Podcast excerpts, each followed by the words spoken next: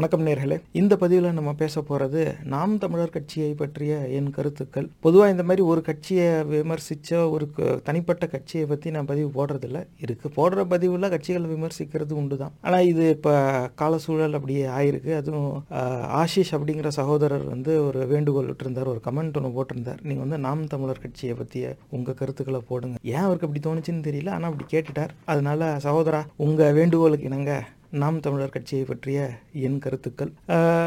வாங்க நம்ம பதிவுக்குள்ளே போகலாம் மற்ற பதிவுகள் மாதிரி இதுலேயும் தரவுகள் காட்டுவேன். ஆனால் நிறைய தரவுகள்ங்கிறது கிடையாது. ஏன்னா இது ஒரு குறிப்பிட்ட கட்சியை பற்றிய அது என்னோட தனிப்பட்ட கருத்து. ஆக இப்போ மற்ற பதிவுலேருந்து இது கொஞ்சம் மாறுபட்ட பதிவு தான். இதுவும் ஒரு ஒப்பீனியன் பீஸ் அதனால் நீங்கள் வந்து இது என்னுடைய கருத்து தான். நான் மற்ற பதிவில் சொன்னது தான் நான் இதுக்கும் சொல்லுவேன். நான் சொல்கிறேங்கிறதுக்காக நீங்கள் எதையும் நம்பவோ ஏற்கவோ கூடாது. என் பார்வைக்கு பட்டதை நான் எப்படி புரிஞ்சுக்கிறேனோ அது என் அறிவுக்கு எப்படி எட்டுதோ அந்த அடிப்படையில் என் கருத்துக்களை நான் முன் வைக்கிறேன் ஆனால் கூடுதலாக இந்த பதிவில் இளைஞர்கள் இன்னைக்கு க- இந்த தேதியில் கட்சிகளை எப்படி எவாலுவேட் பண்ணலாம்? ஒரு கட்சியை பார்த்தாக்க எந்த கட்சியை எப்படி நம்புறது? எந்த விதத்தில் அவங்கள எவாலுவேட் பண்ணி ஒரு முடிவு எடுக்கலாம்? எந்த அரசியல் கொள்கையை தேர்ந்தெடுக்கிறது? அப்படிங்கிற சிந்தனை உடையவர்களுக்கு இந்த பதிவு எ- ஏதாவது ஒரு உதவும் ஒரு வகையில் உதவும் அப்படின்னு நான் நம்புகிறேன் ஆக க ஆஷிஷ் சகோதரா இதான் நீங்கள் போட்ட கமெண்ட் நாம் தமிழர் கட்சி பற்றி உங்கள் கருத்துக்களை வீடியோவாக போடுங்கள். அவர்கள்தான் உண்மையான தமிழ் தேசியவாதிகளா? சீமான் குடிபெருமை இனக்கலப்பு போன்றவை அனைத்தும் பகுத்தறிவா அப்படின்னு அவர் கேட்டிருந்தாரு வாங்க அதை வந்து பார்ப்போம். இது இந்த பதிவுக்குள்ளே போகிறதுக்கு முன்னாடி ரெண்டு விஷயத்த நான் தெளிவுபடுத்த விரும்புகிறேன் ஆஷிஷ்க்கு மட்டும் இல்லை பொதுவாக இந்த பதிவை பார்க்குற அத்தனை பேருக்கும். ஒன்று வந்து என்ன க்ரைட்டீரியாவில் நம்ம இந்த எவாலுவேஷனை நம்ம டிஸ்கஸ் பண்ண போகிறோம் எந்த அடிப்படையில் நம்ம இந்த பகுப்பாய்வு செய்ய போகிறோம் அப்படிங்கிறத நான் விளக்கிடுறேன். இன்னொன்று வந்து இந்த பகுப்பாய்வுக்கான என்னுடைய நிலைப்பாடு என்ன? நம்ம நம்ம எந்த ஒரு கருத்தை முன்வைக்கிறதுக்கு முன்னாடி நம்ம எந்த இடத்துல இருந்து பார்க்குறோங்கிறத வச்சே அந்த கருத்து அதுக்கேற்றாப்புல உருமாறும் ஒரு குறிப்பிட்ட உருவெடுக்கும். அப்போ என்னோட வியூ என்ன நான் எந்த இடத்துல இருந்து அதை நான் பார்க்குறேன்? என் கண்ணோட்டம் என்ன? அப்புறம் எந்த அடிப்படையில் நான் இந்த பகுப்பாய்வு செய்கிறேன்? அப்படி இது ரெண்டையும் நான் விளக்கிக்க விரும்புகிறேன். முதல்ல எந்த அடிப்படையில் இந்த பகுப்பாய்வை நான் செய்ய விரும்புகிறேன் அப்படின்னாக்கா ஒரு கட்சியின் கொள்கை என்ன? கட்சி மக்கள் பிரச்சனைகளை எப்படி அணுகுகிறது? கட்சி மக்கள் பிரச்சனைக்கான தீர்வுகளை எந்த கண்ணோட்டத்தில் அணுகுகிறது? இப்போ ஒரு கட்சிக்கு என்ன கொள்கை அப்படிங்கிறத பார்க்கணும். அதுக்கப்புறமா அந்த கட்சி வந்து மக்கள் பிரச்சனையை எப்படி அணுகுது அப்படிங்கிறத பார்க்கணும். அந்த மக்கள் பிரச்சனைக்கான தீர்வை அது எப்படி அணுகுது? ஏன்னா ரெண்டு வெவ்வேறு ப்ராப்ளம் டெஃபினேஷன் ஒன்று சொல்யூஷன் டெஃபினேஷன் ஒன்று ரெண்டையும் போட்டு நம்ம குழப்பிக்க கூடாது. ஏன்னா ப்ராப்ளம் டெஃபினேஷனுக்கு ஏற்றாப்புல தான் அதிக நேரம் சொல்யூஷன் டெஃபினேஷனும் இருக்கும். ஒரு சில நேரம் நம்ம ப்ராப்ளமை சரியாக டிஃபைன் பண்ணலாம். சொல்யூஷனில் தவற விடலாம் ஒரு சில நேரம் ப்ராப்ளமே நம்ம தவற டிஃபைன் பண்ணிட்டோம்னா சொல்யூஷன் சரியாக இருந்தாலும் அது நடைமுறை சாத்தியமாகாது. பொருந்தாத பயனளிக்காத ஒரு தீர்வாக அது வந்து அமைஞ்சிரும். அப்போ இது இந்த மூணை தான் நான் குறிப்பாக இதில் பார்க்க போகிறேன் ஏன் அப்படி எத்தனையோ வகையில் பார்க்கலாம். ஒரு கட்சியை வந்து நம்ம அனலைஸ் பண்ணணும்னா பல கண்ணோட்டத்தில் அதை பார்க்கலாம். இந்த பதிவு வந்து நாம் தமிழர் கட்சி அப்படிங்கிறதுனால இவங்களுக்கு வந்து நீண்ட நெடிய வரலாறு கிடையாது. இன்னும் ஒரு பத்து பதிமூணு ஆண்டுகள் ஆயிருக்கும்.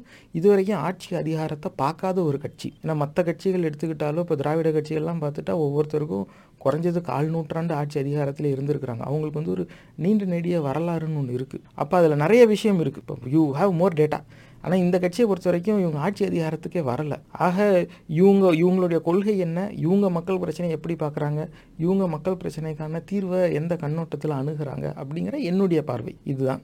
அதுக்கு தரவுகள்னு எடுத்துட்டா கட்சியோட அந்த வெளியீடுகள் தான்.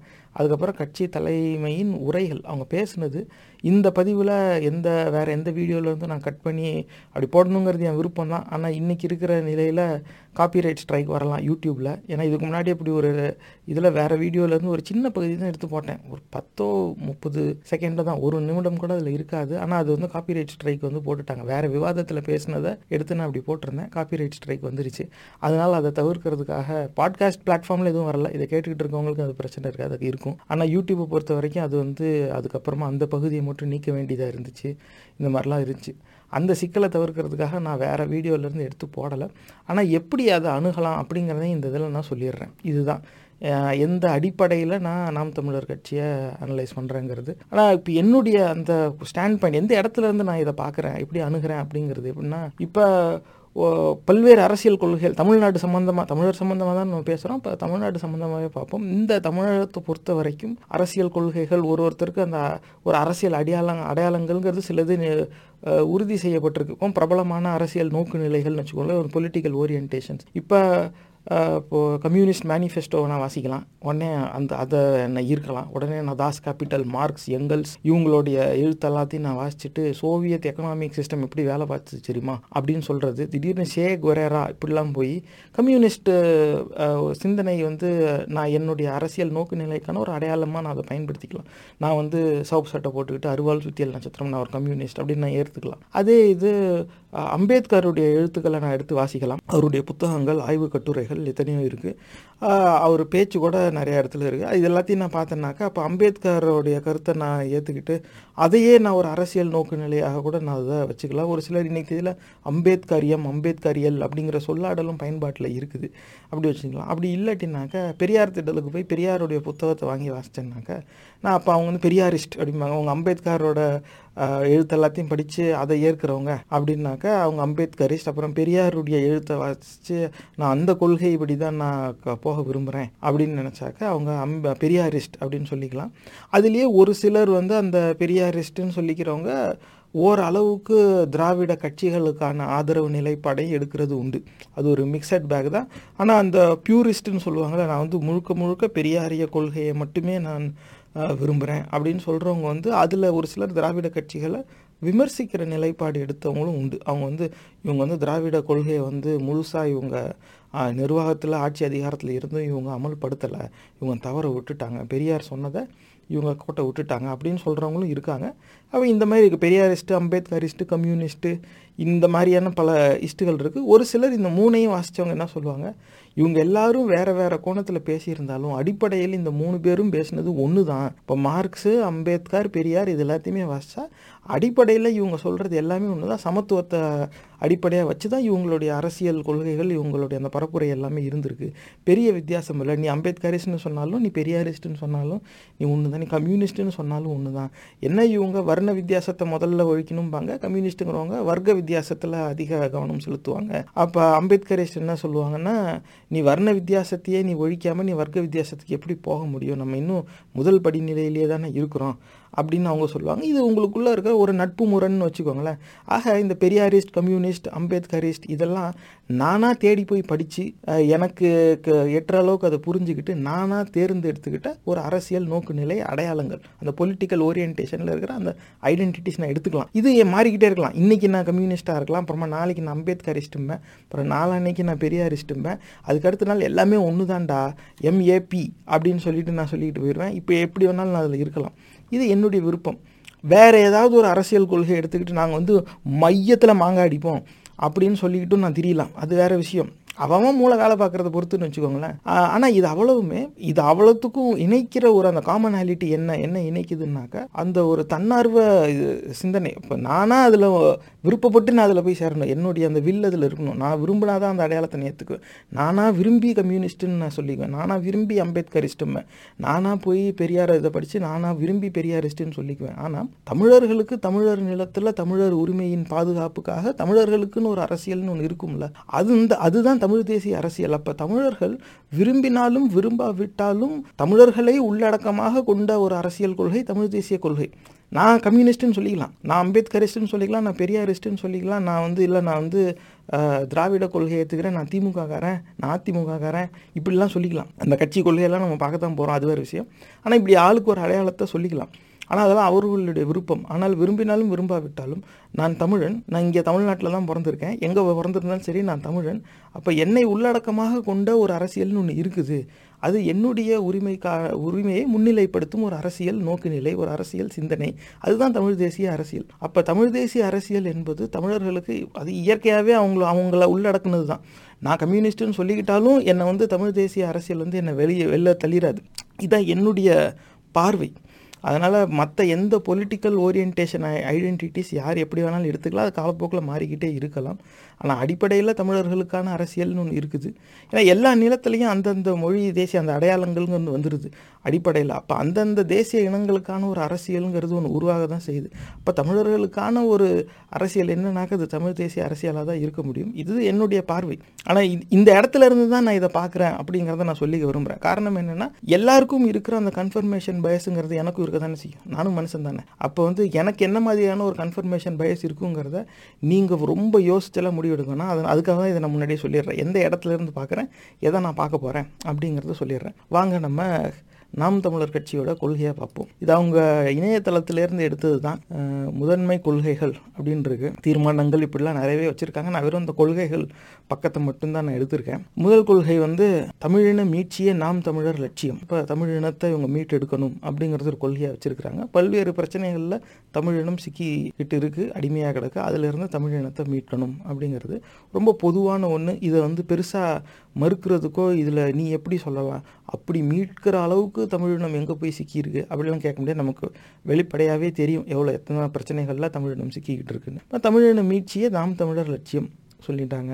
அடுத்து வந்து ஈழத்தமிழர் பிரச்சனைக்கு ஒரே தீர்வு தனித்தாயக தமிழீழ தனியரசு அமைப்பது தான். தமிழீழ தனிய தனியரசு அமைக்க போராடுவதே நமது லட்சியம். அப்போ ஈழம்ங்கிறது வந்து விடுதலை புலிகள் வந்து கொள்றேன்னு சொல்லி ஒட்டுமொத்தமாக தமிழ் இனத்தை பல பேர் அவங்க வந்து கொண்டு குவிச்சிட்டாங்க. ஆயிரக்கணக்கான பேர் காணமாக இருந்துச்சு. மிஸ்ஸிங்னு இருந்தது வந்து லாஸ்ட் இன் வார் அப்படின்னு அறிவிச்சிட்டாங்க. அப்போ இதுக்கு வந்து தீர்வு வந்து அந்த இடத்துல சிங்கள ஆதிக்க சூழ்நிலையில் தமிழர்களுக்கு சக மனிதன்கிற அங்கீகாரமே கிடைக்கிறது ஒரு பெரிய கஷ்டம். இப்போ தமிழ் ஈழம்னு வந்து தமிழர்கள் தனக்குன்னு ஒரு ஆட்சி அதிகாரம் வச்சுக்கிட்டு அவங்களுக்குன்னு ஒரு நிலப்பரப்பு அவங்க கட்டுப்பாட்டில் இருக்கணும். அப்படி இருந்தால் மட்டும்தான் அவங்களுடைய உரிமைகள் அவங்களுக்கு கிடைக்கும் அவங்களுக்கான பாதுகாப்பு அவங்களுக்கு உறுதி செய்யப்படும் அப்படிங்கிற எண்ணத்தில் தான் இவங்க இந்த கொள்கையை முன்வைக்கிறாங்க.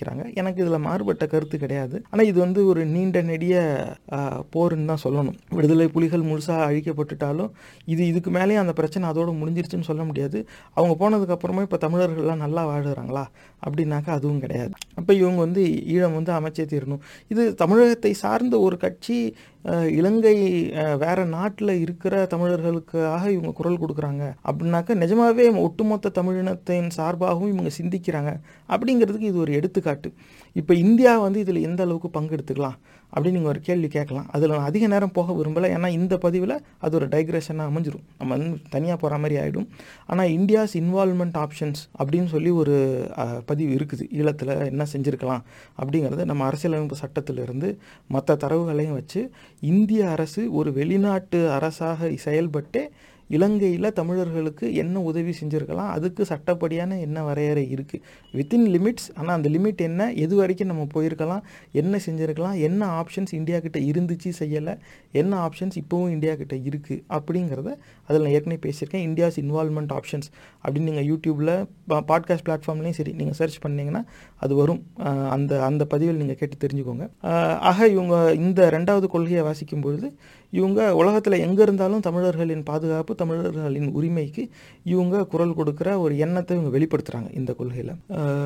மாநிலம் அனைத்திற்கும் தன்னுரிமை தேசிய இனங்களின் பிறப்புரிமை இறையாண்மையுள்ள குடியரசுகளின் கூட்டு இணைப்பாட்சியாக அரசியல் சட்டம் திருத்த போராடுவோம். அதற்கான அரசியல் சட்ட திருத்தம் செய்திட போராடுவதே நமது லட்சியம். இப்போ வந்து அந்த மாநிலத்தில் சுயாட்சி மத்தியில் கூட்டாட்சி அப்படின்னு சொல்லுவாங்களா அதோட இவங்களுடைய ஒரு வருஷன் இது. அப்போ இது வந்து மொழிவழி மாநிலங்களாக மாநிலங்களை எல்லாம் பிரித்தாச்சு இது ஒரு யூனியன் யூனியன் ஆஃப் இந்தியன் தான் இருக்குது. அப்போ இத்தனை மாநிலங்களும் சேர்ந்து இது ஒரு ஃபெடரல் ஸ்டேட் ஒரு கவர்மெண்ட் ஒன்று நடத்துது. அப்போ இத்தனை பேருக்கும் அங்கே ஒரு பங்கு இருக்குது அதான் நம்ம எம்பின்னு நம்ம பாராளுமன்ற உறுப்பினராக தேர்ந்தெட அனுப்புகிறோம் அவங்க எல்லாரும் கூடி சேர்ந்து தான் இந்த நாட்டை நடத்துவாங்க.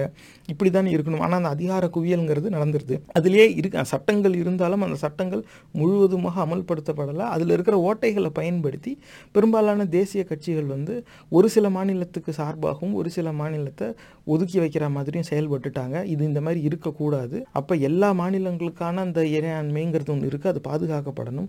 இதுக்கு சில சட்ட திருத்தம் இருக்குது. அப்போ இந்த ஃபெடரேட்டட் ஃபார்ம் ஆஃப் கவர்மெண்ட்டில் இவங்க இந்த மாதிரி ஒரு சில கட்சிகள் மட்டும் அவங்களுக்கு விருப்பப்பட்ட மாநிலத்துக்கு செஞ்சுக்கிட்டு மற்ற மாநிலத்தை ஒதுக்குறது அப்படிங்கிறது சாத்தியம் இல்லாத வகையில் சட்ட திருத்தம் கொண்டு வரணும் அப்படிங்கிற இவங்களோட எண்ணத்தின் வெளிப்பாடு. அரசியலமைப்பு சட்டத்தின்படி இதுக்கான வாய்ப்புகள் இருக்குது நான் கேட்ட வழக்கறிஞர்கிட்ட அவர் இருக்குன்னு தான் அவர் சொன்னார். நீங்களும் இதை ஒரு வழக்கறிஞரோட நீங்கள் சேர்ந்து பேசுங்க.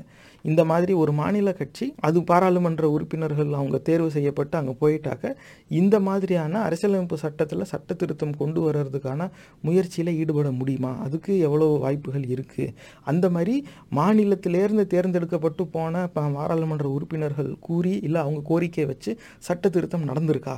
அப்படிங்கிறது விசாரிச்சிங்கனாவே அந்த probability of occurrence and past history உங்களுக்கு தெரிய வரும். ஆனால் இதுவும் இவங்க வந்து எங்களுக்கானது எங்களுக்கானதுங்கிற சிந்தனை இல்லாமல் அனைவருக்குமான உரிமை அப்படிங்கிற கண்ணோட்டத்தில் இவங்க செயல்படுறாங்கங்கிறதுக்கு இது ஒரு எடுத்துக்காட்டு. அடுத்த கொள்கை வந்து தமிழை எங்கும் வாழ வைப்போம் தமிழனையே என்றும் ஆள வைப்போம். இவங்க அதிகமாக நாம் தமிழர் கட்சி தமிழகத்தில் பிரபலமானது இது ஒன்றுக்காக தான். பிற மொழியாளர்கள் கட்டுப்பாட்டிலேயே ஆட்சி அதிகாரம் அந்த உச்சபட்ச பதவிங்கிறது அவங்கக்கிட்டே இருக்கிறதுனாலேயே தமிழர்கள் வந்து ஒதுக்கப்பட்டிருக்காங்க. தமிழர்களுக்கு கிடைக்க வேண்டியது சரியாக சரியான நேரத்தில் சரியான அளவில் கிடைக்காம போயிருச்சு. ஆக இதுக்கு வந்து தீர்வோடைய அந்த முதல் படிநிலை வந்து தமிழ்நாட்டை தமிழன் ஆளணும். எல்லா மாநிலத்திலையும் அந்தந்த மண்ணின் மைந்தன் தான் ஆழ்ந்துக்கிட்டு ஆண்டுக்கிட்டு ஆண்டுகிட்டு இருக்கான்.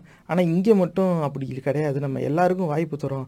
நம்ம எல்லாரையும் ஏற்றுக்கிறோம் ஆனால் மற்றவங்க எல்லாரும் நம்மளை சமமாக பார்க்கல. அப்படிங்கிறது இவங்களுடைய கண்ணோட்டம்.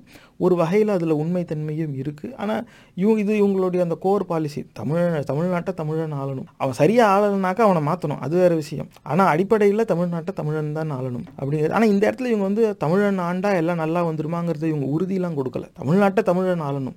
அவன் சரியாக ஆளணும்னாக்கா அந்த தமிழன் நகர்த்திட்டு இன்னொரு தமிழன் தான் ஆளணுமே தவிர யார் வேணாலும் வந்து ஆண்டுக்கலாம். அரசியலமைப்பு சட்டத்தில் அதுக்கான வாய்ப்பு இருக்குது அப்படின்னாக்கா வேறு எந்த மாநிலத்தில் தமிழர்கள் இந்த முதலமைச்சராக இருந்திருக்காங்க அப்படிங்கிற ஒரு கேள்வி வந்து வந்துடுது இந்த இடத்துல நம்ம பிறமொழியாளர்களை முதலமைச்சராக வச்சுருந்துருக்கோம் வச்சுக்கிட்டு இருக்கோம். அடுத்து வந்து சமதர்ம பாதைக்கு வழிவகுத்திட தற்போதுள்ள கூட்டுறவு முறையை மக்கள் கூட்டுறவை மலர செய்வோம். இது வந்து இவங்க என் பார்வையில் நான் இதில் நான் சொல்கிறதுல ஒரு மார்ஜின் ஆஃப் எரர் இருக்கலாம். ஏன்னா இந்த கூட்டுறவு முறைன்னு சொல்கிறாங்களே இந்த என் பார்வையில் இவங்க அந்த கோஆப்ரேட்டிவ் சொசைட்டியை தான் இவங்க சொல்கிறாங்கங்கிறது என்னுடைய கண்ணோட்டம். நான் சொல்கிறதுல ஒரு தவறும் இருக்கலாம். இது நீங்கள் ஏன்னா இது வந்து அந்த சர்டைன்டி ஸ்பெசிஃபிசிட்டின்னு ஆங்கிலத்தில் சொல்லுவாங்க. உறுதியாக இந்த கொள்கை எதை குறிக்குது அப்படிங்கிறது இந்த என் பார்வையில் இந்த இடத்துல அது ஒரு குறைபாடாக இருக்குது. இந்த கூட்டுறவு முறை வந்து மக்கள் கூட்டுறவை மலர செய்வோம். அப்போ அங்கங்கே ஒரு ஒரு மக்கள் எல்லாரும் சேர்ந்து இந்த சின்ன சின்ன பொருளாதாரம் உருவாக்கி அந்த ஒரு மைக்ரோ எக்கானமிஸ்னு ஆங்கிலத்தில் சொல்லுவாங்க அப்படி உருவாக்கி ஒட்டுமொத்த மக்களுக்கும் அந்த பொருளாதாரத்தில் ஒரு பங்கெடுக்கிற ஒரு வாய்ப்பு உருவாக்கி கொண்டு வருவோம். அப்படிங்கிற கண்ணோட்டத்தில் தான் இதை எழுதியிருக்காங்கங்கிறது என்னுடைய பார்வை. ஏன்னா இவங்க சமதர்ம பாதைக்குன்னு ஆரம்பிக்கிறாங்க. அப்புறம் தற்போதுள்ள கூட்டுறவு முறையை மக்கள் கூட்டுறவாய் மலர செய்வோம். அப்போ இப்போதைக்கு இருக்கிற அந்த கூட்டுறவு முறையில் ஏதோ ஒரு பிரச்சனை இருக்குது எல்லா மக்களுக்கும் அதில் பங்கெடுத்துக்கிறதுக்கான வாய்ப்பு இல்லை. அப்படியே பங்கெடுத்துக்கிட்டாலும் அவங்கக்கிட்ட அதிகாரமோ பொருளாதாரமோ போய் சேர்றது கிடையாது. அப்போ இது அத்தனையும் வரணும். அப்போ இது எப்படி பா சொல்கிறதுனாக்கா ஒரு நான் இதை பற்றி கேட்டப்ப எனக்கு எடுத்துக்காட்டாக கூறப்பட்டது வந்து இப்போ அந்த கரும்பு ஆலையெல்லாம் இருக்குதுனாக்கா ஆண்டுதோறும் எல்லா ஆலையும் செயல்படாது. ஒரு சில மாதங்கள் மட்டும்தான் செயல்படும். அப்போ அவனே காசு கொடுத்து அவனே எல்லாம் கொடுத்து நீ போய் கரும்பு விளைய வை அப்படின்னு சொல்லிடுவான் இதை கேட்டு விவசாயிகளும் அதை வாங்கி விளைய வச்சுருவாங்க. அது விளைஞ்சிரும். ஆனால் அவன் சரியான நேரத்தில் வந்து அதை அறுத்து எடுத்துக்க மாட்டான். அவன் எடுத்துக்கிறதுக்காக தானே இவங்க அந்த வேலையை வைக்கிறாங்க. இப்போ அந்த ஆலை நடத்துகிறவன் எப்போ வந்து அறுக்குறானோ அப்போ தான் இவங்களுக்கு பணம் கிடைக்கும். இந்த கரும்புங்கிறது வந்து டைம் பவுண்டு கிராப் அது. அது நீங்கள் ஒரு காலகட்டத்துக்கு மேலே அப்படியே விட்டுட்டீங்கன்னா அதுலேருந்து அந்த நீர் சத்து காய காய அதோட வெயிட் குறைஞ்சிட்டே போச்சுன்னா அவங்களுக்கு நஷ்டமாயிடும். அப்போ கரெக்டான நேரத்தில் சரியான நேரத்தில் அதை அறுத்து அது அறுவடை செஞ்சு அதை வித்துடணும் அப்போ அந்த காலதாமதம் ஆகுறதுனாலேயே இவங்களை நம்பி கரும்பு போட்டுட்டு கா சரியான நேரத்தில் வராததுனால விவசாயிகளுக்கு நஷ்டம் அடைஞ்சிருது. இது ஒரு காலகட்டத்துக்கு மேலே எப்படி ஆச்சுன்னா நீ எனக்கு காசு தரவானா இது தரவானா நான் கரும்பு விளைய வச்சுக்கிறேன். நீ எப்போ இங்கே வந்து வாங்குறியோ நீ வந்து வெட்டி எடுத்துக்கிட்டு போ. இல்லை நானே ஒன்ட்ட கொண்டாந்து கொடுத்துட்றேன் ஒன்ட்ட கொடுத்துட்டு அப்போ எனக்கு காசு கொடுத்துரு. அப்போ என்ன ஆகுதுன்னா அந்தந்த இடத்துல அந்த கரும்பு ஆலைகள் யார் நடத்துகிறாங்களோ அவர்கள் ஒரு வகையில் பொருளாதார ரீதியாக ஒரு குறுநில மன்னர்களாக உருவெடுத்துடுறாங்க. அப்போ இந்த இடத்துல வந்து ஒரு மக்கள் கூட்டுறவுன்னு வச்சு அந்த இடத்துல இருக்க கரும்பு விவசாயிகள் எல்லாரும் ஒரு சங்கம் வச்சு இந்த ஆலைகளும் அந்த கரும்பு விவசாயி சங்கத்தில் அத்தனை ஏன்னா அப்போ தான் அந்த இப்படி ஒரு சங்கம்னு இருந்தால் அந்த கரும்பு விவசாயிகளுக்கு அது ஒரு பிரதிநிதித்துவமாக இருக்கும். அவங்க சார்பாக பேசி இந்த மாதிரி நீங்கள் இந்த மா இந்த தேதியில் இந்த தேதிக்குள்ளே வந்துருங்க. எங்ககிட்ட தகவல் இருக்கும். ஏன்னா ஒரு ஒருத்தவங்க ஒரு ஒரு காலகட்டத்தில் விதைச்சிருப்பாங்க. விளையல் வந்து அறுவடைக்கு எங்கே தயாராக இருக்குங்கிறது அவங்களுக்கு தெரிய வரும். அதுக்கு ஏற்றாப்புல அவங்க சொன்னதும் இவங்க போய் அதை வெட்டி எடுத்துக்கிட்டு வந்துடுற மாதிரி இருக்கணும். ஆனால் இதுக்கு ஏற்றாப்புல அந்த கரும்பு ஆலையும் செயல்படணும். அப்போ அந்த புஷ் அண்ட் புல் ஃபேக்டர்ஸ் வந்து இவங்க கண்ட்ரோல் பண்ணணும்னாக்க மக்கள் கூட்டுறவு முறையாக இருக்கணும். அந்த கரும்பு ஆலை உரிமையாளர்கள் அவங்க விருப்பத்துக்கு நடந்துக்கும் போது அவங்களுக்கு லாபம் எப்படி இருந்தாலும் உறுதி செய்யப்படுது. ஆனால் அவங்களுக்காக காத்து இருந்து காலதாமதமாக அறுவடை செஞ்சு விற்க போய் எடை கம்மியாகி நஷ்டத்தை அனுபவிக்கிறது விவசாயி. இது ஒரு கண்ணோட்டம். அப்போ இந்த மாதிரி எளிய மக்கள் வேளாண்குடி மக்கள் பங்கெடுத்துக்கிற முறையில் அது வரணும் அப்படிங்கிறது ஒரு தேவையாக இருக்குது. இது ஒரு எடுத்துக்காட்டு. நான் பேசினப்ப நான் கேள்விப்பட்டது. அந்த பார்வையில் தான் இதை போட்டிருக்காங்க அப்படின்னு நான் நினைக்கிறேன். இதை வந்து நாம் தமிழர் கட்சியை சார்ந்தவங்க இந்த பதிவை பார்த்துக்கிட்டு இருந்தீங்கன்னா நான் சொல்கிறதுல ஏதாவது தவறு இருந்தாக்க நீங்கள் கமெண்ட் செக்ஷன்லேயும் சொல்லுங்கள் அதை நம்ம திருத்திக்குவோம். ஆனால் என்னுடைய பார்வையில் இப்படி தான் இருக்குது அந்த கூட்டுறவு முறைன்னு ஒன்று இருக்குது ஆனால் அதில் அனைத்து மக்களுக்கான பிரதிநிதித்துவமும் அவர்களுக்கான பாதுகாப்போ உறுதி செய்யப்படாமல் இருக்குது அதுக்கு இவங்க பாடு பாடுபடுவோம் அப்படின்னு இவங்க சொல்கிறாங்க அடுத்த கொள்கை வந்து நிலமற்று இருக்கும் நாற்பது சத மக்களும் மனையோ நிலமோ கிடைக்க நில சீர்திருத்தம் செய்திடுவோம். இப்போ இந்த நாற்பது சதவீதம்ங்கிறது இவங்க எங்கே உறுதி செய்கிறாங்க அப்படிங்கிறது எனக்கு தெரியலை. ஆனால் நிலமற்ற அஹ், க- மக்கள் வந்து பல பேர் இருக்கிறாங்க. இல்லாமல் கிடையாது. இது எல்லா மாநிலத்திலையுமே இருக்குது நாடு முழுக்க இது ஒரு அந்த அரசியல் கொள்கையில் எல் பல கட்சிகள் முன்வைக்கிற அந்த இதில் இது ஒன்று நாங்கள் எல்லாருக்கும் நிலம் தருவோம் இப்படி தருவோம் அந்த லேண்ட் ரிஃபார்ம் ஆக்ட் அப்படின்னு ஒன்று சொல்லிக்குவாங்க. கடைசியில் அது ஒரு சட்ட திருத்தத்தில் கொண்டாந்து முடிப்பாங்க. இந்த இடத்துல அவங்க அதான் சொல்கிறாங்க நில சீர்திருத்தம் கொண்டு வருவோம் ஒரு ரிஃபார்ம் கொண்டு வந்து சட்ட திருத்தம் கொண்டு வந்து எல்லாருக்கும் நிலம் கொடுக்க வைப்போம் அப்படிம்பாங்க. இதில் வந்து ரெண்டு பார்வை இருக்குது இப்படி தான் இப்போ சென்னை மாநகரத்தை பொறுத்த வரைக்கும் இந்த இடத்துல அது அதிகமாக நடந்ததுனால அது ஒரு எடுத்துக்காட்டு. அதிக நேரம் அந்த குடிசை வாழ் மக்கள் ஸ்லம் ஏரியா அப்படிம்பாங்க. ஸ்லம் கிளியரன்ஸ் போர்டு அப்படின்னு ஒரு துறை ஒன்று வந்துடுது அந்த குடிசை வாழ் மக்கள் வந்து இல்லை அரசே உங்களுக்கு வந்து வீடு கட்டி கொடுக்கும். அப்படின்னு சொல்லி இங்கே இருக்காத நீ அங்கே போ நானூறு கிலோமீட்டர் தள்ளி. அப்படின்னு ஊருக்கு அந்தாண்ட கொண்டு போய் ஒரு இடத்துல கட்டி நீ அங்கே போயிரு அப்படின்றான் அந்த இடத்துல த வாழ்ந்துக்கிட்டு எந்த பள்ளிக்கூடத்துக்கு போவாங்க இந்த மக்களுக்கு வாழ்வாதாரம் என்னவோ அந்த தொழிலுக்கு அங்கே வாழ்கிற இடத்துலேருந்து எப்படி வந்து போவாங்க அந்த வசதி அவங்களுக்கு இருக்கா இல்லையா? மற்ற அடிப்படை வசதிகள் அந்த இடத்துல போய் இருக்காங்கிறது யாரும் பெருசாக எடுத்து யோசிக்கிறது இல்லை இங்கே நீ இருக்கக்கூடாது. காரணம் என்னென்னா இது வந்து இது வரும் இந்த நீங்கள் கூவத்தை ஒட்டி இருக்கிறீங்க இங்கே வெள்ளம் வரலாம் அப்படிம்பாங்க. ஆனால் அதுக்கப்புறமா ஒரு பெரிய அடுக்குமாடி கட்டடம் அங்கே வந்துடும் அதிக நேரம் இப்படி தான் இருக்கும். அப்போ பெரும் முதலாளிகளுக்கு சாதகமாக செயல்படுறதுக்காகவே இந்த மாதிரியான திட்டங்கள் பயன்பாட்டுக்கு வருது. ஆனால் அடிப்படையில் இந்த திட்டங்கள் வந்து எப்படி என்ன இந்த திட்டங்களோட விளைவு என்னன்னாக்க நிலமற்ற வீடு இல்லாமல் இருக்கிறவங்களுக்கு ஒரு வீடு கிடைக்குது. இப்போ தூரத்தில் தூக்கி போட்டாலும் சரி ஏதோ உங்களுக்கு சொந்த வீடுன்னு சொல்லி ஒன்று கிடைக்குது. தரம் தரமில்லாத கட்டடமாக இருந்தாலும் அவங்களுக்கு சொந்த வீடுன்னு ஒன்று கிடைக்குது. ஆனால் அதுலேயும் அந்த நாணயத்தோட மறுபக்கம் என்னன்னாக்கா நிறைய பேர் அந்த வீடை வித்துட்டு திரும்பி வேற எங்கேயாவது வந்து குடிசை போட்டுக்கிறாங்க. இல்லை அதை வாடகை விட்டுட்டு வேற எங்கேயாவது வந்து குடிசை தான் போட்டுக்கிறாங்க. அப்படிங்கிறது ஒன்று ஏன்னா இதுதான் ஆதாரம். இதை வந்து அவங்களுடைய அலட்சியத்தன்மை. அவங்களுக்கு வந்து சுயமரியாதையோடு வாழ தெரியல அப்படின்னு அவங்களை இழிவுபடுத்துகிற ஒரு விமர்சனமாக முன் வைக்கிறாங்களே தவிர உண்மை என்னென்னா ஒரு போதுமான ஒரு பொருளாதார வசதி அவங்களுக்கு இல்லை ஒரு அவங்களுக்கு உழைச்சி சம்பாதிக்கிறதுக்கான வாய்ப்பு அவங்களுக்கு இல்லை. அதனாலே என்ன ஆகுதுனாங்க இந்த வீடை வாடகை கூட்டுட்டா இது ஒரு நிரந்தரமான ஒரு வருமானமாக இருக்குமே. அவங்களுக்கு ஒரு சஸ்டெயினபிள் எம்ப்ளாய்மெண்ட் ஆப்பர்ச்சுனிட்டின்னு சொல்லுவாங்க. வேலை பார்த்து ஒரு இந்த- நகரத்தில் வாழுறதுக்கு இந்த விலைவாசியில் வாழுறதுக்கு ஒரு ஊதியம் கிடைக்கிற ஒரு வேலை வாய்ப்பு அவங்கள இன்னும் போய் சேரலை. அதனாலேயே அதை வந்து அவங்க பயன்படுத்திக்க ஏன்னா அப்படி இருந்துச்சுனாக்க அவங்க அந்த வீட்டிலே வாழ்ந்துக்கிட்டு அந்த வேலையை அவங்க செய்வாங்கல்ல. அதுக்கப்புறமா அந்த வேலையிலேருந்து அவங்க அடுத்து மேலே உயர்ந்து போனாங்கன்னா அந்த வீடை விட்டுட்டு அவங்க வெளியில் வரலாம். இப்படியும் ஒன்று இருக்குது அந்த ஸ்லம் கிளியரன்ஸ் போர்டு அந்த வீட்டிலேருந்து ஒரு குடும்பம் வெளியே வருதுனாக்கா அப்படியும் பார்க்கலாம். அவங்க அம்மா அப்பா கூலி வேலை பார்த்துருப்பாங்க. ஆனால் பிள்ளைகளை படிக்க வச்சு அவங்க பட்டதாரியாகி அவங்க வேலைக்கு போய் அவங்க பொருளாதார ரீதியாக அந்த குடும்பம் உயர்ந்து வரும்பொழுது இதுக்கு மேலே அந்த வீட்டில் இருக்க வேண்டாம்னு முடிவெடுத்து அவங்க வெளியே வர்றதும் உண்டு தான் அப்படியும் இருக்குது ஆனால் இந்த மாதிரி இதுக்கு பல்வேறு கோணங்கள் இருக்குது ஆனால் அடிப்படையில் நிலமற்று இருக்கிறவங்களுக்கு ஒரு வீடுன்னு ஒன்று கிடைக்குது. ஆனால் அது வந்து இங்கே நகரத்தை பொறுத்த வரைக்கும். ஆனால் இந்த மாதிரி கிராமங்களில் பல பேர் இருக்காங்க. இன்னும் அவங்க வந்து விவசாய கூலியாக ஊருக்கு வெளியில். பல இது நீங்கள் கேட்டிருப்பீங்க. சொந்தமாக வீடு இல்லாதவங்களுக்குலாம் வந்து ஒரு காலகட்டத்தில் அப்படிலாம் கொடுத்துருக்கு. அதுலேயுமே நிறைய ஊழலாம் நடந்திருக்கு. இந்த லேண்ட் ரிஃபார்ம் ஆக்ட்னு சொல்லி இவங்க இருக்கிறவங்கட்டலாம் வாங்கி எஸ்சி எஸ்டிங்கிட்ட கொடுக்குறதுன்னு சொல்லி கொடுத்துட்டாங்க அப்படிம்பாங்க. அது உண்மையில் என்னன்னாக்கா அங்கே ஆவணப்படுத்தி பார்த்தா இவங்க இருந்தெல்லாம் லேண்ட் எடுத்தாச்சு. பதினஞ்சு ஏக்கருக்கு மேலே இருக்கக்கூடாதுன்னு இவங்களுக்குலாம் எடுத்தாச்சு. அதுக்கப்புறமா அதெல்லாம் இவங்களுக்குலாம் கொடுத்தாச்சுன்னு பட்டியல் இருக்கும்.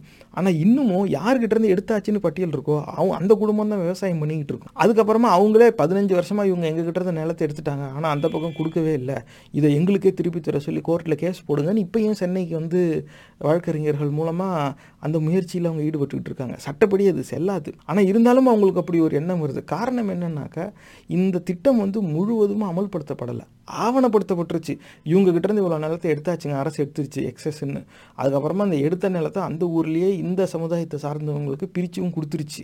இது ஆவணப்படுத்தப்பட்டுருச்சு. ஆனால் நடைமுறை என்னன்னாக்கா எடுத்த நிலம் யாருக்கிட்டேருந்து எடுக்கப்பட்டதோ அவங்க கட்டுப்பாட்டிலே தான் இருக்கு. அவங்க தான் அந்த நிலத்தில் பயன்படுத்திக்கிட்டு இருக்காங்க. ஸோ அதுலேருந்து வர பொருளாதார பயனுங்கிறது வந்து அந்த ஃபஸ்ட்டு ஓனருக்கு மட்டும்தான் இருக்குதே தவிர இவங்க நாங்கள் தான் புது ஓனர் அப்படின்னு சொல்லிக்கிறவங்களுக்கு அந்த நிலம் போய் சேரலை. அந்த அதை தான் இவங்க இதில் குறிப்பிடுறாங்க. இந்த மாதிரி நாற்பது சதவீதம் பேர் நிலமற்று இருக்கிறாங்க.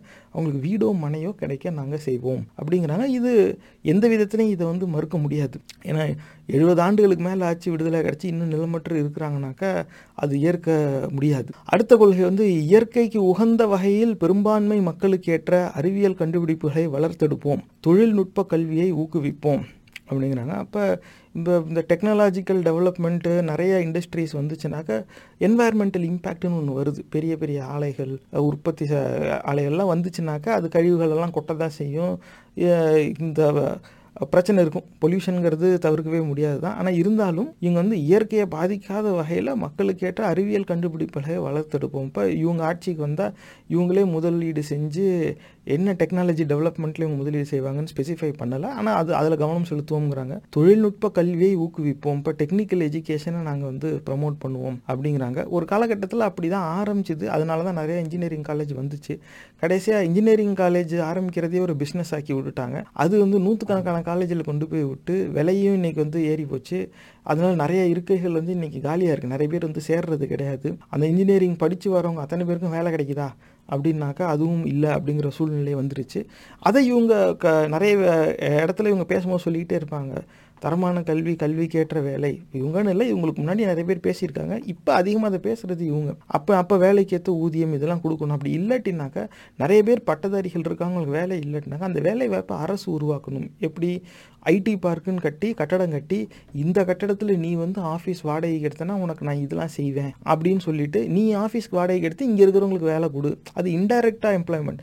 இவங்க என்ன சொல்கிறாங்க இப்போ நாங்களே வந்து அரசு முதலீடு செஞ்சு நிறுவனத்தை ஆரம்பிக்கும். அப்படி செஞ்சு அப்போ அதில் வந்து அப்போ அரசு பணிகளே வந்து உருவாக்குவோம் அப்படின்னு இவங்க சொல்கிறது உண்டு. அதுவும் இதில் தான் அடக்கம் அப்படிங்கிறது என்னுடைய பார்வை.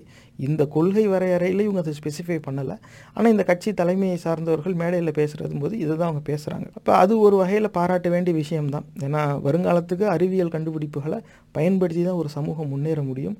அப்போ ஒரு கட்சி வந்து அது அவங்களுடைய கொள்கையிலேயே அது ஒரு உள்ளடக்கமாக வச்சுருக்காங்கன்னா அந்த டெக்னாலஜிங்கிறத முற்றிலுமாக புறக்கணிச்சிட்டு போகிற ஒரு இயக்கமாக இது சொல்ல முடியாது. அடுத்தது வந்து உலக தமிழர்களை எல்லாம் ஒன்றிணைத்து தமிழர் உரிமை வென்றிட போராடுவோம். இது நாம் தமிழர் கட்சி இவங்க பேர். அப்போ தமிழர் உரிமைக்காக தான் இவங்க போடுறாங்க.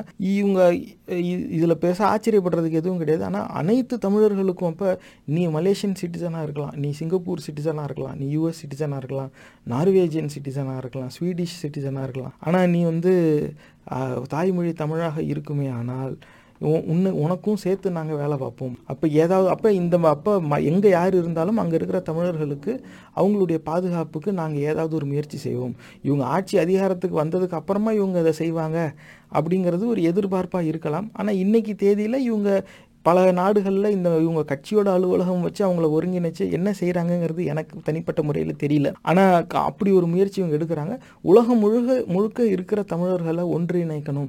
இப்போ மொழியின் அடிப்படையில் நம்ம ஒரு இனமாக சேரணும் அப்படிங்கிறதுல இவங்க உறுதியாக இருக்கிறாங்க. அதை தான் இது வந்து வெளிப்படுத்துது. மற்றபடி இதில் வேறு எதுவும் ஸ்பெசிஃபிக்காக இவங்க எதுவும் சொல்லலை. ஆனால் மொழியின் அடிப்படையில் எல்லா தமிழர்களையும் ஒருங்கிணைக்கணும் அப்படிங்கிறாங்க. அடுத்த கொள்கை வந்து சமணிய தமிழரசை நிலைநாட்டுவோம் பொருளியல் ஏற்றத்தாழ்வு அகற்றுவோம். இது வந்து அந்த கம்யூனிஸ்ட் கொள்கையுடைய ஒரு தாக்கமாக அப்படி பார்க்குறேன் அந்த ஒரு லெஃப்டிஸ்ட் மென்டாலிட்டி இதில் தெரிய வருது. சமணிய தமிழரசு நிலைநாட்டும் பொருளியல் ஏற்றத்தாழ்வு அந்த எக்கனாமிக் டிஸ்பாரிட்டிங்கிறத வந்து நாங்கள் தாழ்வு அகற்றுவோம். அது வந்து இவங்க ரொம்ப சரட்டையாக சொல்கிறாங்க அதை நாங்கள் மொத்தமாக எடுக்க தான் முயற்சி செய்வோம் அப்படிங்கிறாங்க. அப்போ அந்த ஏழை பணக்காரத்துக்கு பணக்காரன் இவங்களுக்கு இருக்கிற அந்த வித்தியாசத்தை நாங்கள் வந்து அதை வந்து இவங்க முற்றிலுமாக புறக்கணிக்கல. நீ பர்ஃபார்ம் பண்ணால் நீ பணக்காரனாகலாம் நீ பர்ஃபார்ம் பண்ணலன்னா நீ ஏழையாக தான் இருப்ப அப்படின்னு சொல்லிட்டு ஒரு கேபிட்டலிஸ்ட் மென்டாலிட்டியில் நாங்கள் எட்ட நிற்க மாட்டோம். ஏழைகளுக்கும் உயர்வதற்கான வாய்ப்பை நாங்கள் உருவாக்கி தருவோம் அப்படின்னு அவங்க சொல்கிறாங்க ஒரு இடதுசாரி சிந்தனை இவர்களுடைய கொள்கையில் இருக்குங்கிறதுக்கு இந்த கொள்கை ஒன்பது வந்து ஒரு எடுத்துக்காட்டு. அடுத்தது வந்து உழைப்பு சுரண்டலை நியாயப்படுத்தி ஒழுங்கமைக்கும் வர்ணாசிரம சனாதன கொள்கையை அழிப்போம். என் பார்வையில் இவங்க கொள்கை பட்டியலே வந்து ஒரு சிறந்த கொள்கைனாக்கா அது இதுதான். காரணம் என்னன்னாக்கா மிச்ச கட்சிகள் யாரும் வந்து இதை வந்து இந்த அளவுக்கு உறுதியாக சொல்ல மாட்டாங்க. வெளி வெளியில் வெளிப்படையாக இவங்க வந்து எழுத்து மூலமாகவே எழுதி வெளியில் கமிட் பண்ணுறாங்க உழைப்பு சுரண்டலை நியாயப்படுத்தி ஒழுங்கமைக்கும். இப்போ இவன் எந்த வேலையும் செய்யாமல் மற்றவங்கள வேலை செய்ய வச்சு அவங்க உழைப்பில் இவன் வாழ்வான். எது? வர்ணாசிரம சனாதன கொள்கை. அழிப்போம்ங்கிறாங்க. நாங்கள் இதை எதிர்ப்போம்.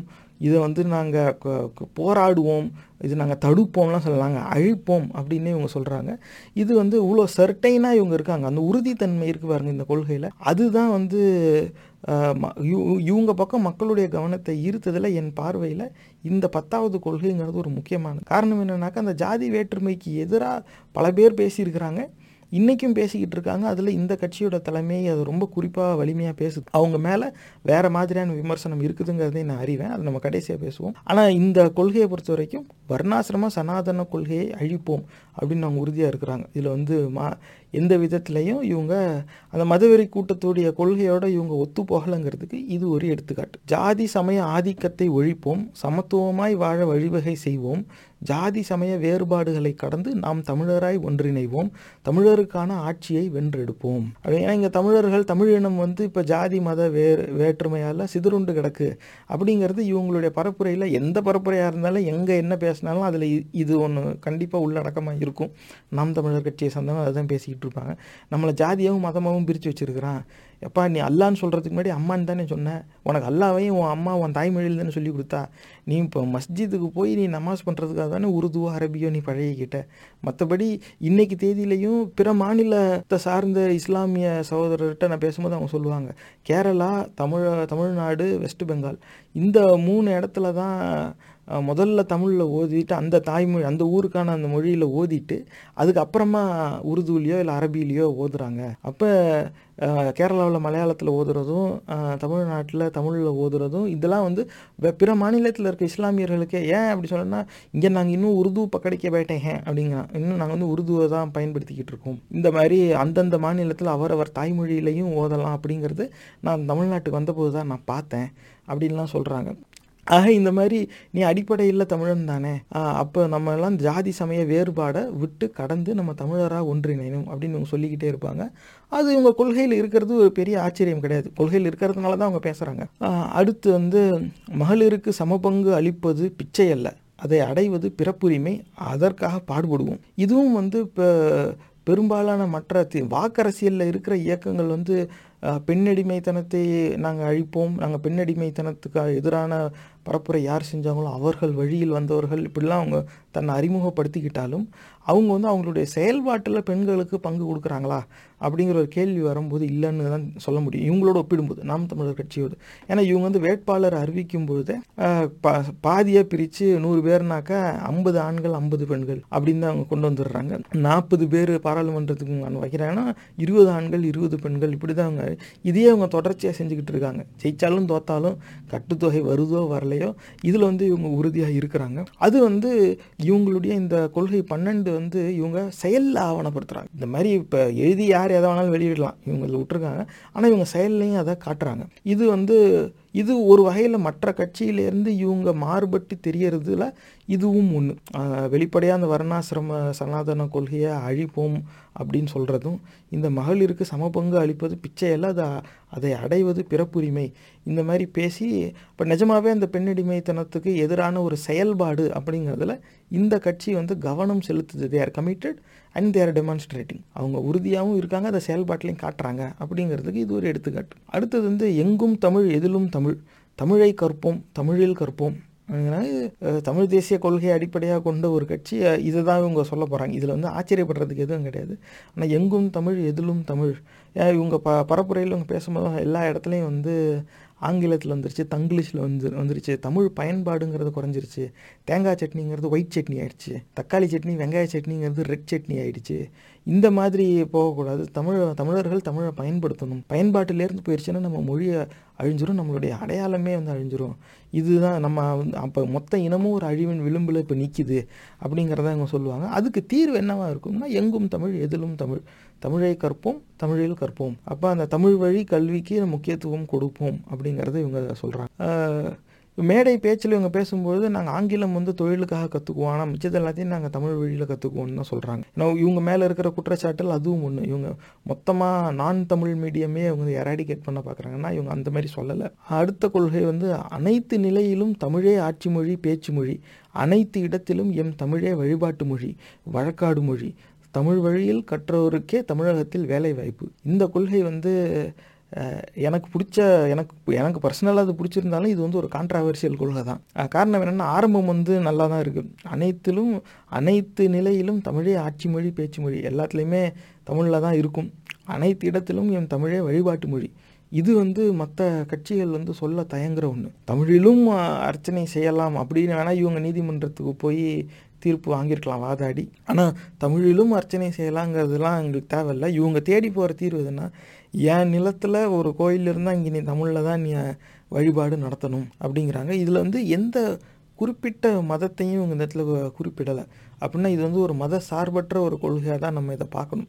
இவங்க நீதிமன்றத்துக்கு போய் வாங்கினது காரணம் என்னென்னா அந்த கருவறை தீண்டாமைங்கிறது ஒரு குறிப்பிட்ட மதத்தை சார்ந்த சந்து பொந்துங்கிற அந்த அவங்க கட்டடத்துக்குள்ளே மட்டும் தான் வச்சுருக்காங்க. நீங்கள் வந்து இன்றைக்கி ஏதாவது ஒரு பைபிள் கிளாஸ் எங்கேயாவது போய் சேர்ந்து ஒரு ஆல்டர் பாயாக சேர்ந்து நீங்கள் ஒரு பாஸ்டராக நீங்கள் மாறிடலாம். உங்களுக்கு அந்த வாய்ப்பு இருக்கும். நீங்கள் வந்து கிறிஸ்தவம் கிறிஸ்தவ அதே மாதிரி நீங்கள் ஒரு மதரசாவில் சேர்ந்து நீங்கள் இஸ்லாமியராக மாறி நீங்கள் அந்த குரான் எல்லாத்தையும் படித்து நீங்கள் தேர்ச்சி பெற்றீங்கன்னா நீங்கள் ஒரு இமாமாவும் ஆகிடலாம் ஆனால் நீங்கள் என்ன தான் நீங்கள் வேத பாடசாலையில் சேர்ந்து நீங்கள் சமஸ்கிருதத்தில் எல்லா தேர்ச்சி பெற்றாலும் உங்களுக்கு அர்ச்சகராக வாய்ப்பு கிடைக்காது.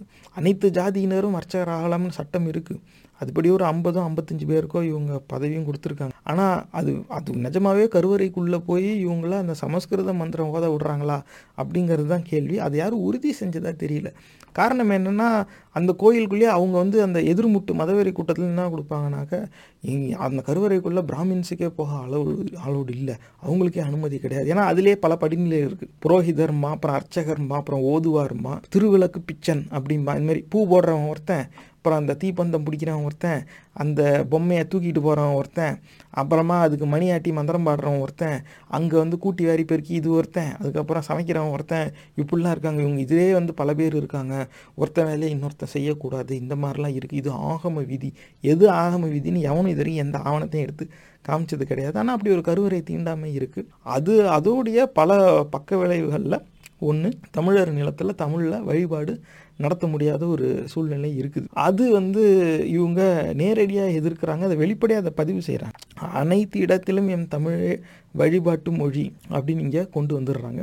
இது இருக்குது அப்போ ஏன்னா மற்ற மற்ற மதங்களில் கூட தமிழில் வழிபாட்டு மொழிங்கிறது இருக்குது ஆனால் இந்த எங்கே சமஸ்கிருத மந்திரம் ஓதுறாங்களோ அந்த இடத்துல மட்டும் தமிழில் வழிபாடுங்கிறது கிடையாது. அப்போ அதில் அவங்க உறுதியாக இருக்கிறாங்க. கடைசி இதுதான் அந்த கான்ட்ரவர்சி பாரு. தமிழ் வழியில் கற்றோருக்கே தமிழகத்தில் வேலை வாய்ப்பு. இப்போ தமிழ் மீடியமில் படித்தவங்களுக்கு தான் தமிழகத்தில் எம்ப்ளாய்மெண்ட் அப்படின்னு இவங்க சொல்கிறாங்க ஆனால் எந்த துறை அப்படிங்கிறத இந்த இடத்துல இவங்க வந்து ஸ்பெசிஃபை பண்ணலை. ஆனால் அது பண்ணணுங்கிற அவசியமும் இல்லை. இது என்னுடைய பார்வை. ஏன்னாக்கா தனியார் துறையில் இந்த மாதிரி நம்ம இம்போஸ் பண்ண முடியாது. அது அவங்களுடைய தனி நிறுவனங்களுடைய உரிமையாக போயிடுது. அது அரசியலமைப்பு சட்டத்துக்கு எதிரான ஒரு செயலாக ஆகிடும் ஆனால் அரசு துறையில் இவங்க இதை அமல்படுத்தலாம். அப்போ நூறு சதவீதம் அமல்படுத்தணும் அப்படிங்கிறது இவங்களுடைய விருப்பமாக இருக்கலாம். ஆனால் அது நூறு சதவீதம் இல்லாட்டினாலும் வேறு ஏதாவது ஒரு முப்பதோ இல்லை ஒரு ஐம்பது சதவீதம் கூட வச்சிடலாம் நூறு போஸ்ட் இருக்குதுனாக்கா அதில் ஐம்பது போஸ்ட்டு தமிழ் மீடியமில் படித்தவனுக்கு தான். ஐம்பது போஸ்ட் வேறு எந்த மீடியமில் இருந்தாலும் நீ வந்து நீ ஜப்பனீஸ் மீடியமில் கூட படிச்சுட்டு வந்துரு. ஆனால் மீ ஐம்பது பேர் இங்கே தமிழ் மீடியமில் படித்தவன் தான் இருப்பான். இந்த மாதிரி வந்துச்சுனாக்கா கிராமங்களிலிருந்து தமிழ் வழியில் படித்து வரவங்களுக்கான வேலை வாய்ப்பு அப்போ அரசு வேலைவாய்ப்புங்கிறது உறுதி செய்யப்படும். ஏன்னா இதில் வந்துருச்சுனாவே ஐம்பது போஸ்ட் தான் இருக்குது. அது முடிஞ்சு போச்சு. இந்த ஐம்பது போஸ்ட் தமிழ் மீடியம் இப்போ கிராமத்து பக்கத்தில் இருந்து தான் ரெக்ரூட் பண்ணணும். அது எப்படி நீங்கள் எடுப்பாங்கிறதுக்கான அந்த ப்ரொசீஜர் அதுக்கப்புறமா தான் உருவாகும். ஃபஸ்ட்டு அந்த நீடை டாக்குமெண்ட் பண்ணணும். அதை ஃபைனலைஸ் பண்ணணும். அந்த திசையை நோக்கி இந்த கொள்கை போகுது. ஆக இந்த கொள்கை வந்து பார்க்குற திசைங்கிறது ரொம்ப நியாயமான திசை என் பார்வையில். தமிழ் வழியில் கற்றோருக்கே தமிழகத்தில் வேலைவாய்ப்பு. எந்த துறையில் என்ன மாதிரி அப்படிங்கிறது அவங்க இன்னும் என்ன கொள்கையிலேயே அதை உட்காந்து சொல்லிட்டு இருக்கோம் அப்படின்னா இது கொள்கையோடைய லிஸ்ட்டாக இருக்காது. பாலிசி லிஸ்ட்டில் இது வந்துடாது இது மொத்தமாக அவங்களோட டீட்டெயில்டு சொல்யூஷனாக இருக்கும். அதுக்கான வரையறைன்னு ஏற்கனவே இன்னொன்று அவங்க வெளியிட்டிருக்காங்க. அதை நம்ம இன்னொரு பதிவில் வேணால் பேசலாம். ஆனால் அதை நோக்கி தான் இது போகுது. அதனால் அதனால சரியான திசையை பார்க்குது. ஆனால் இந்த ஸ்பெசிஃபிசிட்டி இருந்துச்சுன்னா ஒன்று இது ஒரு வகையில் மற்ற ஆங்கில வழி கல்வியில் படித்து வரவங்களுக்கு இங்கே பிற்காலத்தில் வேலை வாய்ப்பு மறுக்கப்படுமா அப்படின்னு அது ஒரு அச்சத்தை ஊட்டலாம். அப்படி அச்சத் அச்சம் வர வேண்டிய அவசியம் கிடையாது. ஏன்னா அரசியலமைப்பு சட்டத்தில் அப்படி ஒரு இடம் கிடையாது. ரொம்ப யூனிலேட்டரலாக போய் செய்ய முடியாது. ஆனால் தமிழக அரசு பணிகளில் இவங்க ஆட்சிக்கு வந்தாக்க இதை அவங்க அமல்படுத்தலாம். அப்படி அமல்படுத்துறது என் பார்வையில் சரியாக தான் இருக்கும். அப்போ தான் கிராமத்தில் இருக்கிறவனுக்குலாம் அந்த பதவியெல்லாம் பார்க்கவே கிடைக்கும். கடைசி வரைக்கும் இங்கே இருக்கிறவனே ஓட்டிகிட்டு இருந்தால் இப்படி ஏன்னா அது ஏற்கனவே இன்னொரு பதிவுலையும் நான் சொல்லியிருப்பேன். எனக்கு தெரிஞ்ச சில ஆண்டுகளுக்கு முன்னால் ஒரிசாலேருந்து வந்தவன் என் கூட வேலை பார்க்குறான். அவன் இந்த இந்த ஊரே தெரியாது. அடுத்த ரெண்டு மூணு ஆண்டில் அரசு பணியில் இருக்கான். இதை வந்து திராவிட பற்றாளர்கள்கிட்ட சொல்லும்போது அது வந்து கைடன்ஸ் பியூரோ அதில் வந்து நார்த் இந்தியன்ஸ் நிறைய பேர் இருக்க தான் செய்கிறாங்க என்னையா இது? அரசோட முன்னெடுப்பு மூலமாக சில வேலைவாய்ப்பு உருவாகுதுன்னா அதில் இங்கே இருக்கிறவங்களுக்கு முன்னுரிமை தர்றதில் என்ன தப்பு? அது அப்படிலாம் கிடையாது. இன்டர்நேஷ்னல் எக்ஸ்பீரியன்ஸ் இருக்கிறவங்க தான் அங்கே இருக்கணும். அம்பத்தூரில் இருக்கிறவனை போட்டு ஃபெயிலியர் பார்க்க முடியாது. ஏன் அம்பத்தூரில் இருக்கிறவனுக்குலாம் இன்டர்நேஷ்னல் எக்ஸ்பீரியன்ஸே இருக்காதா? இன்டர்நேஷ்னல் எக்ஸ்பீரியன்ஸ் இருக்கிறவங்களாம் அம்பத்தூர்லேருந்து வரவே கூடாதா? எதை வச்சு அதை உறுதி செய்கிறேன்னா பதில் இல்லை. ஆனால் அந்த அந்த சிந்தனையில் அந்த திசையிலேயே அவங்க அந்த கலந்துரையாடலை கொண்டு போகலை. இந்த மாதிரிலாம் இருக்குது. அப்போ அதுக்கு அந்த மாதிரி இருக்கிறதுனால இந்த மாதிரி கொள்கை தான் அதோட விளைவு. ஸோ இந்த பாலிசி ஃபோர்டீனில் வந்து தமிழ் வழியில் கற்றோருக்கே தமிழகத்தில் வேலை வாய்ப்புங்கிறது is not a causation it is a consequence இத்தனை நாளாக பிற மொழியாளர்களுக்கு ஆதரவான ஒரு நிலைப்பாடை ஆட்சி அதிகாரத்தில் இருந்தவங்க தொடர்ந்து எடுத்ததுனாலேயே இது இதுதான் வரதான் செய்யும். இது எதுவும் பண்ண முடியாது. அடுத்தது ஊடகக்கலை பண்பாட்டு சீரழிவுகளை உரிய பண்பாட்டு புரட்சி மூலம் தடுப்போம். அப்படின்னா இந்த ஆர்ட்ஸ் ஃபைன் ஆர்ட்ஸ் இந்த துறைக்கு வந்து அதிகமாக யாரும் கவனம் செலுத்தவே இல்லை. ஏன்னா சினிமானாக்கா அவங்களுக்கு பெரிய தேட்டர் இருக்குது இப்போ அவங்களுக்கு ஓடிடி பிளாட்ஃபார்ம்லாம் கூட வந்துருச்சு. அப்போ எப்படி வேணாலும் அவங்க விற்றுக்கலாம் அது பெரிய வணிகமாக இருக்குது. மெயின் ஸ்ட்ரீம் சினிமா அப்படிங்கிறது. ஆனால் மயிலாட்டம் ஒயிலாட்டம் இந்த மாதிரி தமிழ் இசை அந்த கலைகளுக்கு இருக்குதுல்ல. அந்த பாரம்பரிய கலைகளுக்கான அவங்களாம் எப்படின்னா கோயில் திருவிழா நடந்தால் ரோட்டில் ஆடிக்கிட்டு இருக்கணும். அவ்வளவுதான். அவங்களுக்குன்னு ஒரு மேடை எங்கேயுமே கிடையாது. அப்போ அவங்களுக்குன்னு அந்த அது அது அது வணிகமாக்கவே படலை. அது வந்து ஒரு மெயின் ஸ்ட்ரீம் மீடியாக்கே அவங்க அதில் அவங்களுக்கு இன்க்ளூ இன்க்ளூஷனே அவங்களுக்கு இல்லை. அவங்க வெளியில் தான் இன்னும் இருக்கிறாங்க. ஏதாவது ஒரு அதுவும் அந்த கோயில் திருவிழா போனாலும் ராவணன் நான் வேஷம் போட்டுக்கிட்டு வந்து அவங்க குச்சிக்கிட்டு இருக்கணும். அப்படி தான் இருக்கும். கடைசி வரைக்கும் அந்த ஹரிச்சந்திரன் ட்ராமாவே தான் போடணும். அதுவும் ஏதாவது கோயில் திருவிழாவில் தான் போடணும். சிவராத்திரிக்கு எல்லாரும் முழிச்சிருக்கணும் அப்படின்னாங்க வரணும். இப்படி தான் அவங்களுக்கு வந்து வந்துட்டு தவிர அது செய்ய வேண்டாம்னு நான் சொல்ல வரல. ஆனால் அப் அப்படி மட்டும்தான் அவர்களுக்கான வாழ்வாதாரம் இருக்கும். ஏன்னா அதுவும் ஒரு ஃபார்ம் ஆஃப் என்டர்டெயின்மெண்ட் அதுவும் ஒரு ஆர்ட் ஃபார்ம் தான். அந்த ஆர்ட் ஃபார்மை விற்கிறதுக்கான ஒரு சந்தை எங்கே? இப்போ எல்லா மா இது சம்பந்தமாக இந்த மாதிரியான கலைகளை எப்படி பாதுகாப்பதுனே ஒரு வீடியோ பதிவு போட்டிருக்கேன் இதுக்கு முன்னாடி. அதில் நீங்கள் போய் பாருங்கள் அதில் நான் முன் வச்ச கருத்து வந்து இதுதான். ஒரு ஒரு மாவட்டத்துக்கும் இவங்களுக்குன்னு தனியாக தேட்டர் கட்டி கொடுக்கணும். அப்போ அந்த இடத்துல இந்த கலைகளுக்கு மட்டும்தான் வாய்ப்பாக இருக்கணும். அதை திருப்பி உடனே இவங்க யாரும் வர்றதில்லைன்னு உடனே அதை கல்யாண மண்டபமாக மாற்றிடக்கூடாது வச்சு இதுக்குன்னு டிக்கெட் போட்டு வைக்கணும். மயிலாட்டம் ஒயிலாட்டம் பார்க்குறதுக்கு இங்கே வந்து மயிலாட்டம் ஒயிலாட்டம் ஆடுறவங்கள வச்சு ஒரு படம் வரும். அந்த மயிலாட்டம் ஒயிலாட்டமே பார்க்காதவங்க மயிலாட்டம் ஆடுறவங்களா அதில் வந்து நடிச்சுக்கிட்டு இருப்பாங்க. அதை பார்க்குறதுக்கு எல்லாரும் குடும்பத்தோடு போய் காசு கொடுத்து பாப்கார்ன் பிப்ஸியோடு உட்காந்து பார்ப்பாங்க. ஆனால் நிஜமான இந்த மயிலாட்டத்தை மேடையில் ஆடட்டும் அதுக்கு டிக்கெட் வாங்கிட்டு போகட்டும் அதுக்கு நூற்றி இருபது ரூபானா இதுக்கு ஒரு இருபது ரூபா கொடுக்க மாட்டாங்களா முதல்ல அதுக்கான வணிகத்தை உருவாக்கணும்ல. எங்கே போய் இந்த மயிலாட்டம் ஒயிலாட்டத்தை வியாபாரமாக விற்க முடியும்? இந்த மாதிரி கோயில் திருவிழாவில் ரோட்டில் ஆடுறது மட்டும்தானா அவங்களுக்கு பொழப்பு? அப்போ அவங்களுக்கு அப்படி ஒரு அங்கீகாரம் கிடைக்கணுமே. இது இந்த கொள்கை பதினஞ்சு வந்து அந்த திசையை நோக்கி போகுதுங்கிறது என்னுடைய பார்வை. உரிய பண்பாட்டு புரட்சி மூலம் தடுப்போம் அப்படிங்கிறாங்க. அப்போ சீரழிவுன்னு ஒன்று வந்துக்கிட்டு இருக்குது அப்படிங்கிறாங்க. என்ன மாதிரியான சீரழிவுன்னு ஸ்பெசிஃபை பண்ணாலும் அதை நாங்கள் தடுப்போம் அப்படிங்கிறாங்க. அப்போ இந்த மாதிரியான ஒரு செயல்பாடில் இது கொண்டு போய் விடும் அப்படிங்கிறது என்னுடைய பார்வை. குறைந்தபட்சம் அதை அக்னாலேஜ் பண்ணுறாங்க அடுத்தது வந்து நாளைய நாம் தமிழர் ஆட்சியில் அரசு சமயம் சாராது. ஆனால் யாருடைய தனிப்பட்ட சமய நம்பிக்கையிலும் அரசு தலையிடாது. அப்படிங்கிறப்ப நாளைக்கு நாம் தமிழர் கட்சி வந்து ஆட்சிக்கு வந்துச்சுன்னா சமயம் சாராது. எந்த மதத்தை சார்ந்தும் அது இருக்காதான். அப்போ செக்யூலரா அப்படி இருந்துக்கும் ஆனால் யாருடைய தனிப்பட்ட சமய நம்பிக்கையிலும் அரசு தலையிடாது. இப்போ இந்த இடத்துல இன்னொரு கான்ட்ரவர்சியல் பாயிண்ட் வருது. என்ன அப்படின்னா நாங்கள் யாரோட தனிப்பட்ட சமய நம்பிக்கையிலையும் அரசு வந்து நாம் தமிழர் அரசு தலையிடாது. அப்படி இது பதினாறில் இருக்குது இப்போ இவங்க பத்தில் என்ன சொல்கிறாங்க உழைப்பு சுரண்டலை நியாயப்படுத்தி ஒழுங்கமைக்கும் வர்ணாசிரம சனாதன கொள்கையை அழிப்போம்ங்கிறாங்க. இந்த வர்ணாசிரம சனாதன கொள்கையை நாங்கள் அழிப்போம்ங்க. பதினாறில் வந்து செகண்ட் ஹாஃபில் என்ன சொல்கிறாங்க ஆனால் யாருடைய தனிப்பட்ட சமய நம்பிக்கையிலும் அரசு தலையிடாது அப்படிங்கிறாங்க. இப்போ கேள்வி என்ன வருதுன்னா இப்போ எடுத்துக்காட்டுக்கு நான் வந்து ஏங்க நான் வந்து இந்த இந்துங்கிற சனாதன தர்மத்தை நான் ஏற்கிறேன்.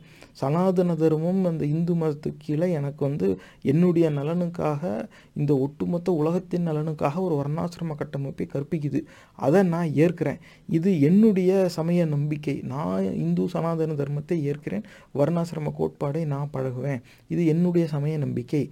அப்படின்னு ஒருத்தன் சொல்லி செயல்பட்டா அவனுடைய செயல்பாட்டில் நாம் தமிழர் கட்சி தலையிடுமா தலையிடாத? ஏன்னா அவங்க பத்தில் அவங்க என்ன சொல்கிறாங்க வர்ணாசிரம சனாதன கொள்கையை அழிப்போங்கிறாங்க ஆனால் பதினாறில் வந்து நாங்கள் சமய நம்பிக்கையில் எங்கள் அரசு தலையிடாது அப்படிங்கிறாங்க.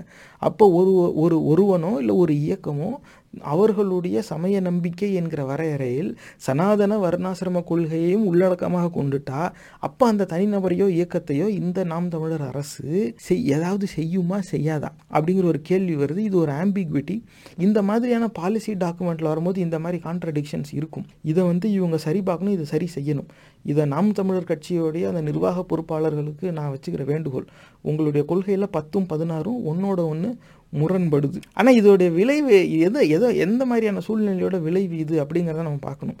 எந்த கட்சியாக இருந்தாலும் அது வளர்ந்து வரும்பொழுது அது கூட வந்து எல்லாரும் வந்து அப்படி முச்சிருவாங்க. அப்போ முக்கிய ஒரு ஒரு இயக்கத்துலேருந்து சேர்றாங்கன்னா எல்லாருமே ஒரே நோக்கத்தோட ஒரே ஆசையோட வந்து சேர மாட்டாங்க ஒரு ஒருத்தவங்க ஒவ்வொரு ஆசையில் வந்து சேருவாங்க. ஒரு சிலர் வந்து அந்த தற்சாதி பெருமை அவங்களுக்குன்னு ஒரு கூட்டம் வச்சுக்குவாங்க இல்லை அவங்களுக்குன்னு வேறு ஏதாவது ஒரு அடையாளம் இருக்கும் ஒரு உள்நோக்கம் இருக்கும்.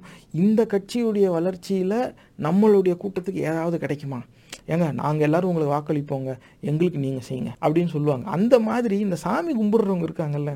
ஏன்னா இவங்க அப்போ ஒரு ஆன்டை திராவிடம் ஒரு ஸ்டான்ஸில் தானே இந்த கட்சி இன்றைக்கி செயல்பட்டுக்கிட்டு இருக்கு. அப்போ அந்த திராவிட இயக்கத்துடைய வரலாறில் பார்த்தா சாமி ஜாதி இல்லை அதெல்லாம் போலி அப்படின்னு பேசின வரலாறு ஒன்று இருக்குது அந்த திராவிட கட்சிகளுக்கு முந்தைய வரலாறுங்கிறது நிறைய பேருக்கு அது புரியாது. அது நம்ம கடைசியில் வருவோம். ஆனால் அப்படி ஒன்று இருந்ததுனாலேயே இவங்க ஆன்டை திராவிடங்கிறதுனால அவங்க என்னெல்லாம் சொன்னாங்களோ அதுக்கு ஆப்போசிட்டாக சொல்லணும். நிறைய பேர் சாமி கும்பிடுறவங்க வந்து அந்த திராவிட திராவிட கட்சி ஆதரவாளர்கள்லேயே நிறைய பேர் சாமி கும்பிடுறவங்களும் இருக்கிறாங்க. அவங்க எல்லாரும் வந்து அந்த பெரியார் பேசினதை வந்து பெருசாக அவங்க சட்டம் பண்ணிக்க மாட்டாங்க. அந்த திசையிலே போக மாட்டாங்க. அது அதை அவங்க கலந்துரையாடலில் அவங்க சேர்த்துக்கவே மாட்டாங்க. அதெல்லாம் இல்லை அண்ணா வந்து ஒன்றே குலம் ஒருவனே தேவன் சொல்லிட்டார். அதாங்க எங்களுக்கு தேவை. காரணம் என்னென்னா அவன் நெத்தியில் ரெண்டு சாயம் பூசிக்கிட்டு கையில் கா கிலோமீட்டர் கயிறு கட்டியிருக்கானாக்கா அவன் அப்படி தான் சிந்திப்பான். அது வந்து அவர்களின் இயலாமை. ஆனால் அந்த மாதிரியான சிந்தனை உடையவர்கள் இங்கே இருக்கிறதுனால இது எழுதும்போது ஏங்க இப்படி ஒன்று எழுதுங்க. சமய நம்பிக்கையில் நம்ம தலையிடக்கூடாதுல்ல? சமய நம்பிக்கையில் நம்ம தலையிடக்கூடாதுல்ல? அப்படி சொல்லுங்க. காரணம் என்னன்னாக்கா ஒட்டுமொத்தமாக இவன் சனாதன வர்ணாசிரம கொள்கையை அழிப்போம்னு மேலே சொல்லிட்டான். அப்படி வந்துச்சுனாக்கா அது அதை நீங்கள் அமல்படுத்த போனீங்கன்னாக்கா அத்தனையுமே அடிபடும். அப்போ இவங்க வந்து அது- யார் ரொம்ப சாமி நம்பிக்கையோடு இருக்கிறாங்களோ அவங்களால அதை நேரடியாக அதை ஏற்றுக்க முடியாது. அதனால் கூட இருந்து நீ சொன்னதை நான் ஒத்துக்கிட்டேன்ல நான் சொன்னதே நீ ஒத்துக்கோ அப்படின்னு ஒரு கலந்துரையாடல் வந்திருக்கலாம். அதோடைய விளைவு தான் இந்த வரி இந்த இடத்துல இவங்க சேர்க்கப்பட்டிருக்கு. ஆனால் இதை மாற்றி அமைக்கணும் அப்படியா இருந்தால் அது என்னவா இருக்கும்? என் பார்வையில் ஒரு பரிந்துரை என்னன்னாக்கா இது வந்து மற்றவங்களோட எப்படின்னா தமிழர் நாம் தமிழர் ஆட்சியில் யார் எந்த மதத்தை எந்த சமயத்தை வேண்டுமானாலும் எந்த பின் விளைவுகளும் இல்லாமல் பழகுவதற்கான ஒரு வழிவகை செய்யப்படும்னு அவங்க சொல்லிக்கலாம் நீ எந்த மதத்தானாலும் நீ வணங்கிட்டு போ. அதுக்கு உனக்கு எந்த பிரச்சனையும் வராது. அதுக்கு நாம் தமிழர் கட்சி ஒரு பாதுகாப்பு கொடுக்கும். அந்த செக்யூலர் கவர்மெண்ட்டுன்னு சொல்லிக்கலாம். அந்த அளவுக்கு வேணால் அவங்க சொல்லிக்கலாம். ஆனால் அதுலேயுமே இதே ரிஸ்க்கு வரும். காரணம் என்னென்னா ஏங்க நான் இந்த மதத்தை ஃபாலோ பண்ணுறாங்க இது என்னுடைய உரிமைங்க. அரசியலமைப்பு சட்டம் எனக்கு அந்த உரிமையை கொடுக்குது. என்னுடைய இந்த மதம் வர்ணாசிரம சனாதன கொள்கையை தான் கற்றுக் கொடுக்குது. நான் அதை தான் பழகுவேன். அப்படின்னாக்க இப்போ நாம் தமிழர் கட்சி என்னுடைய செயல்பாட்டில் தலையிடுமா தலையிடாதா? காரணம் என்னன்னாக்கா நான் அந்த கொள்கை வர்ணாசிரம கொள்கையை ஏற்றுக்கிட்டேன்னாக்கா இவனுக்கு தான் நான் வீடு வாடகை கொடுப்பேன் அப்புறமா என் காலேஜில் இவனுக்கு தான் சீட்டுமே என்னோட தொழிலில் நான் இவனோட இவனுக்கு தான் ஆர்டர் கொடுப்பேன் இவன்கிட்ட தான் நான் விற்பேன்பேன் இவனுக்கு விற்க மாட்டேன்பேன் ஏன் நான் இப்படியே நான் பழகிக்கிட்டே இருப்பேன். அப்போ என்னுடைய இந்த செயல்பாடை இந்த நாம் தமிழர் அரசு தடுக்குமா எதிர்க்குமா? அதுக்கு வந்து தண்டனை கொடுக்குமா? அப்படிங்கிற ஒரு கேள்வி வந்து வருது.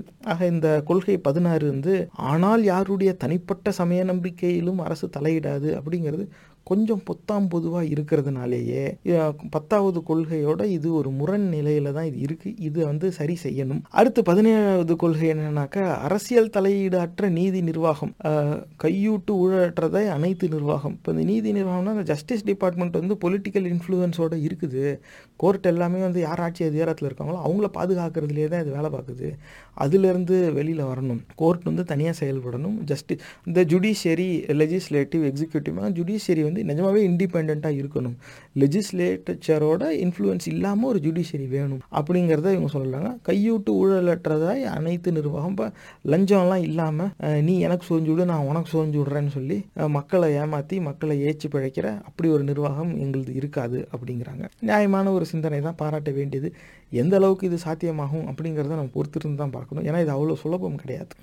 அடுத்தது வந்து மகளிர் ஆடவர் சுய உதவி குழுக்கள் மூலம் மக்களின் அடிப்படை தேவைகளை நிறைவேற்றும் தற்சார்பு பொருளாதார திட்டத்தை உருவாக்குவோம். இது ஒரு நல்லது தான் இது வந்து அந்த இதுக்கு முன்னாடி ஒரு கொள்கையில் அந்த மக்கள் கூட்டுறவு அப்படின்னு இவங்க சொல்லியிருந்தாங்கல்ல இது அதோட ஒத்து போகிறதா நான் பார்க்குறேன் என்னுடைய பார்வை.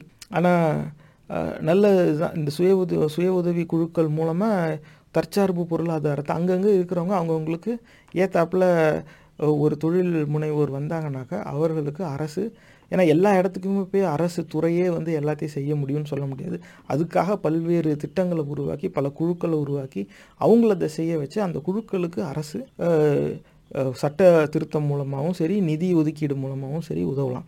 ஒரு சில இடத்துல பெண்கள்லாம் சேர்ந்து நாங்கள் இங்கே இருக்கிறவங்க எல்லாரும் மத்தியானம் பன்னெண்டுலேருந்து மூணு மணி வரைக்கும் எங்களுக்கு நேரம் இருக்குது நாங்கள் தையல் மிஷின் வச்சு இது பழகி இந்த தொழில் செய்ய விரும்புகிறோம் அப்படின்னாக்கா அந்த சுய உதவி குழுவுக்கு ஒரு நிதி ஒதுக்கீடுன்னு ஒன்று இருந்துச்சுனாக்கா அதுலேருந்து அவங்க கடன் கொடுத்து இவங்க அந்த தையல் மிஷின் வாங்கி தரலாம். அவங்களுக்கு அந்த பயிற்சி கொடுக்கலாம். இந்த மாதிரிலாம் ஏதாவது செஞ்சுக்கலாம். அந்த மைக்ரோ எக்கானமிஸ் இது மூலமாக வளரும். இது நல்ல சிந்தனை தான் அடுத்து வந்து அதிகாரமும் பொருளும் பரவலாக்க போராடுவோம். அதிகாரமும் பொருளும் பிரமிடு போல் கட்டமைப்போம். இப்போ இது இதுவும் அந்த லெஃப்டிஸ்ட் மென்டாலிட்டியோட டச்சு இவங்களுடைய சிந்தனையில் இருக்குது நாம் தமிழர் கட்சியோட கொள்கையில் இருக்குங்கிறதுக்கு இதுவும் ஒரு எடுத்துக்காட்டு. பிரமிட் மாதிரினாக்கா இருக்கிறதுலையே உயர் பதவியில் எவன் இருக்கானோ அவங்ககிட்ட பொருளாதாரம் கம்மியாகவும் இருக்கிறதுலையே கீழே அதிகாரம் யாருக்கிட்ட ரொம்ப கம்மியாக இருக்கோ அவர்கள்கிட்ட பொருளாதாரம் அதிகமாகவும் இருக்கணும். அப்போ எண்ணிக்கைக்கு ஏற்றாப்புல எல்லாருக்கும் சமமாக அதை பங்கிட்டு கொடுக்கணும் அப்படிங்கிறத இவங்க இந்த மாதிரி சொல்கிறாங்க இது ஒரு லெஃப்டிஸ்ட் மைண்ட் செட்டு தான். அப்போ அந்த ஒரு கேப் ஒரு என்ன சொல்கிறது ஒரு கம்யூனிஸ்ட் மேனிஃபெஸ்டோ படிச்சுட்டா வர சிந்தனை ஒன்று இருக்குது பாருங்க. அதோடைய வெளிப்பாடாக தான் இந்த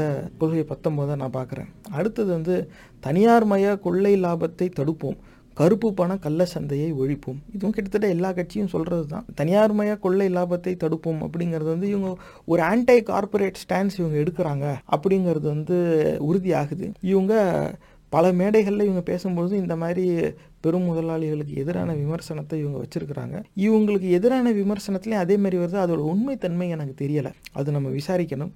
ஆனால் இந்த மாதிரி ஒரு கட்சி வந்து கொள்கையை வெளியில் சொல்கிறதுங்கிறது வந்து மக்களுக்கு ஆதரவான ஒரு நிலைப்பாடு தான் ஆனால் அந்த நிறுவனங்கள் இதை எப்படி பார்க்கும் அப்படின்னு பார்த்தா இந்த மாதிரி கட்சியை வந்து டேஞ்சர்னு தான் பார்க்கும். காரணம் என்னென்னா எல்லா நிறுவனத்துக்கும் அரசியல் கட்சிக்கு காசு கொடுக்கறதுங்கிறது ஒரு பழக்கம். அவங்க வந்து எந்த கொள்கை அதெல்லாம் எதுவும் பார்க்க மாட்டாங்க. இப்போ யாருப்பா ஆட்சியில் இருக்கிறா? அவனுக்கு போய் கொடுத்துரு. அவன் அடுத்து யார் ஆட்சியில் வரா மாதிரி இருக்கா? அவனுக்கும் கொடுத்துரு. கொஞ்சம் இழுபறியாக இருக்குது யார் வராங்கன்னு தெரியலன்னா ரிசல்ட் வர வரைக்கும் வெயிட் பண்ணு.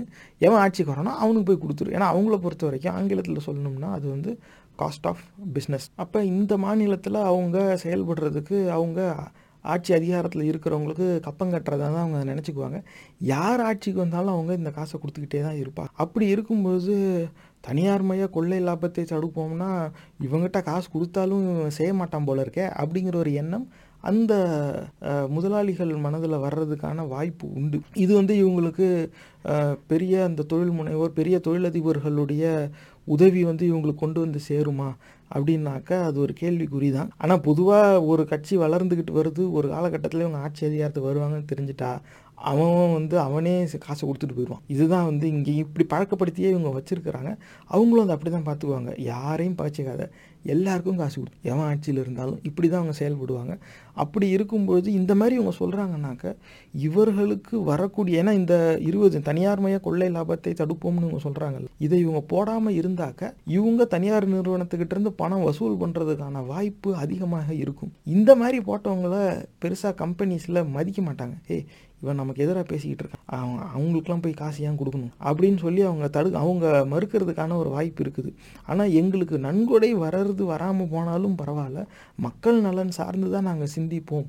அப்படிங்கிற ஒரு எண்ணத்தின் வெளிப்பாடாக தான் இந்த கொள்கையை நான் பார்க்குறேன். இல்லைன்னா இவங்களுக்கு வெ வெளிப்படையாக அதுவும் பொத்தாம் பொதுவாக தனியார் மய கொள்ளை லாபத்தை தடுப்போம். அப்படின்னு அப்படின்னு அவங்க சொல்கிறாங்கனாக்க இது வந்து அந்த பெரிய கார்பரேஷன்ஸுடைய மூவுக்கு எதிரான ஒரு நிலைப்பாடுங்கிறது இதில் உறுதி செய்யப்படுது. பாராட்ட வேண்டிய ஒரு விஷயம்தான். காரணம் என்ன இதெல்லாம் சொல்லாமல் இருந்தால் இவங்களுக்கு அஞ்சு பத்து காசு கிடைக்கும். அந்த நிறுவனங்கள்ட்ட இருந்து ஆனால் எங்களுக்கு அப்படி வர அப்படி ஒரு காசு எங்களுக்கு தேவையில்லை. எங்களுக்கு மக்கள் நலன் முக்கியம் அப்படிங்கிற இவங்களுடைய சிந்தனையை இந்த கொள்கை உறுதிப்படுத்தும். அடுத்து வந்து அமைப்பு தொழிலாளர் அமைப்பு சாரா தொழிலாளர் வேறுபாடு அகற்றி வாழ்வுரிமையை நிலைநாட்டுவோம் அப்படிங்கிற அப்போ அமைப்பு சா அமைப்பு தொழிலாளர் அமைப்பு சாரா தொழிலாளர் பல ட்ரேட் யூனியன் இருக்கும். ஆளுக்கால் ஒரு ஒரு ட்ரேட் யூனியனில் மெம்பர் ஆஃப் ஒரு சிலர் நான் எந்த யூனியனுக்கும் வரலப்பா அப்படின்னு சொல்லி இருப்பான். இந்த மாதிரி இருக்காங்க. அதிக நேரம் என்ன ஆகுதுனாக்கா எந்த ரெண்டு யூனியன் போராட்டத்தில் போகுதோ அவங்கள கூப்பிட்டு நிர்வாகம் வந்து அவங்களோட கோரிக்கையை ஏற்றுக்கிட்டா அந்த யூனியன் ஆளுங்களுக்கு மட்டும் அதை கிடைக்கிறாப்புல இருக்கும். ஒரு சில ட்ரேட் யூனியன் வந்து அவங்க போராடினாவே அத்தனை பேருக்கும் சேர்த்து தான் நாங்கள் போராடுவோம். அப்படிலாம் நான் எங்கள் யூனியனில் நீ இல்லாட்டினாலும் உனக்கும் சேர்த்து தான் போராடுவோம். அப்படின்னு சொல்கிறவங்களும் இருப்பாங்க. ஆனால் எத்தனை ட்ரேட் யூனியன் அப்படி இருக்குன்னு தெரியாது. ஆனால் இன்றைக்கி நடைமுறையில் என்ன இருக்குதுன்னா பல ட்ரேட் யூனியன் இந்த மாதிரி தொழிலாளர் சார்ந்த அமைப்புகள் வந்து கட்சி சார்ந்த அமைப்புகளாக இருக்குது இவங்கெல்லாம் வந்து இந்த கட்சியை சார்ந்த யூனியன் இவங்களாம் இந்த கட்சி சார்ந்த யூனியன் திடீர்னு ஏதாவது பிரச்சனை வருது அப்போ சில ட்ரேட் யூனியன்லாம் வந்து ஸ்ட்ரைக்கில் போகிறாங்க அப்படின்னாக்க அவங்க எல்லோரும் எதிர்கட்சி சார்ந்த ட்ரேட் யூனியனாக இருப்பாங்க. ஆளுங்கட்சி சார்ந்த ட்ரேட் யூனியன்னா அவங்க போய் அவங்க இப்போ பஸ்ஸு ஓட்டுறவங்கலாம் வந்து ஓட்டுநர்லாம் அப்படி போராட்டம் பண்ணாங்க. அதில் ஒரு சில பேர் இந்த ஓடிச்சு. அப்போ கேட்டப்போ வந்து இல்லை அது ஒரு பத்து சதவீதம் தான். அவங்களாம் அந்த கட்சி சார்ந்த யூனியன் அவனுங்க மட்டும்தான் ஓட்டுறாங்க. மற்றவங்களாம் எவனும் ஓட்டவே இல்லை. அப்படிங்கிறாங்க. இந்த மாதிரி வந்துடுது ஒன்று அந்த யூனியனில் இருக்கிறவன் யூனியனில் இல்லாதவன். அதுக்கப்புறமா இருக்கிற யூனியனும் ஆளுக்கால் ஒரு ஒரு பொலிட்டிக்கல் பார்ட்டியோட அண்டி நத்தி பிழைக்கிற ஒரு நிலைக்கு அவங்க போயிடுறாங்க. அந்த வேறுபாடை வந்து நாங்கள் அகற்றிடுவோம். எல்லாருக்கும் ஒரு வாழ்வு முறை நிலைநாட்டுவோம். அப்போ தொழிலாளர் பிரச்சனைன்னு வந்துட்டாங்க. எந்த ட்ரேட் யூனியன் கேட்குதோ அவங்கக்கிட்ட ஒரு தனியாக சமரசம் போட்டு அவங்களுக்கு மட்டும் செய்கிறது இந்த மாதிரி இல்லை. எல்லாருக்கும் பொதுவாக செய்வோம். அப்படிங்க இது பாராட்ட வேண்டிய விஷயம். இதுவும் ஒரு கம்யூனிஸ்ட் மென்டாலிட்டி ஒரு இடதுசாரி சிந்தனைன்னு ஒரு வெளிப்பாடாக பார்க்குறேன் அப்படி ஏன் இந்த மாதிரி ட்ரேட் யூனியன் வந்து கட்சிகள் வந்து இப்படி கட்டுப்பாட்டில் இருக்குன்னா ஒன்று அது வாக்கு வங்கி இன்னொன்று அதில் ஒரு பொருளாதாரம் இருக்குது. இப்போ வந்து எடுத்துக்காட்டுக்கு ஒரு யூனியனில் ஒரு அஞ்சு லட்சம் பேர் இருக்கான்னு வச்சுக்கோங்களேன் தொழிலாளர். அஞ்சு லட்சம் பேர் வந்து மாதத்துக்கு அவங்கக்கிட்டேருந்து வசூல் பண்ண தான் செய்வாங்க காசு. மாதத்துக்கு ஒரு ஐம்பது ரூபா நீ கொடுக்க மாட்டியா? உனக்காக போராடுறோம் நாங்கள் எல்லோரும். அவன் கொடுக்க மாட்டேன்னு சொல்லி வாங்குவாங்க. இப்போ அஞ்சு லட்சம் பேர் மாதத்துக்கு ஐம்பது ரூபா கொடுத்தாக்க ஒரு ஆண்டுக்கு பார்க்கும்பொழுது அது ஒரு முப்பது கோடி கிட்ட வந்துடும் அப்போ முப்பது இப்போ அந்த யூனியனுக்கு vice president vice president treasurer secretary இந்த மாதிரி பதவியில் யார் இருக்காங்களோ அந்த பத்து பேர் கொண்ட குழு ஒரு ஆண்டுக்கு முப்பது கோடி ரூபாய் வருமானத்துக்கான அதிபதி. அப்படி இருக்கும்போது அதுலேயே ஒரு பொருளாதாரம் இருக்குது. அது இல்லாமல் நீங்கள் வந்து இவங்க எல்லாரையும் பர்மனெண்ட் ஆக்கி விடணும். எல்லாருக்கும் வந்து இந்த தடவை பொங்கல் போனஸ் வந்து ரெண்டு மடங்காக நீங்கள் கொடுக்கணும். அப்படின்லாம் கோரிக்கை வச்சு போராடுவாங்க. அந்த பக்கம் அமைச்சர்கிட்ட போனால் ஐயோ நான்லாம் செய்கிறதுக்கு சரி. கட்சி கேட்குறாங்க ஏதாவது செய்யுங்க அப்படிம்பாங்க. உடனே எல்லாரும் ஆளுக்கு ஐநூறுரூவா கொடுப்பாங்க அஞ்சு லட்சம் பேர் ஆளுக்கு ஐநூறுரூவா கொடுத்தா அது ஒரு பெரிய தொகை. இந்த மாதிரி அதுலேயும் ஒரு பொருளாதாரம் அடங்கி இருக்கு. வர்க்க வேறுபாட்டை நாங்கள் ஒழிப்போம்னு சொல்லி அவங்க கொடி வச்சுக்கிட்டு போராடினாலும் அவர்களை வைத்தும் இந்த மாதிரியான ஒரு பொருளாதார ரீதியான ஒரு ஆட்டம் தான் அங்கே நடத்தப்படுது. அது இவங்களும் அதை உணர்றாங்க. இந்த யூனியன் அந்த யூனியன்லாம் நாங்கள் வாங்க மாட்டோம். நீ யூனியனில் இருந்தாலும் இல்லாட்டியும் எல்லா ஒர்க்கருக்கும் நாங்கள் வேலை செய்வோம் அப்படிங்கிறாங்க. இது ஒரு சுத்தமான ஒரு இடதுசாரி சிந்தனை அந்த சிந்தனையின் வெளிப்பாடு. குறைந்தபட்சம் அந்த கமிட்மெண்ட் இவங்க கொடுக்குறாங்க பொது வழியில். அடுத்து வந்து மருத்துவ வசதி அளிப்பதை அடிப்படை உரிமையாக்குவோம். அனைத்து மருத்துவ வசதிகளும் அடித்தட்டு மக்களுக்கு கிடைக்க செய்வோம். இது வந்து ஒரு முக்கியமான ஒரு கொள்கையாக நான் பார்க்குறேன் இன்னைக்கு காலகட்டத்தில் இது தேவைதான். இந்த கொள்கைக்கான அவசியம் என்றைக்குமே போகாதுங்கிறது என்னுடைய பார்வை. ஆனால் இவங்க வந்து மருத்துவ வசதிங்கிறது அடிப்படை உரிமையாக்குவோம். அப்படி ஏன்னா நிறைய இடத்துல இருந்து கிராமத்தில் இருக்கிறவங்க ஏதாவது ஒன்று ஆச்சுன்னா உடனே அங்கே இருக்கிற ஆரம்ப சுகாதார நிலையத்துக்கு கூப்பிட்டு போவாங்க. அவங்க உடனே அந்த மாவட்டத்தில் இருக்கிற பெரிய மருத்துவமனைக்கு அனுப்புவாங்க. அங்கே கேட்டது இங்கே எங்களால் செய்ய முடியாதுங்க. நீங்கள் வேலூர் பெங்களூரு இல்லை சென்னை கொண்டு போங்க இல்லை பாண்டிச்சேரி கொண்டு போங்க. இப்படி பெரிய நகரங்களுக்கே தள்ளி விடுவாங்க. இது இந்த மாதிரி தான் எல்லா நேரமும் நடக்கும். அதிக நேரம். இது எதை காட்டுதுன்னாக்கா மருத்துவமனைகள் கிராமப்புறங்களில் இருந்தாலும் எல்லா விதமான அதிநவீன மருத்துவ வசதிகள் நகரங்களில் தான் குமிஞ்சு கிடக்கு. அந்த கிராமங்களுக்கு இன்னும் போய் சேர்ந்த பாடு கிடையாது. அதை வந்து இவங்க ஒரு பிரச்சனையாக அக்னாலேஜ் பண்ணுறாங்க அதுக்கு தீர்வு நாங்கள் கொடுப்போம் அப்படிங்கிறாங்க. இப்போ எப்படி சொல்லலாம்னா அனைத்து மருத்துவ வசதிகளும் அடித்தட்டு மக்களுக்கு கிடைக்க செய்வோம் அப்படிங்கிறாங்க. இது நகரங்கள்லேயே இருந்துட்டாலும் ஒரு சில விலை உயர்ந்த மருத்துவ சிகிச்சை முறைகள் இருக்குது கேன்சர் ட்ரீட்மெண்ட்டாக இருக்கலாம் இல்லை ஏதாவது அறுவை சிகிச்சையாக இருக்கலாம். இதெல்லாம் பெரிய தனியார் மருத்துவமனையில் பல லட்சம் ரூபா வாங்கிக்கிட்டு செய்வான். அங்கே போனால் ஒரு நாளைக்கு அந்த ஐசியூ வாடகையே முப்பதாயிரம் ஐம்பதாயிரம் வாங்குவோம் அந்த வசதி இல்லாதவங்களாம் அந்த அறுவை சிகிச்சை எப்படி செய்வாங்க? இவங்க அரசு மருத்துவமனையில் போய் சேரலாம். அதில் சேர்ந்து அதில் பல பேர் வரிசையில் இருப்பாங்க. என்ன என்னைக்கு அது நடக்கும்னு தெரியாது. அப்போ எதாக இருந்தாலும் அங்கேருந்து வந்து இந்த பெரிய அரசு மருத்துவமனையில் சேர்ந்து அவங்க என்ன செய்கிறாங்களோ அதுதான். அது எப்போ கிடைக்குதோ அந்த காலதாமதத்தில் அந்த பேஷண்ட்டோட நிலை என்னாகும் அப்படிங்கிறதும் தெரியாது. இதை வந்து நாங்கள் தீர்த்து வைப்போம். அப்போ பணம் படைத்தவர்களுக்கு உடனே தரமான சிகிச்சை கிடைப்பதற்கான வாய்ப்பு இருக்கும் பொழுது பணம் இல்லாதவர்களுக்கும் அதே தரமான சிகிச்சை கிடைக்கிறதுக்கான வழிவகை நாங்கள் செய்வோம் அப்படிங்கிறாங்க. இது வந்து இது யா- யாருனாலையும் எந்த கண்ணோட்டத்திலையும் இதை மறுக்க முடியாது. நல்ல சிந்தனை. அடுத்த கொள்கை வந்து பிற மாநிலங்களில் வாழும் இந்திய தமிழருக்கு உரிமையும் பாதுகாப்பும் முறைப்படி கிடைத்திட தேசிய இன நட்புறக் கழகம் மாநிலந்தோறும் அமைப்போம் அப்படின்னு சொல்லி எடுத்துக்காட்டு தமிழர் வங்காளியர் நட்புறவு கழகம் அப்படிங்கிறாங்க. அதாவது மற்ற மாநிலங்களில் வாழ்கிற இந்திய தமிழர்களுக்கு இங்கே நம்ம நாட்டுக்குள்ளே மற்ற மாநிலத்தில் வாழ்கிற தமிழர்களுக்கு உரிமையும் பாதுகாப்பும் முறைப்படி கிடைத்திட தேசிய இன நட்புறக் கழகம் மாநிலந்தோறும் அமைப்போம். நாங்கள் வந்து அந்த ஒரு இன்டர் கல்ச்சரல் சொசைட்டிஸ் நாங்கள் உருவாக்கி மற்ற மாநிலத்தில் இருக்கிற தமிழர்களுக்கும் நாங்கள் வேலை பார்ப்போம் அப்படிங்கிறாங்க. எடுத்துக்காட்டு வந்து தமிழர் வங்காளியர் நட்புறவு கழகம். இப்போ இவங்க பெங்காலிஸோட இவங்க ஏதோ ஒரு அசோசியேஷன் உருவாக்கி இருக்கிறாங்க போல் நட்புறவு கழகம். அப்போ அங்கே வெஸ்ட் பெங்காலில் இருக்க தமிழர்களுக்கு ஒரு பிரச்சனைனா அது இந்த நட்புறவு கழகத்துக்கு மூலமாக செய்தி சொன்னாக்க இவங்க அங்கே இருக்கிற அவங்களுடைய பெங்காலி சகோதர சகோதரிகள்கிட்ட சொல்லி அவங்களுக்கான தீர்வுகள் பெற்றுத்தர இதாக இருக்குது ஏன்னா இவங்க வந்து அதிகமாக தமிழர் நிலத்தில் தமிழர் உரிமை பிற மொழியாளர்களின் ஆதிக்கம். இப்படி இவங்க பேசுகிறதுனாலேயே நாம் தமிழர் கட்சிக்கு எதிரான ஒரு கருத்து எப்படி வருதுன்னா மற்ற மாநிலத்தில் நீ போயிருக்கல அப்போ அந்த மாநிலத்தில் நீயும் வந்தேறி தானே அங்கே உன்னை அடித்து வரட்டினா நீ என்ன பண்ணுவ? அப்படின்னு கேட்குறாங்களா அதுக்கு தான் இவங்க இது ஒரு தீர்வாக வச்சுருக்காங்கங்கிறது என்னுடைய பார்வை. அவங்க மற்ற மாநிலத்துலேயும் நம்ம மொழி பேசுகிறவங்க இருக்கிறாங்கல்ல தமிழர்கள் இருக்காங்கல்ல. அப்போ அந்த மாநிலத்தோட நம்ம ஒரு சகோதரத்துவத்தோட ஒரு இயக்கத்தை ஒன்று உருவாக்கி இப்படி வச்சுக்குவோம். அப்போ ஒரு டூல்னு ஒன்று இருக்கணும். ஒரு நெகோசியேஷன் டேபிள்னு ஒன்று இருக்கணும். ஏதாவது ஒரு இயக்கம் மூலமாக அந்த மாநிலத்தில் இருக்கிற மக்களோட நம்ம கனெக்டடாக இருக்கணும். அந்த மக்கள்ங்கிறது தமிழர்களும் இருக்கணும். அந்த மாநிலத்தின் அந்த மண்ணின் மைந்தர்கள் இருப்பாங்களா அவங்களும் இருக்கணும். அப்போ அப்படி இருக்கும்போது ஐயா சகோதரா இந்த மாதிரி எங்கள் மக்களை வந்து அங்கே அடிக்கிறாங்க கொஞ்சம் பாதுகாப்பு கொடுங்க. இப்படி இருக்கு அப்படின்னு நம்ம செய்யலாம். எதுக்குன்னாக்க அங்கே நீ அடிச்சிட்டியா? நான் இங்கே அடிக்கிறேன் பாரு. இந்த காவேரி பிரச்சனையில் அங்கே அவன் பஸ்ஸை கொளுத்துவான். அங்கே கடையை உடைப்பான் அங்கே வெட்டுவான். இங்கே இவனுங்க என்ன பண்ணுவாங்க? இங்கே இருந்து இப்போ இதில் அதிகமாக அந்த ஹோசூர் ஏரியாவில் நீங்கள் விசாரிச்சு பாருங்கள் ஸ்கூட்டரில் கட்டி இழுத்துட்டு இருந்த கதைலாம் இருக்குது.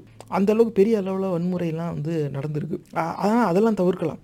அதெல்லாம் தவிர்க்கிறதுக்கு ஏதாவது ஒரு நெகோசியேஷன் டேபிள் வரணும் ஒரு டூல் கையில் இருக்கணுமே. அது இந்த மாதிரியான க கழகம். என்ன தமிழர் வங்காளியர் நட்புறவு கழகம் அப்படிங்கிறாங்க. இன நட்புறவு நட்புற கழகம் மாநிலந்தோறும் அமைப்பேன். எல்லா ஸ்டேட்லேயும் ஒரு Tamil Bengali association Tamil Kannadiga association Tamil Telugu association Tamil Malayali association இந்த மாதிரி ஒரு அசோசியேஷன் உருவாக்கி எங்கள் கட்சி வந்து அந்த அசோசியேஷனோட சேர்ந்து பயணிக்கும். அந்த மாநிலத்தை சார்ந்த தமிழர்களுக்கு ஏதாவது ஒரு பிரச்சனைனா எங்கள் கட்சி இந்த அசோசியேஷன் மூலமாக வேலை பார்க்கும். இந்த தீர்வு இது வந்து நிரந்தர தீர்வு கொடுக்குமா? இது மற்ற மாநிலங்களில் இருக்கிற தமிழர்களுக்கான ஒரு பாதுகாப்பை கொண்டு போய் சேர்க்குமா? அப்படிங்கிறத இதை வச்சு நம்ம எதுவும் உறுதி செஞ்சிட முடியாது. குறைந்தபட்சம் அந்த தீர்வை நோக்கி இவங்க பயணிக்கிறாங்க. They are committed towards solving a problem அது வந்து இந்த இடத்துல உறுதியாகுது. அப்போ பெரும்பாலான அந்த ஒரு பெரிய கேள்வி வரும். மற்ற மாநிலத்தில் நீ இருக்கல அப்போ நீயும் அங்கே வந்தேறி தானேன்னு யாருப்பா இல்லைன்னு சொன்னால் மற்ற மாநிலத்தில் நம்ம வந்தேரியா இருக்கிறோம்ல இப்போ நமக்கான பாதுகாப்புக்கு அவங்களோட நட்புறவு தான். அப்போ பிற இன மக்களை இவங்க வந்து வெறுக்கலை அப்படிங்கிறது இதில் வந்து உறுதி செய்யப்படுது. காரணம் என்னன்னாக்க நீ தமிழர் வங்காளியார் நட்புறவு கடன் வச்சுட்டு இந்த பெங்காலிங்களே மோசம் பெங்காலிங்களே வெட்டு அப்படின்னு நீ சொல்லிட்டு இருக்க முடியாது. இந்த மாதிரி இருந்துச்சுன்னா. ஆனால் அப்படி இருந்துச்சுனாக்க இதே நிலை அங்கேயே அவங்களுக்கு வரும்ல. இதை இவங்களும் அக்னாலேஜ் பண்ணுறாங்க தமிழர் நிலத்தில் தமிழர் உரிமைன்னு சொன்னாவே தமிழர் அல்லாதோர் எல்லாத்தையும் கடலில் தள்ளி விடுங்கிறது பொருள் கிடையாது. எங்களுடைய நோக்கம் அது இல்லை அப்படிங்கிறத இவங்க சொல்கிறாங்க ஆனால் எதை வச்சு நம்புறதுன்னா இவங்க கொள்கை வரையறையில் இப்படி ஒன்று இவங்க கொடுத்துருக்காங்க. இது வந்து ஒரு பாராட்ட வேண்டிய விஷயம்தான். Will this work will this deliver அது ஒரு வெயிட் அண்ட் வாட்ச் ஏன்னா இவங்க ஆட்சி அதிகாரத்துக்கே வந்ததில்லை. ஆனால் குறைந்தபட்சம் other side of the coin நாணயத்தோடைய மறுபக்கம் அப்படிங்கிறத இவங்க அங்கீகரிக்கிறாங்க. அது அந்த தீர்வை நோக்கி பயணிக்கிறத முடிவு எடுத்துட்டாங்க. அதை வெளிப்படையாக ஆவணப்படுத்துகிறாங்க அது வரைக்கும் இவங்களை பாராட்டலாம். அடுத்தது வந்து பண்பாட்டு சுற்றுலாவை மேம்படுத்தி உலக தமிழரை ஒருங்கிணைப்போம். அப்படின்னா கல்ச்சரல் டூரிசம் எல்லா இடத்துலையும் வந்து வாங்கப்பா அப்படிங்கிறாங்க. பல நாடுகள்லேருந்து நாங்கள் கூட்டிகிட்டு வருவோம் அப்படிங்க உலகத்தமிழரே ஒருங்கிணைப்போம். சரி எல்லாரும் வந்து சுற்றி பாருங்கப்பா. அப்படிம்பாங்க. இதில் வந்து பெருசாக சொல்கிறதுக்கு எதுவும் கிடையாது. ஏற்கனவே இங்கே டூரிசம்னு ஒரு துறை இருக்குது. அது மூலமாக தான் இவங்க எதாவது செஞ்சாகணும். இன்னும் அந்த மறைக்கப்பட்ட தமிழர் வரலாறு கொண்டு வந்து அந்த தமிழ் மன்னர்கள் அவங்களுடைய அந்த வீடுகள் அதெல்லாத்தையும் சீரமைப்பு செஞ்சு இந்த நிலத்தை ஆண்ட தமிழின மன்னர்களுடைய அந்த வரலாறெல்லாம் வெளில கொண்டு வந்து அதையும் இந்த டூரிசம்குள்ளே கொண்டு வந்து கடைசி வரைக்கும் வந்து பிற மொழியாளர்களுடைய ஆட்சி காலத்தில் என்ன இருந்துச்சோ அது மட்டுமே இங்கே இருக்குது தமிழ் மன்னர்கள் கட்டினதுக்கு ஏதாவது ஒரு செவராவது இருக்கா? ஒரு குட்டி செவரை கூட இல்லையே. ஏன் நீங்கள் எல்லாத்தையும் விட்டேங்க? அப்படிங்கிற ஒரு கேள்வி இவங்க பல இடத்துல பேசிக்கிட்டு இருக்காங்க. ஆஹா அதுக்கான ஒரு தீர்வு இந்த கொள்கையோட அடுத்த கட்ட நடவடிக்கையில் வருங்கிறது என்னுடைய பார்வை. ஆனால் சரி கல்ச்சரல் டூரிசம் மூலமாக உலக தமிழரை ஒருங்கிணைப்போம்னா மற்ற நாடுகளில் இருக்கிற தமிழர்கள் இங்கே கூப்பிடுறதும் சரி இங்கே இருக்கிற தமிழர்களை மற்ற நாடுகளுக்கு அனுப்பி வைப்பாங்களா? என்ன செய்ய போகிறாங்கன்னு தெரில ஆனால் டூ அண்ட் ஃப்ரோ அந்த கல்ச்சரல் டூரிசம் அப்படிங்கிறது எந்த ஒரு மாநிலத்துக்கும் சரி நாட்டுக்கும் சரி பொருளாதாரம் வந்து பெரிய அளவில் அது வந்து பங்களிப்பு கொடுக்கும். அந்த வகையில் ஆட்சின்னு வந்துட்டு அரசுக்கு வந்து செலவு செய்ய மக்கள் நிதிக்கு செலவு செய்ய நிதி தேவை. அது ஏதாவது ஒரு வகையில் உருவாக்கணும். அதுக்கு இந்த கல்ச்சுரல் டூரிசம்ங்கிறது ஒரு டூல் தான். அதில் மாறுபட்ட கருத்தில் இவங்க அதை எடுக்கிறாங்க. என்ன? நாம் தமிழர் கட்சிங்கிறனால உலக தமிழரை ஒருங்கிணைப்போம் அப்படிங்கிறாங்க. அடுத்து வந்து அனைத்து முறைகேடுகளை விசாரிக்க மக்கள் நீதிமன்றம் நீதிமன்ற தீர்ப்பையும் விமர்சிக்க சட்டம் ஏற்றுவோம் அப்படிங்கிறாங்க. இது வந்து என் பார்வையில் இப்போ ரொம்ப பாராட்ட வேண்டிய ஒரு கொள்கை. அனைத்து முறைகளிலே விமர்சிக்க மக்கள் நீதிமன்றம் இருக்கு. விசாரிக்க மக்கள் நீதிமன்றம் அப்போ அப்படி இருக்கு. ஆனால் நீதிமன்ற தீர்ப்பையும் விமர்சிக்க சட்டம் இயற்றும். ஏன்னா நீதிமன்ற தீர்ப்பு விமர்சன கண்டெம்ட் ஆஃப் கோர்ட்டுன்னு சொல்லி பிடிச்ச உடனே ஜெயிலில் விட்டுறது இந்த மாதிரி வந்துட்டால் ஒரு குறிப்பிட்ட அரசியல் கொள்கையை கொண்ட நீதியரசர்கள் வந்துட்டாவே அந்த கொள்கைக்கு எதிராக யார் குரல் கொடுத்தாலும் அவங்க அத்தனை பேரையும் கண்டெம்ட் ஆஃப் கோர்ட்டில் கூட ஏன்னா அது அவங்க டிஸ்கிரிஷனரி பவரில் வருது. அரசியலமைப்பு சட்டம் அவங்களுக்கு அந்த அதிகாரத்தை கொடுக்குது. தனியாக யாரும் போய் வழக்கு கொடுக்கணும் அவசியம் இல்லை. சோமோட்டோ அவங்களவே எடுத்து நான் இந்த இந்த நீதிமன்றம் ஒரு தீர்ப்பு கொடுத்து அந்த தீர்ப்பு வந்து நீ மறுத்தனாக்க நீ அரசியலமைப்பு சட்டத்துக்கு எதிராக செயல்படுறதா தான் நான் கருதுகிறேன் இது தப்பு அவன் பதில் என்ன அப்படின்னு சொல்லி அனுப்புறது இந்த மாதிரி பல பேர் வந்து அரச விமர்சி இது எப்படி ஆகும்னா அரசை விமர்சிப்பவர்கள் அனைவரும் தண்டனைக்கு உள்ளாக்கப்படுவார்கள் அப்படிங்கிற சூழ்நிலையை கொண்டு போய் விடுது. அப்போ கடைசியில் அது எப்படி ஆகுதுன்னா யாரெல்லாம் அர ஆட்சி அதிகாரத்தில் இருக்காங்களோ அவர்களுக்கு இந்த நீதிமன்றம் வந்து ஒரு பகடைக்காயாக பயன்படுது. நீ எனக்கு சொரிஞ்சு விடு நான் உனக்கு சொரிஞ்சு விட்றேன்னு அவங்க ஒருத்தர் ஒருத்தரை நல்லபடியாக பாதுகாக்கிறதுக்கு அரசை விமர்சிப்பவர்கள் அனைவரும் அநியாயமாக தண்டிக்கப்படும் சூழ்நிலை இருக்குது அதனால் இதுக்கு நாங்கள் ஒரு சட்டமே இயற்றுவோம் அப்படிங்கிறாங்க. அப்போ இந்த தீர்வை வந்து நாங்கள் வெறும்னு இதை போராடுவோம் இதை எதிர்ப்போம்லாம் சொல்லலை. இதுக்கான தீர்வை நோக்கி பயணிப்போம்னு இவங்க தேர் கமிட்டிங் டு இட் இந்த விஷயத்தில் அந்த சர்டைன்ட்டிங்கிறத அவங்க கமிட் பண்ணுறாங்க நீதிமன்ற தீர்ப்பையும் விமர்சிக்க சட்டம் இயற்றுவோம் அப்படிங்கிறாங்க. அப்போ இந்த மாதிரி கோ ஏன்னா நீதிமன்றம் வந்து அதோட தீர்ப்பு எப்போவுமே நியாயமாக இருக்குன்னு சொல்ல முடியாது. மக்களுக்கு எதிரான தீர்ப்பு வருமே ஆனால் மக்கள் அதை விமர்சிக்க தான் செய்வார். நீதிமன்ற தீர்ப்பையே விமர்சிக்க கூடாதுன்னு நீ சொல்லக்கூடாது அப்படிங்கிறாங்க. இது வந்து பெரிய அளவு சட்ட போராட்டம். இது புசுக்குன்னு இவங்க எல்லாரும் வந்துட்டாங்க. இவங்களுக்கு ஆட்சி அதிகாரம் வந்துருச்சு. மெஜாரிட்டி இருக்குங்கிறனால அதை அவங்க செஞ்சிட முடியாது. இதை இவங்க செய்கிறதா இருந்தாலும் அதே அரசியலமைப்பு சட்டத்துக்கு உட்பட்டு தானே செய்யணும். அப்போ கான்ஸ்டிடியூஷனில் இருக்கிற ஒரு டெஃபிஷியன்சியை இவங்க வந்து கான்ஸ்டிடியூஷனலாகவே டிஃபை பண்ணி அதை வந்து நாங்கள் எதிர்க்கிறோம். அதை நாங்கள் மாற்றுவோம் அப்படிங்கிறாங்க. இது ஒரு இன்ட்ரெஸ்டிங் வெயிட்னு வச்சு பொறுத்து இருந்து தான் பார்க்கணும். இது அவங்க எப்படி செய்கிறாங்கன்னு ஆனால் இந்த குறைபாடுங்க எ- எல்லாருக்கும் தெரிஞ்ச ஒன்று எல்லாரும் ஏற்கிற ஒன்று இன்றைக்கு தேதியில் நீதிமன்றத்தை பற்றி விமர்சிக்கவே எல்லாரும் பயப்படுறாங்க. ஏன்னா எந்த கட்சியை சார்ந்தவங்க இருப்பான்னு தெரியாது. அவங்க கடைசியில் பிடிச்சி கண்டெம்ட் ஆஃப் கோர்ட்னு ஜெயிலுக்கு அனுப்பிட்டான்னா பெரிய சிக்கலாக போயிடும் ஆட்சி அதிகாரத்தில் இருக்கிறவங்களே மேடையில் பேசும்போது அப்படி தான் பேசுகிறாங்க இதே ஏதாவது ஜட்ஜி பார்த்து கேஸ் போட்டுருவோம்னு பயமாக இருக்குது அப்படின்னு தான் அவங்க சொல்கிறாங்க அப்போ இதுக்கு வந்து நீதிமன்ற தீர்ப்பையும் விமர்சிக்க சட்டம் இயற்றுவோம்னு சொல்கிறாங்கனாக்கா உறுதியாக இருக்கிறாங்க அப்படிங்கிறது தெரியுது. இதனால் எங்களுக்கு ஏதாவது பகை வந்தாலும் பரவாயில்ல. ஏன்னா சட் இது வந்து உறுதியாக சட்ட சிக்கல் கொடுக்கும் அப்படின்னு தெரிஞ்ச தலைப்பு. அந்த வர்ணாசிரம சனாதன கொள்கையை அழிப்போம் அப்படிங்கிறதும் இந்த நீதிமன்ற தீர்ப்பையும் விமர்சிக்க சட்டம் இயற்றுவோம் அப்படிங்கிறதும் இதெல்லாம் உறுதியாக சட்ட சிக்கல் கொண்டு வந்து விடும். பொதுவாக கட்சியில் இருக்கிறவங்க அப்பா எல்லாரையும் அனுசரித்து போகணும் எல்லாரையும் அரவணைக்கணும் எல்லோருக்கும் எல்லாம். அப்படின்னு சொல்லி யாரோடையும் பகை வச்சுக்க வேணாம். யாரும் நமக்கு நிரந்தர பகை கிடையாது. இப்படியே தான் பயணி ஏன்னா அப்போ தான் அவங்க ஆட்சி அதிகாரத்துல இருந்து லாபம் பார்க்க முடியும். ஆனால் இவங்க வந்து எங்களுக்கு அந்த லாபம்லாம் முக்கியம் இல்லை. சரி சரி தான் தப்பு தப்பு தான். அப்படிங்கிற நோக்கில் இவங்க செயல்படுறாங்கங்கிறதுக்கு இந்த கொள்கை வந்து ஒரு எடுத்துக்காட்டு. அடுத்து வந்து இருபத்தி ஆறு. சிலம்பம் களரி முதலான தமிழர்த்தம் வீர விளையாட்டுகளுக்கு முன்னுரிமை அளிப்போம். இப்போ இவங்க அந்த அந்த ஊடக கலையெல்லாம் வந்து ஊடகக்கலை பண்பாட்டு சீரழிவுகளை உரிய பண்பாட்டு புரட்சி மூலம் தடுப்போம்ங்கிறாங்க. பதினஞ்சில் கொடுத்துருக்காங்கல்ல.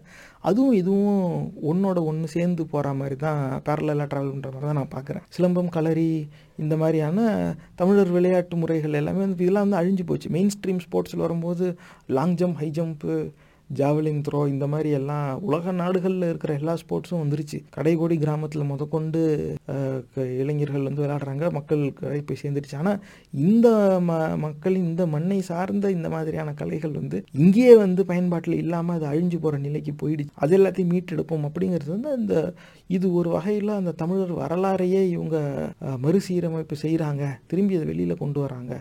அப்படின்னு ஒன்று இருக்குது அப்போ அந்த தமிழர் அடையாளம்ங்கிறது வந்து இன்னும் உறுதி செய்யப்படும் இது மூலமாக. நாம் தமிழர் கட்சி தமிழர் உரிமைக்காக போராடுறோம் அப்படின்னு சொல்கிறவங்க இதை அவங்க சொல்கிறது வந்து ஆச்சரியம் ஒன்றும் கிடையாது. ஆனால் இந்த மாதிரி இதில் அந்த கலரிங்கிறது வந்து நானே அது வந்து கேரளாவை சார்ந்ததுன்னு தான் நினச்சிக்கிட்டு இருந்தேன். ஆனால் இவங்க தான் சொல்கிறாங்க இல்லை அது வந்து தமிழர்கள் கண்டுபிடிச்சது அப்படிங்கிறது. ஆனால் அதுக்கான அந்த வரலாற்று தரவுகளை நான் இன்னும் பார்க்கல. அதனால் நான் சொல்கிறேங்கிறதுக்காக நீங்கள் அதை நம்ப நம்ப வேண்டாம். ஆனால் இவங்க சொல்கிறத பார்த்தா இது வந்து தமிழர்த்தம் வீர விளையாட்டில் அந்த கலரியும் இருக்குது தென் மாவட்டங்களில் இருக்குது தான் கேள்விப்பட்டிருக்கேன். ஆனால் அது வந்து கேரளாவிலேருந்து வந்ததுன்னு தான் நான் நினச்சிக்கிட்டு இருந்தேன். அதிகமாக அந்த கலரி கற்றுக்கிறது நீங்கள் போனீங்கன்னாக்கா அது ஒரு மலையாளி மாஸ்டர்கிட்ட தான் நீங்கள் கற்றுக்கிற மாதிரி இருக்கும். இன்னும் கேரளாவில் அது பழக்கத்தில் இருக்குது. ஆக இங்கே வந்து அது பழக்கத்தை விட்டு போயிருச்சு அப்படிங்கிறது இவங்களுடைய இது. ஏன்னா ஒரு காலத்தில் நம்மக்கிட்ட நம்ம மன்னர்கள்கிட்ட துப்பாக்கிலாம் கிடையாது. இவன் வாள் வேலு கம்புன்னு தான் நடந்தான். அப்படி இருக்கும்போது அவன் இந்த மாதிரியான போர்க்கலையை வச்சு தான் சமாளிச்சிருக்கணும். அந்த பார்வையில் பார்க்கும்போது இது நம்மள்தாவும் இருக்கலாம். அதை இன்னும் உறுதி செய்யணும். ஆனால் இந்த மாதிரியான தமிழ் இந்த தமிழ் கல்ச்சர் சார்ந்த அந்த ஸ்போர்ட்ஸ் ஆக்டிவிட்டீஸை வந்து இவங்க அஃபிஷியலாக வெளியில் கொண்டு வர பார்க்குறாங்க இது வந்து பாடத்திட்டத்தில் கொண்டாந்து பள்ளிக்கூடத்தில் கொண்டு போய் அந்த வீக்லி பிடி கிளாஸ் மாதிரி அதில் சிலம்பம் களரி வச்சு அப்படி செஞ்சாங்கனாக்கா இந்த சிலம்பம் களரி கற்றுக் கொடுக்குற அந்த ஆசான்களுக்கு ஒரு வேலை வாய்ப்பாக இருக்கும். இப்போ எல்லாருமே வந்து இந்த ஃபிசிக்கல் பிபிஎட் எம்பிஎட்னு படிச்சுட்டு பிடி மாஸ்டராக போகிறவங்க இல்லாமல் அவங்களோட சேர்ந்து இந்த மாதிரியான சிலம்பம் களரி கற்றுக் கொடுக்குற ஆசானும் அதில் இருந்தாங்கன்னா இருக்கும். அந்த கல்லூரிகளில் இது இருக்குதாங்கிறதே நம்ம பார்க்கணும். அந்த பிபிஎட் எம்பிஎட்டில் இது இருக்குங்கிறது என்னுடைய பார்வை. ஆனால் என்னுடைய இது வேண்டுகோள் என்னென்னாக்கா அந்த பிபிஎட் எம்பிஎட் படிக்கிறாங்கல்ல இங்கே சென்னையில் நந்தனம் அந்த கல்லூரியில் இருக்குது. அதில் படிக்கிறவங்ககிட்ட கேட்கணும். அவங்களுக்கு வந்து நிறையா ஸ்போர்ட்ஸ் சூஸ் பண்ணுறது இருக்கும். ஒரு சிலர் நான் வாலிபால் கபடி இப்படிலாம் இருக்கும். அப்படி இருக்கும்போது நீங்கள் சூஸ் பண்ணுறதுல சிலம்பம் களரி உங்களுக்கு ஆப்ஷனாக இருக்குதா? அது ஒரு எலக்டிவாக இருக்குதா அப்படின்னு நம்ம கேட்டு பார்க்கணும். அப்படி இருந்துச்சுனாக்கா சந்தோஷம். குறைந்தபட்சம் அப்படி இருக்கு. ஆனால் இவங்க சொல்கிறத பார்த்தா இதை முன்னுரிமை அளிப்பும் அப்படிங்கிறாங்க. இப்போ எல்லா பள்ளிக்கூட பாடத்திட்டத்துலையும் இவங்க அதை கொண்டு வந்தால் சந்தோஷம். எப்படி இவங்க அமல்படுத்துவாங்க அப்படிங்கிறத நம்ம பொறுத்துருந்து தான் பார்க்கணும். ஆனால் கொள்கை அடிப்படையில் இந்த மாதிரியான தமிழர் வீர விளையாட்டுக்கு இவங்க முன்னுரிமை கொடுப்போம்னு சொல்கிறது பாராட்ட வேண்டிய ஒன்று தான் இது இவர்களுடைய கொள்கைகள். இப்போ நாம் தமிழர் கட்சியோட கொள்கைகளை நம்ம பார்த்துட்டோம். இப்போ இது இல்லாமல் மற்ற தரவுகள்லாம் வந்து மற்ற கட்சிகளுடைய அந்த கொள்கைகள் என்ன அப்படின்னு காட்டுறது தான் நான் ஒரு கம்பேரிட்டிவ் அசஸ்மெண்ட்டுங்கிறது ஓரளவுக்கு இருக்கணும்ல. அதுக்காக தான். அதில் வந்து இப்போ திராவிட முன்னேற்ற கழகத்துடைய அந்த கழக கொள்கைகள் அப்படின்னு ஒரு பேஜ் எடுத்தால் அதில் வந்து ரெண்டு பகுதி இருக்குது கழகத்தின் குறிக்கோள் கழகத்தின் கோட்பாடு. இப்போ அந்த கழகத்தின் குறிக்கோள் என்னன்னா அறிஞர் அண்ணா வகுத்த குறிக்கோளுக்கு ஏற்ப தமிழகம் ஆந்திரம் கேரளம் கர்நாடகம் ஆகிய நான்கு மொழிவழி மாநிலங்களிலும் இந்திய அரசுரிமை ஒருமைத்தன்மை அரசியலமைப்பு சட்டம் ஆகியவற்றுக்கு உட்பட்டு நெருங்கிய திராவிட கலாச்சார கூட்டுறவு நிலவ பாடுபடுவது. அரசியல் நிர்ணய சட்டத்தில் முழு நம்பிக்கையும் பற்றுறுதியும் கொண்டு சமதர்ம சமய சார்பின்மை ஜனநாயகம் ஆகிய லட்சியங்களில் முழு ஈடுபாடும் பற்றும் கொண்டு இந்திய நாட்டின் இறையாண்மை ஒற்றுமை ஒருமைப்பாடு ஆகியவற்றை கட்டி காப்பது என்பது திமு கழகத்தின் குறிக்கோள் ஆகும். அடுத்து கழகத்தின் கோட்பாடு. அறிஞர் அண்ணா அறிவுறுத்திய கடமை கண்ணியம் கட்டுப்பாடு அடிப்படையில் அரசியலில் ஜனநாயக உரிமைகளை பாதுகாத்து ஆதிக்கமற்ற சமுதாயத்தை அமைத்திடவும் பகுத்தறிவு அடிப்படையில் மறுமலர்ச்சிக்கான சீர்திருத்த பணியாற்றிடவும் பொருளாதாரத்துறையில் வறுமையை வென்று சமதர்ம அடிப்படையில் எல்லோரும் நல்வாழ்வு பெற வழிவகை கண்டிடவும். பிற மொழி ஆதிக்கத்திற்கு இடங்கொடாமல் அந்தந்த மாநில மொழிகளை வளர்த்திடவும் அவற்றுக்கான உரிய இடத்தை பெற்றுத்தரவும். மத்திய அரசில் குவிந்து கிடக்கும் அதிகாரங்கள் பரவலாக்கப்பட்டு மாநிலங்களில் சுயாட்சியும் மத்தியில் கூட்டாட்சியும் உருவாகிடவும். தொண்டாற்றுவதுதான் திராவிட முன்னேற்ற கழகத்தின் கோட்பாடு. இவ்வளோதான் இருக்கு இவங்க கொள்கைகளில். ரொம்ப ரத்தின சுருக்கமாக கொடுத்துட்டாங்க எல்லாத்தையும் சொல்லிட்டாங்க. ரொம்ப ஜென்ரலைஸ்டான இதாக இருக்குது மற்றபடி எல்லாரும் சேர்த்தாப்புல இவங்க என்ன சொல்கிறாங்க அறிஞர் அண்ணா அறிஞர் அண்ணான்னு தான் ஆரம்பிக்கிறாங்க. இது இவங்களுடைய வரலாறு வந்து நீங்கள் விசாரித்து பார்க்கணும். பெரியார்கிட்ட பெரியார் இருந்து இவங்க பிரிஞ்சு வந்தவங்க. பெரியாரின் கொள்கையில் தான் நாங்கள் செயல்படுறோம்னு இவங்க சொல்ல மாட்டாங்க. அங்கேருந்து ஒரு கருத்து முரண்பாடு காரணமாக இவங்க வெளியில் வந்து கட்சியை ஆரம்பித்து இவங்க வந்தாங்க. ஏன்னா அந்த அவங்களோட திராவிட கழகத்துடைய அந்த கொள்கைகள்லாம் பார்த்தா இதாக இருக்கும். அதில் ஒரு சில கொள்கை கொள்கைகள் வந்து தீர்மானங்கள்லாம் வந்து அரசியலமைப்பு சட்டத்துக்கே எதிரானதாக கூட இருக்கும். ஒரு காலகட்டத்தில் தனித்தமிழ்நாடுன்னுலாம் சொல்லியிருந்தாங்க. தனித்தமிழ்நாடுன்னு சொல்லிட்டு அது அரசியலமைப்பு சட்டத்துக்கு எதிரான ஒரு சிந்தனை ஆகிடும் ஆனால் அதனால தான் இவங்க பிரிஞ்சாங்களான்லாம் சொல்ல முடியாது. இவங்களுக்குள்ளே ஏதோ மனக்கசப்பு இதுக்கு மேலே அந்த தாத்தாவோட இருந்தால் வேலைக்கு ஆகாது அப்படின்னு சொல்லி வெளியே வந்துட்டாங்க. பெரும்பாலான தமிழ் தேசியவாதிகள் தமிழ் தேசிய ஆதரவாளர்களுக்கு இந்த உண்மை வந்து இன்னைக்கு தெரியாது. அவங்க வந்து பெரியார் பெரியாருங்கிறாங்க. பெரியார் என்ன சொன்னாங்க இவங்களே அதை விட்டு வெளியே வந்து பல ஆண்டுகள் ஆகுது. அதனால தான் ஆரம்பம் பூரா அறிஞர் அண்ணா அறிஞர் அண்ணான்னு தான் அவங்க சொல்லிக்கிட்டு இருக்காங்க. கழகத்தின் குறிக்கோள் கழகத்தின் கோட்பாடு அப்படின்னு தான் சொல்லிக்கிறாங்க. இல்லை இந்த முதல் வரியிலே வந்து தமிழகம் ஆந்திரம் கேரளம் கர்நாடகம் ஆகிய நான்கு மொழிவழி மாநிலங்களிலும் இந்திய அரசுரிமை உரிமைத்தன்மை அரசியலமைப்பு சட்டம் ஆகியவற்றுக்கு உட்பட்டு நெருங்கிய திராவிட நெருங்கிய திராவிட கலாச்சார கூட்டுறவு நிலவ பாடுபடுவது. இந்த திராவிட கலாச்சார கூட்டுறவு அப்போ அந்த ஒரு கல்ச்சரல் கோஆப்ரேஷன் நிலவ வந்து அவங்க பாடுபடுவாங்களாம். இந்த இடத்துல இவங்க வந்து தமிழகம் ஆந்திரம் கேரளம் கர்நாடகங்கிற மென்ஷன் பண்ணிட்டாங்க. ஒரு இது அடுத்த கோட்பாடில் வந்து அந்தந்த மாநில மொழிகளை வளர்த்திடவும் அப்படிங்கிறாங்க. அப்புறம் அவற்றுக்கான உரிய இடத்தை பெற்றுத்தரவும் அப்படிங்கிறாங்க அப்போ மற்ற மாநிலத்தை ஆளுங்களுக்கும் மற்ற மொழி ஆளுங்களுக்கும் இங்கே நாங்கள் இடம் வாங்கி தருவோம் அப்படிங்கிறாங்க. அந்த என்ன சொல்கிறது இன்க்ளூஷன் ஆஃப் நான் தமிழ்ஸ் அப்படிங்கிறதுல இவங்க ரொம்ப ஸ்பெசிஃபிக்காக இருக்காங்க. அதை விட்டுட்டுலாம் இவங்க போகலை. அதனால தான் இங்கே பிரச்சனையே வந்துருச்சு. இவங்க எதை இவங்க செய்வேன்னு சொல்கிறாங்களோ இவங்க அதை செய்யலைங்கிற ஒரு சிந்தனை மக்கள் மத்தியில் வந்துருச்சு. அது நாம் தமிழர் கட்சியோட ஆதரவாளர்கள் அதிகமாக அதை தான் பயன்படுத்துவாங்க. இந்த மாதிரி இவங்க அதில் சொல்லிட்டு போயிடுறாங்க. நாங்கள் கவனத்துக்கு கொண்டு வர விரும்புறது என்னென்னா தமிழகம் ஆந்திரம் கேரளம் கர்நாடகம்னு இங்கே இவங்க போட்டுறாங்க இப்போ மற்ற மாநிலங்களில் இருக்கிற அந்த பெரிய பிரபலமான கட்சியோடைய அந்த வெப்சைட்டில் போய் இதெல்லாம் அவங்க இணையதளத்திலேருந்து எடுத்தது தான் இப்போ நீங்கள் பார்த்துக்கிட்டு இருக்கிறது. இப்போ காங்கிரஸ் கர்நாடகா அவங்க இதுலேருந்து எடுத்தால் அவர் roots brief history of Indian National Congress on December twenty eight eighteen eighty five seventy two social reformers journalist lawyer அப்படின்னு போடுறான் பழைய வரலாறு தான் இருக்குது இவங்களுக்குன்னு கொள்கைன்னு எதுவும் கிடையாது. இதுதான் எங்களோட மூமெண்ட் காந்தி ஃபோட்டோலாம் போட்டு இப்படி வச்சுறாங்க இதுதான் கர்நாடகாவில் இருக்கிற காங்கிரஸ் நீ மற்ற மாநிலத்தெல்லாம் விடு. கன்னடிகான் கூட எங்கேயும் சொல்லலை. இதுதான் காங்கிரஸ் அங்கே. தேசிய கட்சிக்கு அப்போ அப்படி தான் இருப்பாங்க அவங்க ஸ்டேட் ஸ்பெசிஃபிக்காக யூனிட் வேணால் ஆரம்பிப்பாங்களே தவிர அந்த இன தேசிய இன உரிமைகள்ங்கிறது டைரக்ஷன்லேயே போக மாட்டாங்க. ஐடியலி அவங்க நார்த் இந்தியன் குரூப்பு அவங்க வந்து சவுத் இந்தியாவில் அந்த மாதிரிலாம் பேசினா அவன் ஏன் அவனுக்கு எதிராகவே பேச போகிறான் அப்படி ஒரு கேள்வி வருதுல்ல. அடுத்து வந்து இது மதவெறி கூட்டம். மதவெறி கூட்டம் எடுத்தோன்னே எல்லாம் காவி துண்டை போட்டுக்கிட்டு வந்து விட்டாங்க. சர்வே பவந்து சுக்கினா சர்வே வந்துட்டாங்க சமஸ்கிருதம். அடுத்த ரெண்டாவது பேராகிராஃப்லேயே எட்டர்னல் வேல்யூஸ் என்ஷரைன்ட் இந்த கான்செப்ட் ஆஃப் சனாதன தர்மா சாக்கடை எடுத்துக்கிட்டாங்க இதுதான் இதுக்கு மேலே அதை பார்த்து பயன் இல்லை. இதுதான் வச்சுருக்காங்களே தவிர இதுவும் வந்து உங்ககிட்ட காட்டுறேன். மேலே வந்து கர்நாடகான்னு தான் இருக்குது கர்நாடகா யூனிட்டோட வெப்சைட் தான். ஆனால் கன்னடிகாக்காக அங்கே எதுவும் கிடையாது. அவன் அவனுடைய சனாதன கொள்கை தான் வச்சுருக்கான். அடுத்து வந்து தெலுங்கு தேசம் பார்ட்டி அப்படின்னு ஒன்று இருக்குது பார்ட்டி டாக்டரின். என்னடான்னா society is temple people are gods அப்படின்னு அவங்க தலைவர் சொல்லியிருக்கிறார். அதில் வந்து true politics selfless service Telugu Desam party founder mister Nandamuri Taraka Ramarao அண்ணா என்டிஆர் அப்படிங்கிறாங்க. இதில் வந்து society is temple people are காட்ஸ்னு அவர் சொல்லிட்டாராங்க அதுக்கப்புறமா அவர் என்ன சொன்னார்? I am neither a socialist nor a communist nor a capitalist I am a humanist அப்படின்னு அவர் சொல்லிட்டாராம். பாவர்ட்டி அலிவியேஷன் கம்யூனிட்டி அப்படின்னு சொல்கிறாங்க இந்த மாதிரிலாம் சொல்கிறாங்க அப்புறம் self respect and self confidence for Telugu people Telugu Desam party self respect and self confidence for Telugu பீப்புள்னு தான் சொல்கிறான் for all people from other states ஆல்சோன்லாம் அவன் சொல்லலை. புரியுதுங்களா? அப்போ தெலுங்கு இதுதான் தெலுங்கு தேசம் பார்ட்டி ஆனால் இந்த அளவுக்கு தான் அவன் போகிறான் புரியுதுங்களா? Protection of democracy respect for people's rights அதில் அவங்க மாறுபடல அவங்க போட்டு தான் வச்சுருக்காங்க. அப்படி ஒரு பேராகிராஃப் இருக்குது தான். ஆனால் தனி பேராகிராஃபாக self respect and self confidence for Telugu people இப்போ கேள்வி என்ன வருதுன்னா ஆந்திராவில் தெலுங்கு பீப்புள் மட்டும்தான் வேறு பீப்புளே இல்லையா? ஏன் அந்த பீப்புளுக்குலாம் ஏன் இதில் இல்லை? அப்படின்னு இது வரைக்கும் யாரும் கேட்டதில்லை. கேட்டாலும் இவன் பதில் சொல்ல போகிறது இல்லை எப்போ நான் தெலுங்கு தேசம் பார்ட்டி நான் self respect and self confidence for Telugu people தான் இருப்பான்ட்டான் அடுத்து ஒய்எஸ்ஆர் காங்கிரஸ்னு ஒன்று இருக்குது போல். அந்த இதை எடுத்தால் படம் இருக்குது தெலுங்கில் தான் பெயரெல்லாம் வச்சுருக்குறாங்க. இந்த மாதிரி நிறைய படங்கள் நிறைய செய்தியெல்லாம் வருது. ஆனால் கொள்கை அப்படிங்கிறது எங்கேயுமே பார்க்கவே முடியல. இந்த கட்சிக்கு என்ன கொள்கை அப்படின்னா அது தெரியவே இல்லை.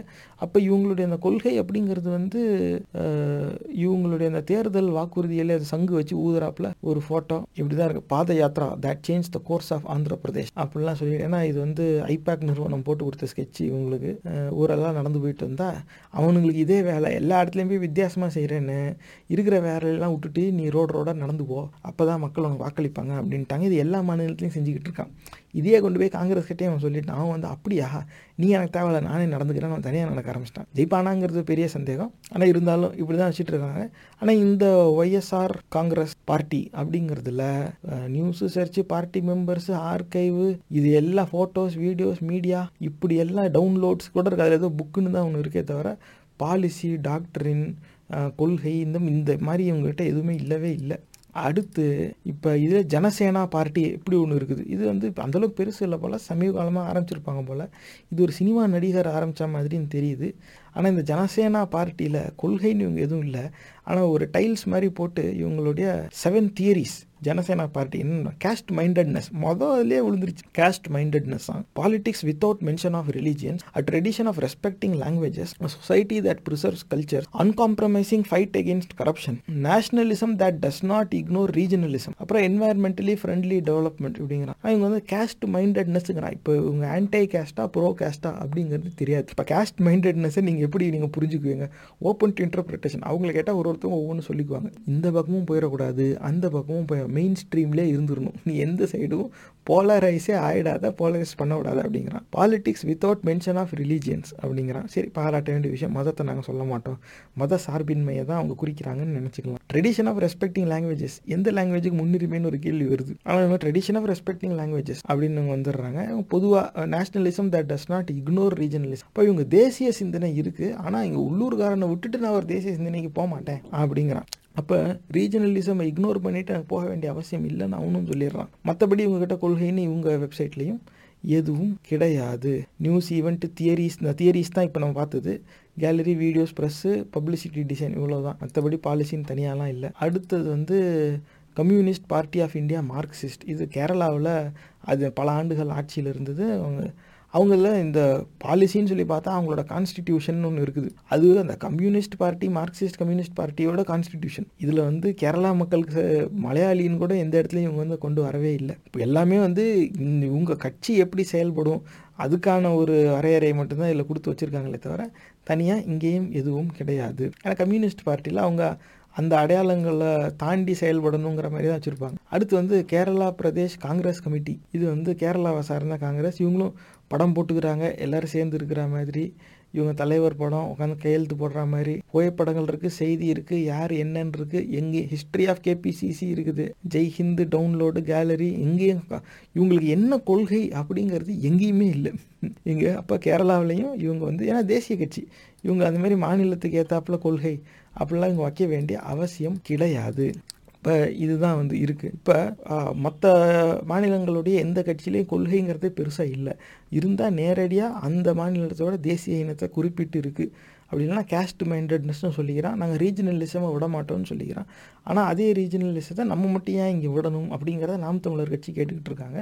இந்த தமிழ்நாடுங்கிறது தமிழர்களுக்கான இடமாச்சு. தமிழர்களுக்கான உரிமைக்கு முன்னுரிமை கொடுக்கணுமே அப்படிங்கிறாங்க அவங்க. ஆனால் திராவிட முன்னேற்ற கழகம் வந்து அவங்க வந்து ஆந்திரம் கேரளம் கர்நாடகம் தமிழகம் இதெல்லாம் சேர்த்து இங்கே வந்து நெருங்கிய திராவிட கலாச்சார கூட்டுறவு நிலவ பாடுபடுவது.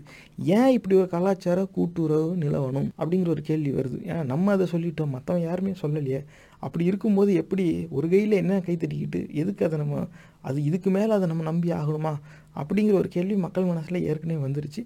நானும் அதோட ஒத்து போகிறேன் அதுலேருந்து நான் மாறுபட விரும்பலை. எதுக்கு அது? அதனால இது சொல்கிறதுனால நமக்கு என்ன லாபம்னு தெரியல. இது சொல்லாததுனால நமக்கு என்ன நஷ்டம்? எதுவும் கிடையாது. நான் வந்து ஆந்திரம் கேரளம் கர்நாடகம் சொல்லலைனாக்கா நான் உடனே anti Kerala anti Karnataka anti ஆந்திராவா? அப்படிலாம் எதுவும் கிடையாது. எனக்கான பாதி அக்ரி ப்ரொடியூஸர் ஆந்திராவிலேருந்து தான் வருது.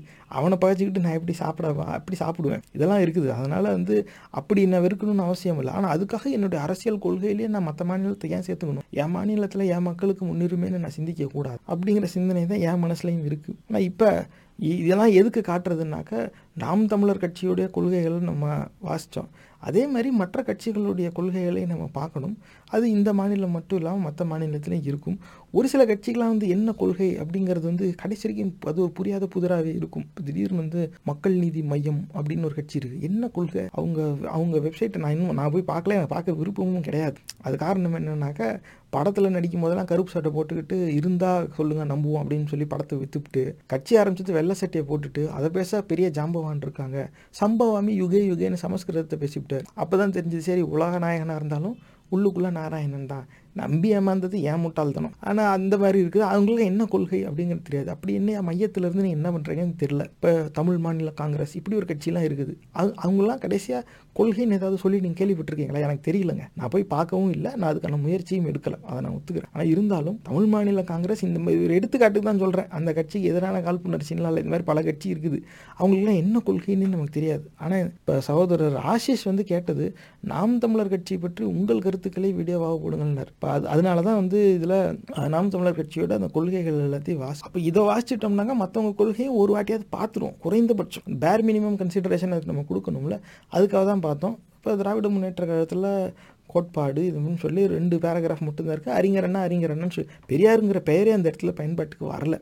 அதுவும் ஒரு எடுத்துக்காட்டு இவங்க பெரியாரிய கொள்கையிலிருந்து வெளியே வந்து ஏன்னா இவங்க வந்து ஒன்றே குலம் உறவினர் அவர் வந்து சாமி ஜாதி இல்லை இல்லாத ஏன்டா நம்புறீங்க முட்டா பசங்களா? அப்படின்னு தான் பெரியார் பேசினார். இவங்க அதுலேருந்து வந்து நாங்கள் பிள்ளையாரும் உடைக்க மாட்டோம் பிள்ளையாருக்கு தேங்காவும் உடைக்க மாட்டோம். ஒன்றே குலம் ஒருவனே தேவன் அப்படின்னு சொல்லி இவங்க தான் வந்து போலரைஸ்டாக இருந்த ஒரு ஒப்பீனியனில் இவங்க மெயின் ஸ்ட்ரீமாக நடுவில் கொண்டாந்து நிறுத்திக்கிட்டு உண்மையான அந்த நடுநிலைவாதிகள் அப்படின்னு சொல்லி இவங்க வந்தது தான் ஆனால் பார்ப்பனியத்துக்கு எதிராக இவங்க பேசாதது பேசவே இல்லைன்னு சொல்லியிருந்தோம் ஒரு காலத்தில் பேசினாங்க. அப்புறமா வா அதுக்கப்புறம் என்ன பண்ண? அந்த திராவிட கட்சியை நடத்துகிற குடும்பத்தில் அவங்க இவங்க தான் விசாரிச்சுக்கணும். எத்தனை தலைமுறையாக பார்ப்பன சமுதாயத்துலேருந்து பொண்ணு எடுத்து பொண்ணு கொடுத்தாங்கன்னு தெரியல. தேர் ப்ராக்டிக்கலி ஃபேமிலி அப்படி இருக்கும்போது அதுதான் இப்போ என்னுடைய புரிதல். ஏன்னாக்கா கடைசியாக அவங்க பார்ப்பனியத்தை விமர்சி எப்போ விமர்சித்தாங்கன்னே தெரியல. இப்போ திராவிட முன்னேற்ற கழகத்துலேருந்து பார்ப்பனியத்தை யாராவது விமர்சிப்பாங்கன்னா அது ஆ ராசாவான இருப்பார். கொள்கை ப பரப்பு செயலாளர். சிறிதளவு அதே மாதிரி விமர்சனம் வரும்னா அந்த திருச்சி சிவா அப்படிங்கிற அந்த பாராளுமன்ற உறுப்பினர் இருப்பார். அவரும் அந்த திராவிட கொள்கையை பேசுகிற இருப்பார் இந்த மாதிரி ஒருத்தர் ரெண்டு பேர் விரலுட்டு என்னலாம் அவ்வளோதான் வேறு யாரும் அவங்களும் ரொம்ப அழுத்தமாகவும் பேச மாட்டாங்க. ஆராசா வேணும்னா வெளிப்படையாக பேசுவார். மற்றவங்க யாரும் அதை பற்றி அந்த பேச்சுக்கே போகவே மாட்டாங்க. இது வந்து திராவிட முன்னேற்ற கழகமும் சரி அவங்க கூட்டணி கட்சியிலையும் சரி இந்த சனாதன வர்ணாசிரம கொள்கையை விமர்சிப்பவர்கள் பட்டியல் சமுதாயத்தை சார்ந்த திராவிட முன்னேற்ற கழக உறுப்பினர் அவங்க பொறுப்பாளராக இருப்பாங்க. இல்லைன்னா திராவிட முன்னேற்ற கழகத்தோடு இருக்கிற கூட்டணி கட்சியாக இருப்பாங்க. மிச்சவங்க யாரும் அதை பேசி நம்ம பார்க்கவே முடியாது. இது தனியாக தெரியுது. அவங்க அந்த பெரியாரிய கொள்கையிலேருந்து அவங்க வெளியில் வந்து தான் இவங்க ஆரம்பிச்சிருக்காங்க. அதை நம்ம பார்த்தாச்சு. இப்போ நாம் தமிழர் கட்சியை பொறுத்த வரைக்கும் நான் சகோதரர் ஆசிஷ் கிட்ட என்ன சொல்கிறோமோ இப்போ இந்த கொள்கையெல்லாம் வாசித்து நம்ம பேசணும். இதை நீங்கள் வச்சு சிந்திச்சு பாருங்கள் என்னுடைய பார்வையில் இப்போ இந்த கட்சியை வந்து எப்படி எவாலுவேட் பண்ணலாம் அப்படின்னாக்கா நான் அந்த என் பார்வையில் ஒரு மெத்தடாலஜி சொல்கிறேன் நீங்கள் அதை ட்ரை பண்ணி பாருங்க. ஏன்னா இப்போ நாம் தமிழர் கட்சிக்கு எதிரான பரப்புரைங்கிறது ஒன்று நடந்துக்கிட்டே தான் இருக்குது ஒரு பக்கம் ஒரு சிலர் வந்து அந்த தலைமை பொறுப்பாளர்கள் அவங்கள வந்து ஒரு தனி மனித விமர்சனத்துக்கு உள்ளாக்கிக்கிட்டே இருப்பாங்க. மூக்கு நோண்டி சீமான் இந்த மாதிரி சொல்கிறது அப்புறம் அது மாதிரி தமிழ் தேசிய அதே நீ தற்குறி அப்படிங்கிறது. இதேமாரி தமிழ் தேசிய ஆதரவாளர்கள் எப்படின்னாக்கா திரவிடியா பசங்க அப்படிங்கிறதும் திருட்டு திராவிடம் அப்படிங்கிறதும் இந்த மாதிரி அவங்க திட்டுறது இவங்க அவங்கள திட்டுறதும் இது வந்து எப்படின்னாக்கா நான் ஒன்றை டிஸ்கிரெடிட் பண்ணிட்டேன்னா நீ என்ன சொன்னாலும் யாரும் நம்ம கடைசி வரைக்கும் அது ஒரு இண்டிவிஜுவல் டிட் ஃபார் டேட் வாராக தான் இருக்கே தவிர இவங்க அரசியல் கொள்கையை இவங்க யாரும் விவாதிக்கிறதுக்கு இறங்கி வரல. என்னென்னமோ இருக்குது முழக்கம் ஐம்பெரு முழக்கம்லாம் ஒன்று இருக்குது அதெல்லாம் எங்கேயா? அப்படின்னாக்கா இல்லை இல்லை ஐம்பெரு முழக்கம் வந்து நியாயமானது தான் அது வந்து மனமாற்றத்துக்கான முழக்கம். ஜாதிலாம் பல ஆண்டுகளாக இருக்குது அதெல்லாம் போகிறதுக்கு பல ஆண்டுகள் ஆகும் ஒரு ஆட்சியிலாம் மாற்ற முடியாது.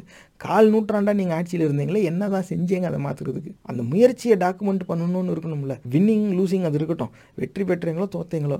ஆனால் நாங்கள் போட்டியிட்டோம் நாங்கள் வந்து போராடணும் அப்படிங்கிறத நீங்கள் ஆவணப்படுத்தணும்ல. அப்போ அந்த ஜாதி வேற்றுமையை அகற்றுவதற்கு நீங்கள் என்ன செஞ்சீங்க?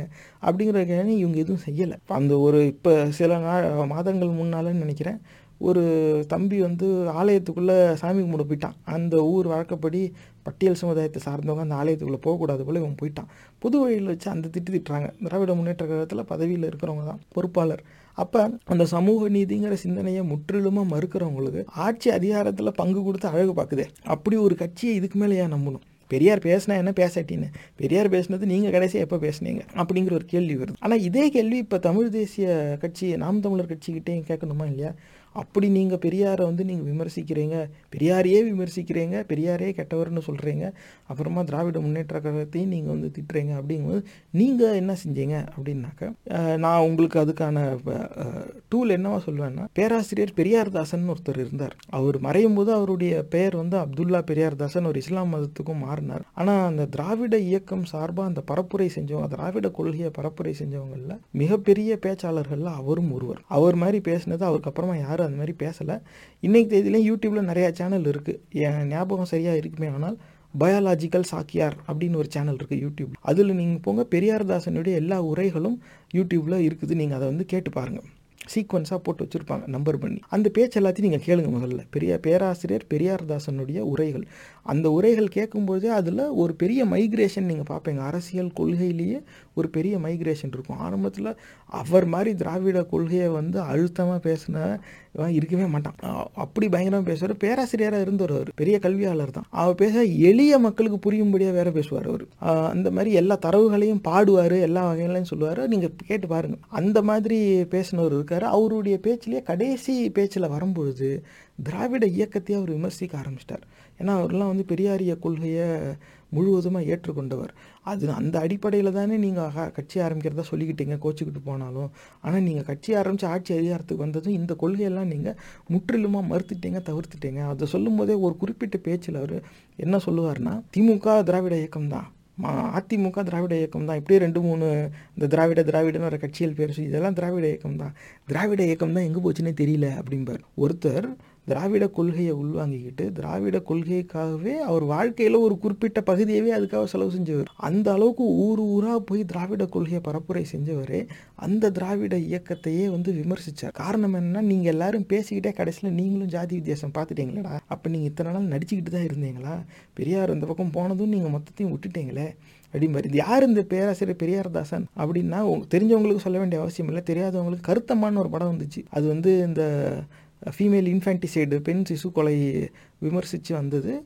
அதில் வந்து ஹீரோயினுக்கு அப்பாவை இவர் நடிச்சிருப்பார். கதாநாயகிக்கு தந்தையாக நடிச்சிருப்பார். பேராசிரியர் பெரியார்தாசன் அதை அவரே விமர்சிப்பார். நான் வந்து இங்கே அங்கே போய் படிச்சிருக்கேன்? இந்த மாதிரி பல நூல் எழுதியிருக்கேன் இத்தனை நூல் எழுதியிருக்கேன் இத்தனை இடத்துல பேசியிருக்கேன். சிறந்த பேச்சாளருன்னெலாம் என்ன சொல்லுவாங்க. ஆனால் அப்படி இருந்தும் இன்றைக்கு தேதியில் நீங்கள் தானே கருத்தமா படத்தில் நடித்தீங்கன்னு தான் என்னை பார்க்குறான் நான் இவ்வளோ இது செ- இவ்வளோ வேலை செஞ்சது யாருக்கும் தெரியலைன்னு அவர் உயிரோடு இருக்கும்போதே அது ஒரு நகைச்சுவையாக தான் அவர் சொல்லுவார். அந்த பேராசிரியர் பெரியார்தாசனுடைய பேச்சை நீங்கள் கேளுங்க. ஆஷிஷ் சகோதரன் நீங்கள் ஏற்கனவே கேட்டிருப்பீங்கிறது என்னுடைய நம்பிக்கை. அப்படி நீங்கள் கேட்கல அப்படின்னாக்க ஏன் அப்படி சொல்கிறேன்னா நாம் தமிழர் கட்சியை முழுவதுமாக புரிஞ்சுக்கிறதுக்கு இல்லை அதை வந்து நீங்கள் அனலைஸ் பண்ணுறதுக்கு உங்களுக்கு அடிப்படையில் ஒரு யாட் ஸ்டிக் தேவை ஒரு அளவுகோல் தேவை. அந்த அளவுகோல் பேராசிரியர் பெரியார்தாசனின் பேச்சில் இருக்குது ஏன் அதை சொல்கிறேன்னாக்க அந்த பேச்சை கேட்டுட்டு கேட்டுட்டு அதுக்கப்புறமா இப்போ இந்த நாம் தமிழர் கட்சியை பொறுத்த வரைக்கும் இவங்க பல பேர் வந்து பேசுகிறாங்க மேடையில் நாம் தமிழர் கட்சி சார்ந்து ட்விட்டர் ஸ்பேஸில் பேசுகிறவங்க இருக்காங்க. அப்புறம் கட்சி பரப்புரைகளில் வீதி வீதியாக போய் அந்த கலப்பணி க- செய்கிற அங்கே பேசுகிறவங்களும் இருக்கிறாங்க. அதுக்கப்புறம் மேடை அமைச்சு மேடையில் பேசுகிறவங்க இருக்காங்க. இந்த மாதிரிலாம் கருத்தரங்கத்தில் பேசுகிறவங்க இப்படிலாம் பல பேர் பேசுகிறாங்க இப்போ கட்சி தலைமை நிர்வாக பொறுப்பாளர்கள் அந்த கொள்கை பரப்பு பொறுப்பாளர்கள் அப்புறம் கட்சி உறுப்பினர்கள் கட்சி ஆதரவாளர்கள் இப்படி பல இப்போ என் பார்வையிலேருந்து அஞ்சு படிநிலையில் பிரிச்சுக்கலாம்னு வச்சுக்கோங்களேன். நீங்கள் கவனிக்க வேண்டியது யாருடைய பேச்சை ரெஃபரன்ஸாக வச்சு எவாலுவேட் பண்ணணும்னா கட்சி தலைமை நிர்வாக பொறுப்பாளர்கள் கொள்கை பரப்பு பொறுப்பாளர். அந்த கொள்கையை பரப்புகிறவங்க அந்த நிர்வாக பொறுப்பில் இருக்கிறவங்க கட்சி தலைமை இவங்க என்ன பேசுகிறாங்க அப்படிங்கிறத முழுவதுமாக கேட்டுட்டு அந்த அடிப்படையில் முடிவு செய்யணும். இவங்க பேசுகிறதெல்லாம் சரியாக இருக்கும்னு நான் சொல்ல மாட்டேன். நான் அதை சொல்ல வரல. ஆனால் யாருடைய பேச்சை நீங்கள் முன்னெடுக்கணும் அப்படின்னு ஏன்னா விவசாயி சின்னத்தை ட்விட்டர் ப்ரொஃபைலில் வச்சுட்டு அவன் ட்வீட் போடும்போது பாமகவை பற்றி விமர்சிக்கும் நாம் கவனமாக இருக்க வேண்டும் அப்படின்னாக்கா அங்கேயே முடிஞ்சு போச்சு. அந்த ட்வீட்டை பார்க்குறவன் எவனும் நாம் தமிழர் கட்சிக்கு ஓட்டு போடணும். அவன் நிஜமாவே நாம் தமிழர் கட்சி உறுப்பினரா? யார் அவன்? எங்கேருந்து போடுறான் எதுவும் நமக்கு தெரியாது. இது மதவெறி கூட்டம் கூட இவங்கள வந்து பயன்படுத்திக்கிறாங்க. இவங்களுடைய அடையாளத்தை பயன்படுத்தி அவங்க அவங்க நோக்கத்தை நிறைவேற்றிக்கிறாங்கங்கிறதும் உண்மைதான். ஆனால் நமக்கு தெரியாது. ஆனால் எவனோ ஒருத்தன் எங்கேயோ நான் அவன் வந்து சீமானின் தம்பி அப்படின்னு சொல்லிட்டு பேசுகிறத இந்த கட்சியுடைய விமர்சனத்துக்கு ஒரு அடிப்படையாக பயன்படுத்துவது அறிவுடைமை ஆகாது. இந்த கட்சி தலைமை என்ன பேசுது? இந்த கட்சி நிர்வாக பொறுப்பாளர்கள் என்ன என்ன அந்த கட்சியை வழிநடத்துறது அவங்க தான் அப்புறம் இந்த கட்சியோட கொள்கையை மக்கள்கிட்ட கொண்டு போய் சேர்க்கறதுக்காக கொள்கை பரப்புகள்னு ஒரு கூட்டம் இருக்குதுல கொள்கை பரப்பு செயலாளர்கள் அப்படின்னு வச்சுருப்பாங்க. அவங்களுக்கு கீழே ஒரு குழு இருக்கும். அவங்க என்ன பேசுகிறாங்க ஏன்னா இ- கட்சி தலைமை நிர்வாக பொறுப்பு இவங்க மூலமாக பயிற்சி அளிக்கப்பட்டு இவங்க போய் பேசிக்கிட்டு இருப்பாங்க. அப்புறம் கட்சி உறுப்பினர்னு இருப்பாங்க. அவங்களாம் வந்து எங்கள் மாமா சேர்ந்தார் நானும் சேர்ந்தேன். நான் வந்து அண்ணன் சீமானோட பேச்சை கேட்டேன். அப்படியே சிங்கப்பூர்லேருந்து வந்தது இங்கேருந்து சேர்ந்துட்டேன். அப்படின்னு சொல்கிறவங்களாம் இருப்பாங்களா? கட்சி உறுப்பினர்கள் எல்லா பெரிய பொறுப்பில் அவங்க இருக்க மாட்டாங்க. இவங்க வந்து கட்சியுடைய எல்லா கொள்கைகளையும் உள்வாங்கினாங்களா? ஏ- ஏன்னா எல்லாரும் ஒரே ஆசையில் போய் கட்சியில் போய் சேர மாட்டாங்க. ஒரு சிலர் நான் இந்த கட்சியில் சேர்ந்து எம் எங்கள் ஆளுங்களுக்கு செய்வேன். இந்த எண்ணத்துலேருந்து சேர்றவங்க இருப்பாங்க. இது எல்லா கட்சியிலையுமே இருக்கும். நாம் தமிழர் கட்சியும் இதுக்கு விதிவிலக்காக இருக்காதுங்கிறது என்னுடைய நம்பிக்கை. ஒரு பெரிய இயக்கம்னு போயிட்டால் எல்லாரையும் கூட சேர்த்துக்கிட்டு தான் நம்ம பயணிச்சாகணும். நம்ம வந்து நம் மக்களுக்காக நான் செய்வேன் நம் மக்களுக்கு நான் சொல்கிறது அவன் அவன் ஜாதியாக இருக்கும். என்ன இருந்தாலும் நாங்கள் எங்கள் ஆளுங்களுக்கு செய்வோங்க. நீங்களும் வாங்க உங்கள் ஆளுக்கு செய்யுங்க. நான் வேண்டாம் நான் சொல்கிறேன் அப்படின்னு சொல்கிறவனும் அதில் இருப்பான். இதெல்லாம் வந்து அந்த கட்சி உறுப்பினர்கள் அந்த அடிமட்ட தொண்டர்கள் மத்தியில் அந்த கொள்கையோட புரிதல்ங்கிறது வந்து ஒரு ஏற்றத்தாழ்வோடு தான் இருக்கும். ஒரு சிலர் ஒரு சிலது புரிஞ்சுக்குவாங்க ஒரு சிலது எடுத்துக்குவாங்க. அந்த ஒரு சிலருக்கு அது பிடிக்காதுங்கிறதுனால மருத்துவம். எல்லாம் சகிச்சுக்கிட்டு கட்சியில் பயணிப்பாங்க. அப்படியெல்லாம் இருக்கும். அதனால் அந்த கட்சி உறுப்பினர்கள் பேசுகிறத வச்சே அந்த கட்சியை எவாலுவேட் பண்ணுறதுங்கிறது சரியாகாது. அந்த கட்சி ஆதரவாளர்கள்னு இருப்பாங்க. இது வந்து இன்னும் பெரிய குரூப் இவங்க நிஜமாவே யார் என்னன்னு தெரியாது. ஏ- இவங்க இவங்க க கட்சியுடைய ஒரு உத்தரவின் பேரில் தான் இவங்க செயல்படுறாங்களான்னு தெரியாது. இவன் பாட்டு போகிற போக்கில் சமூக வலைதளத்தில் என்னத்தை பேசிட்டு போவோம் ஏன்னா இவன் இந்த நாம் தமிழர் கட்சிக்கு வந்து குறிப்பாக மெயின் ஸ்ட்ரீம் மீடியாவில் இடம் கிடையாது. அப்போ மிச்சம் இருக்க இவங்களா வந்து யூடியூப்பில் இவங்க ஒரு ஒரு உறுப்பினரும் ஒரு ஒரு ஊடகமாக செயல்பட்டு தான் இவங்க பேசிக்கிட்டு இருக்காங்க. அதிகமாக யூடியூப்லேயும் ஃபேஸ்புக்லேயும் தான் நீங்கள் பார்ப்பீங்க. ட்விட்டர்லையும் இப்போ பார்க்கலாம். அங்கே மட்டும்தான் இவங்க இருக்காங்க. அந்த இடத்துல வந்து யார் வேணாலும் இருக்காங்க. இவங்க மட்டும் இல்லை மற்றவங்களும் இருக்காங்க. அப்போ எவனோ ஒருத்தன் அந்த விவசாயி சின்னத்தை வச்சுக்கிட்டு ஏதாவது ஒரு பதிவு போட்டுட்டானா பார்த்தியா நாம் தமிழர் கட்சி இப்படி தான் அப்படிங்கிறது. இப்போ நிறைய யூடியூப்லாம் வரும். நாம் தமிழர் கட்சி ஆளோட ரெக்கார்டிங் கால் ரெக்கார்டிங் அப்படின்னு சொல்லி ஒன்று வரும். அவன் ஏதோ அவனோ ஒருத்தன் குடியில் ஏதோ ஒன்று வளருவான். இவனு வந்து இரு நான் வழக்கு போடுறேன் அப்படின்லாம் இந்த பக்கத்தில் இருந்து பேசுவாங்க. பேசிட்டான் அதுக்கப்புறம் வழக்கு பதிவு செஞ்சாங்களா செய்யலையா? அப்படிங்கிறது தெரியாது. யார் பேசுனாங்களோ அவங்களுடைய அடையாளம் உறுதி செய்யப்பட்டதுன்னு தெரியாது. அவன் அதில் ஒரு பேர் சொல்லுவான். நான் கூட ஒருத்தவங்களுக்கு ஃபோன் பண்ணி நான் தான் சீமான் பேசுகிறேன் அப்படின்னு சொல்ல சொல்லி நான் கூட ஒரு ரெக்கார்டிங் இப்போ இதே பதிவில் போடலாம். ஆனால் நிஜமாவே அது வந்து சீமான் தான் பேசினாரா? அப்படிங்கிறத எப்படி நீங்கள் உறுதி செய்வீங்க? அப்போ என்ன நம்புனீங்கன்னா நான் போடுறது உண்மைன்னு நீங்கள் நினச்சிக்குவீங்க. இப்போ இந்த மாதிரி கன்ஃபர்மேஷன் பயஸை பயன்படுத்திக்கிட்டு ஒரு பரப்புரையும் நடத்தப்படுது. அதனால் யாரோ எங்கேயோ ஏதோ பேசுகிறாங்கங்கிறத அந்த கட்சியுடைய ஒரு எவாலுவேஷனுக்கு பயன்படுத்தக்கூடாது. ஆனால் அதுக்காக அதை முற்றிலுமாக விட்டுற முடியுமா? அப்போ வந்து உங்கள் பேச்சை கேட்டு ஒருத்தவங்க பயணிக்கிறாங்கன்னா அவங்க சரியான வழியில் பயணிக்கிறாங்களா? அப்படிங்கிறத நீங்கள் பார்க்கணுமே. உங்களுக்கு அந்த ஒரு சமூக பொறுப்பு இருக்குது நீங்கள் அதை கண்டிக்காமல் விடக்கூடாது. அப்படின்னு சொல்கிறது சரியான சிந்தனை தான். ஆனால் அது எது வரைக்கும் போகணும்னா நிர்வாக பொறுப்பாளர்கள் கொள்கை பரப்பு பொறுப்பாளர்கள் இப்படி இருக்கணும் கட்சியுடைய முக்கியமான பொறுப்பில் இருக்கிறவங்க ஜாதி வேற்றுமை சிந்தனையை பதிவு செய்கிறதோ நான் ஏன் ஜாதிக்கு தாண்டா செய்வேன்? நீலாம் யாரா? இந்த மாதிரிலாம் அவங்க பேசுகிறதோ இந்த மாதிரி கட்சி கொள்கைக்கு எதிராக செயல்படுறாங்கனாக்கா அவங்கள தான் அவங்க கட்டுப்பாட்டில் வச்சுருக்க முடியும். அவங்க மேலே நடவடிக்கையும் எடுக்க முடியும். எவனும் ஒருத்தன் எங்கேயோ ஏதோ போட்டு போகிறான்னாக்கா அதுக்கு அந்த கட்சி பொறுப்பாக முடியாது. அப்போ எப்படி தான் எவாலுவேட் பண்ணுறது ஆஷிஷ் சகோதரா இது உங்களுடைய கவனத்திற்காகவே. என்னென்னா ஒரு அதிகமாக வந்து இந்த கட்சி பிரபலமானது திரு சீமான் அவர்களின் பேச்சுக்களால் தான். நீங்கள் வந்து இந்த பேராசிரியர் பெரியாரதாசனுடைய உரைகள் எல்லாத்தையும் இங்கே நிறைய இருக்குது நூற்றுக்கு மேற்பட்ட உரைகள் இருக்குது என் பார்வையில். அது அவ்வளவுமே கே- கேட்டுருங்க. டைம் ஆகும். இந்த இந்த எவாலுவேஷனுக்கு டைம் டைம் எடுக்க தான் செய்யும். அதை நீங்கள் கேளுங்க. இப்போ அது கேட்கும்போது அந்த திராவிட கொள்கையோடைய அந்த பரிணாம வளர்ச்சி என்னங்கிறது அந்த பேச்சில் ஆவணப்படுத்தப்பட்டிருக்கு. பேராசிரியர் பெரியார்தாசன் பேச்சில் ஆரம்பத்தில் திராவிட கொள்கை எப்படி இருந்துச்சு பிற்காலத்தில் எப்படி மாறிச்சு எந்த காரணத்தினால அந்த திராவிட கொள்கை இந்த மண்ணின் மக்களை வந்து கவர்ந்துச்சு. தமிழர்கள் ஏன் திராவிடத்தை ஏற்றுக்கொண்டார்கள் அப்படிங்கிறதுக்கு பேராசிரியர் பெரியார்தாசனுடைய பேச்சு ஒரு ஆதாரம் ஒரு ஆவணமாக தான் இருக்கும்.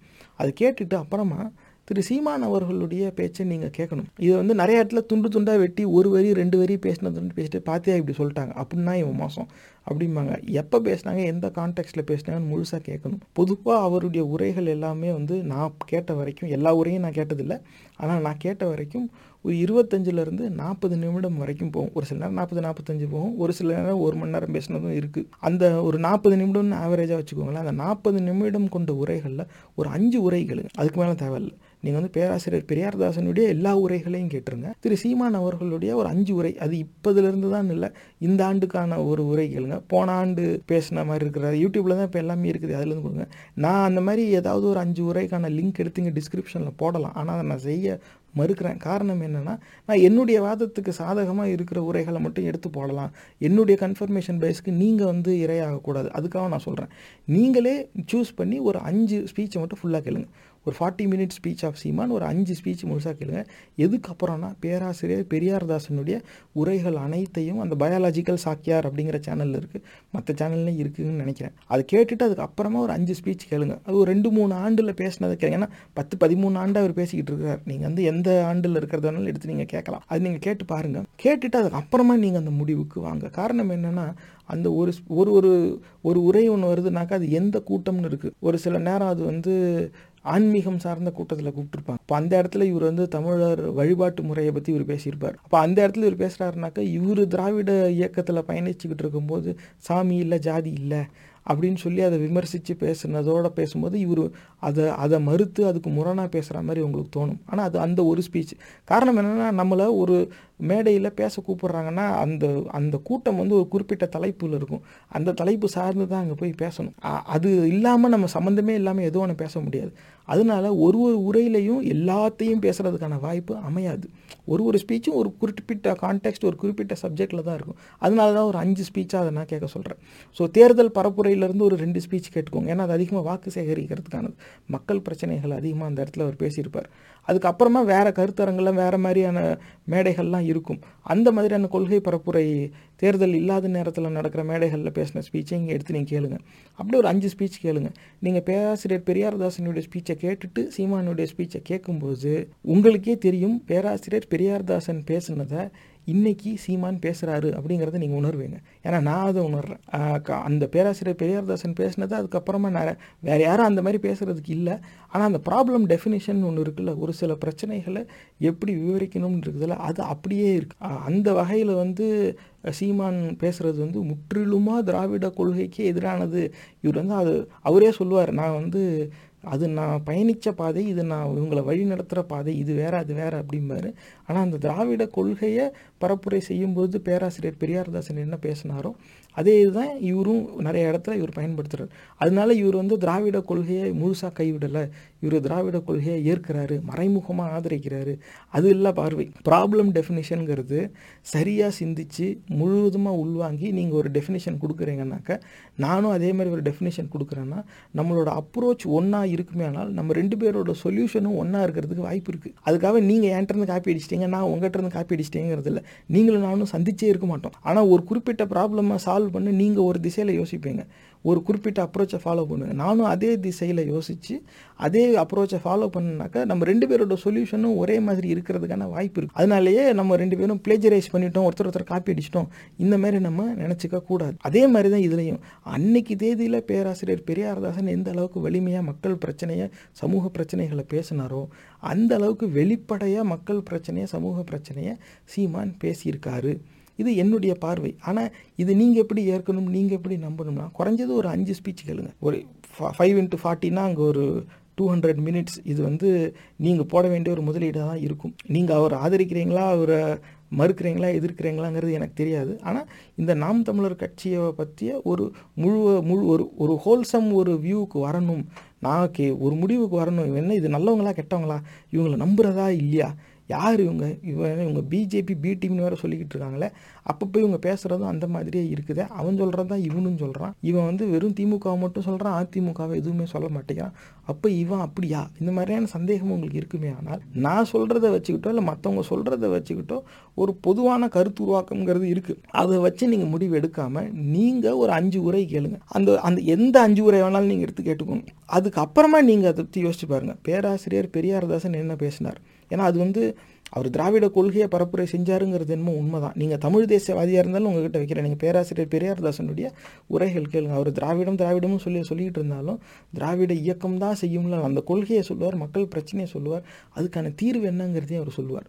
நீங்கள் அதில் திராவிடம்ங்கிற வேர்டை நீங்கள் மியூட் பண்ணினாலும் அவருடைய ஆர்கியூமெண்ட் வேலிடாக இருக்கும். அதனால் அது வந்து although it is branded Dravidam it is அது வந்து திராவிடத்தினால தான் அவர் அப்படி பேசினாருங்கிறது கிடையாது. ஏன்னா அவரே அந்த திராவிடத்தை விமர்சிச்சிருப்பார்.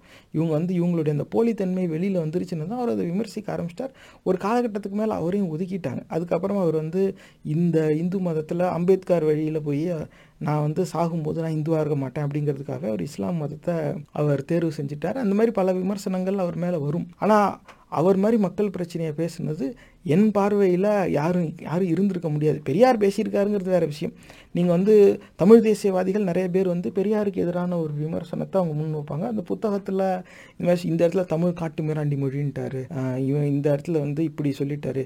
நீ ஏன் ஏன் இனத்தை நீ அசிங்கமாக பேசுகிற அப்போ நான் ஏன் ஒன்றை ஒத்துக்கணும்? அப்படிங்கிறது இந்த மாதிரிலாம் சொல்லிட்டு அப்போ பெரியார் தப்பு பெரியார் மோசம் ஆகையாலே திராவிடம் மோசம். இப்படி ஒரு பரப்புரை வந்து நடந்துக்கிட்டு இருக்குது இது தமிழ் தேசிய ஆதரவாளர்கள் மத்தியில் இருக்குது ட்விட்டர் ஸ்பேசஸில் நானும் அதை வந்து கேட்டேன். ஆனால் எனக்கு என்ன புரியலனாக்க அந்த பெரியார் பேசுனதை முற்றிலுமாக கைவிட்டுட்டு தான் திராவிட கட்சிகள் வாக்கரசியல்லே பயணிக்கிறாங்க. இவங்க பெரியாரை வந்து பதாகையில் படம் போட்டு வேணால் காட்டுவாங்களே தவிர அந்த கொள்கையெல்லாம் இவங்க கண்டுக்கிறதே கிடையாது. இவங்க அதை ஏற்கிறதும் கிடையாது.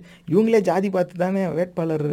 முடிவு செய்கிறாங்க அப்படி இருக்கும்போது அது எங்கே பெரியார் கொள்கையில் வரும். பெரியார் பேசினதுக்கு அதுக்கு நேரடி முரணாச்சே. ஆனால் அது அது வந்து இவங்க இவங்க கடைசி வரைக்கும் இந்த தமிழ் தேசிய ஆதரவாளர்கள் மத்தியில் இன்னைக்கு தேதியில் எல்லாரும் சொல்ல மாட்டேன். ஆனால் பிரபலமாக இருக்கிறது என்னென்னா ஒரு தனி மனித விமர்சனத்தை வைத்து அந்த தனி மனிதனை இழிவுபடுத்தி அந்த தனி மனிதனை ஒரு குற்றவாளியாக நிரூபித்து விட்டால் அவர்கள் சொன்னது அவர்கள் செய்தது அவர்கள் சார்ந்தது அனைத்துமே இந்த சமூகம் மறுத்துவிடும் அப்படிங்கிற ஒரு எண்ணத்தில் பயணிக்கிறாங்க. அது அப்படி கிடையாது. தனி மனித விமர்சனத்துக்குள்ளே நம்ம போக தேவையில்லை.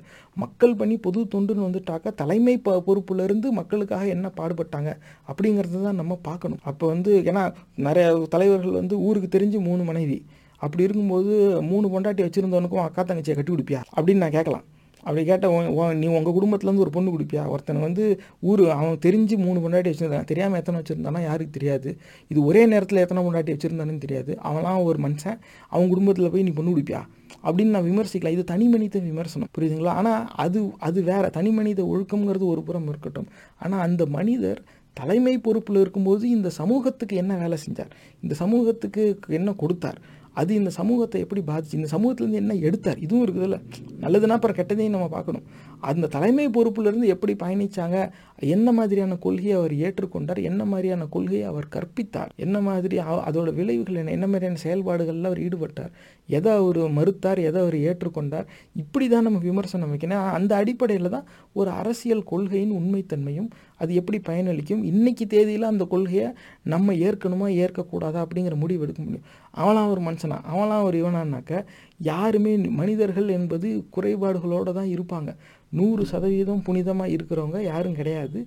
அந்த மாதிரி இருக்கிறவங்க வாக்கரசியலுக்கு வரவும் மாட்டாங்க. புரியுதுங்களா? அந்த இது அதுவும் வேற ஒன்று இருக்குது அதனால் அந்த தனி மனித விமர்சனத்துக்குள்ளே போகாமல் அரசியல் கொள்கையை கொள்கையின் அடிப்படையில் அதோடைய எலிமெண்ட்ஸை எடுத்து நம்ம அந்த பேசிஸை தான் நம்ம செய்யணும். பெரியார் இப்படி எழுதிட்டான். பெரியார் அப்படி எழுதிட்டான். காரணம் என்னென்னா அதிக நேரம் இந்த தமிழ் தேசிய ஆதரவாளர்கள் இப்போயும் நான் யாரை சொல்கிறேன் இந்த தமிழ் தேசிய கட்சி தலைமை அந்த நிர்வாக பொறுப்பாளர்கள் அதுக்கப்புறம் கொள்கை பரப்புறோம் இவங்கள மட்டும் நான் சொல்லலை. அதிகமாக இந்த கட்சி ஆதரவாளர்கள். ஏன்னா சோஷியல் மீடியாவில் இவங்க தான் ரொம்ப லவுடாக இருக்காங்க. அவங்க வந்து அவங்க மத்தியில் அது ஒரு மிக்சட் பேக் ஒரு சிலருக்கு இன்னும் அந்த தற்சாதி பெருமை அப்படிங்கிறது இருக்குது நான் வந்து நான் யாரையும் வெறுக்கலப்பா. ஆனால் நான் என் ஜாதியை நான் பெருமையாக எடுத்துக்கிறேன்.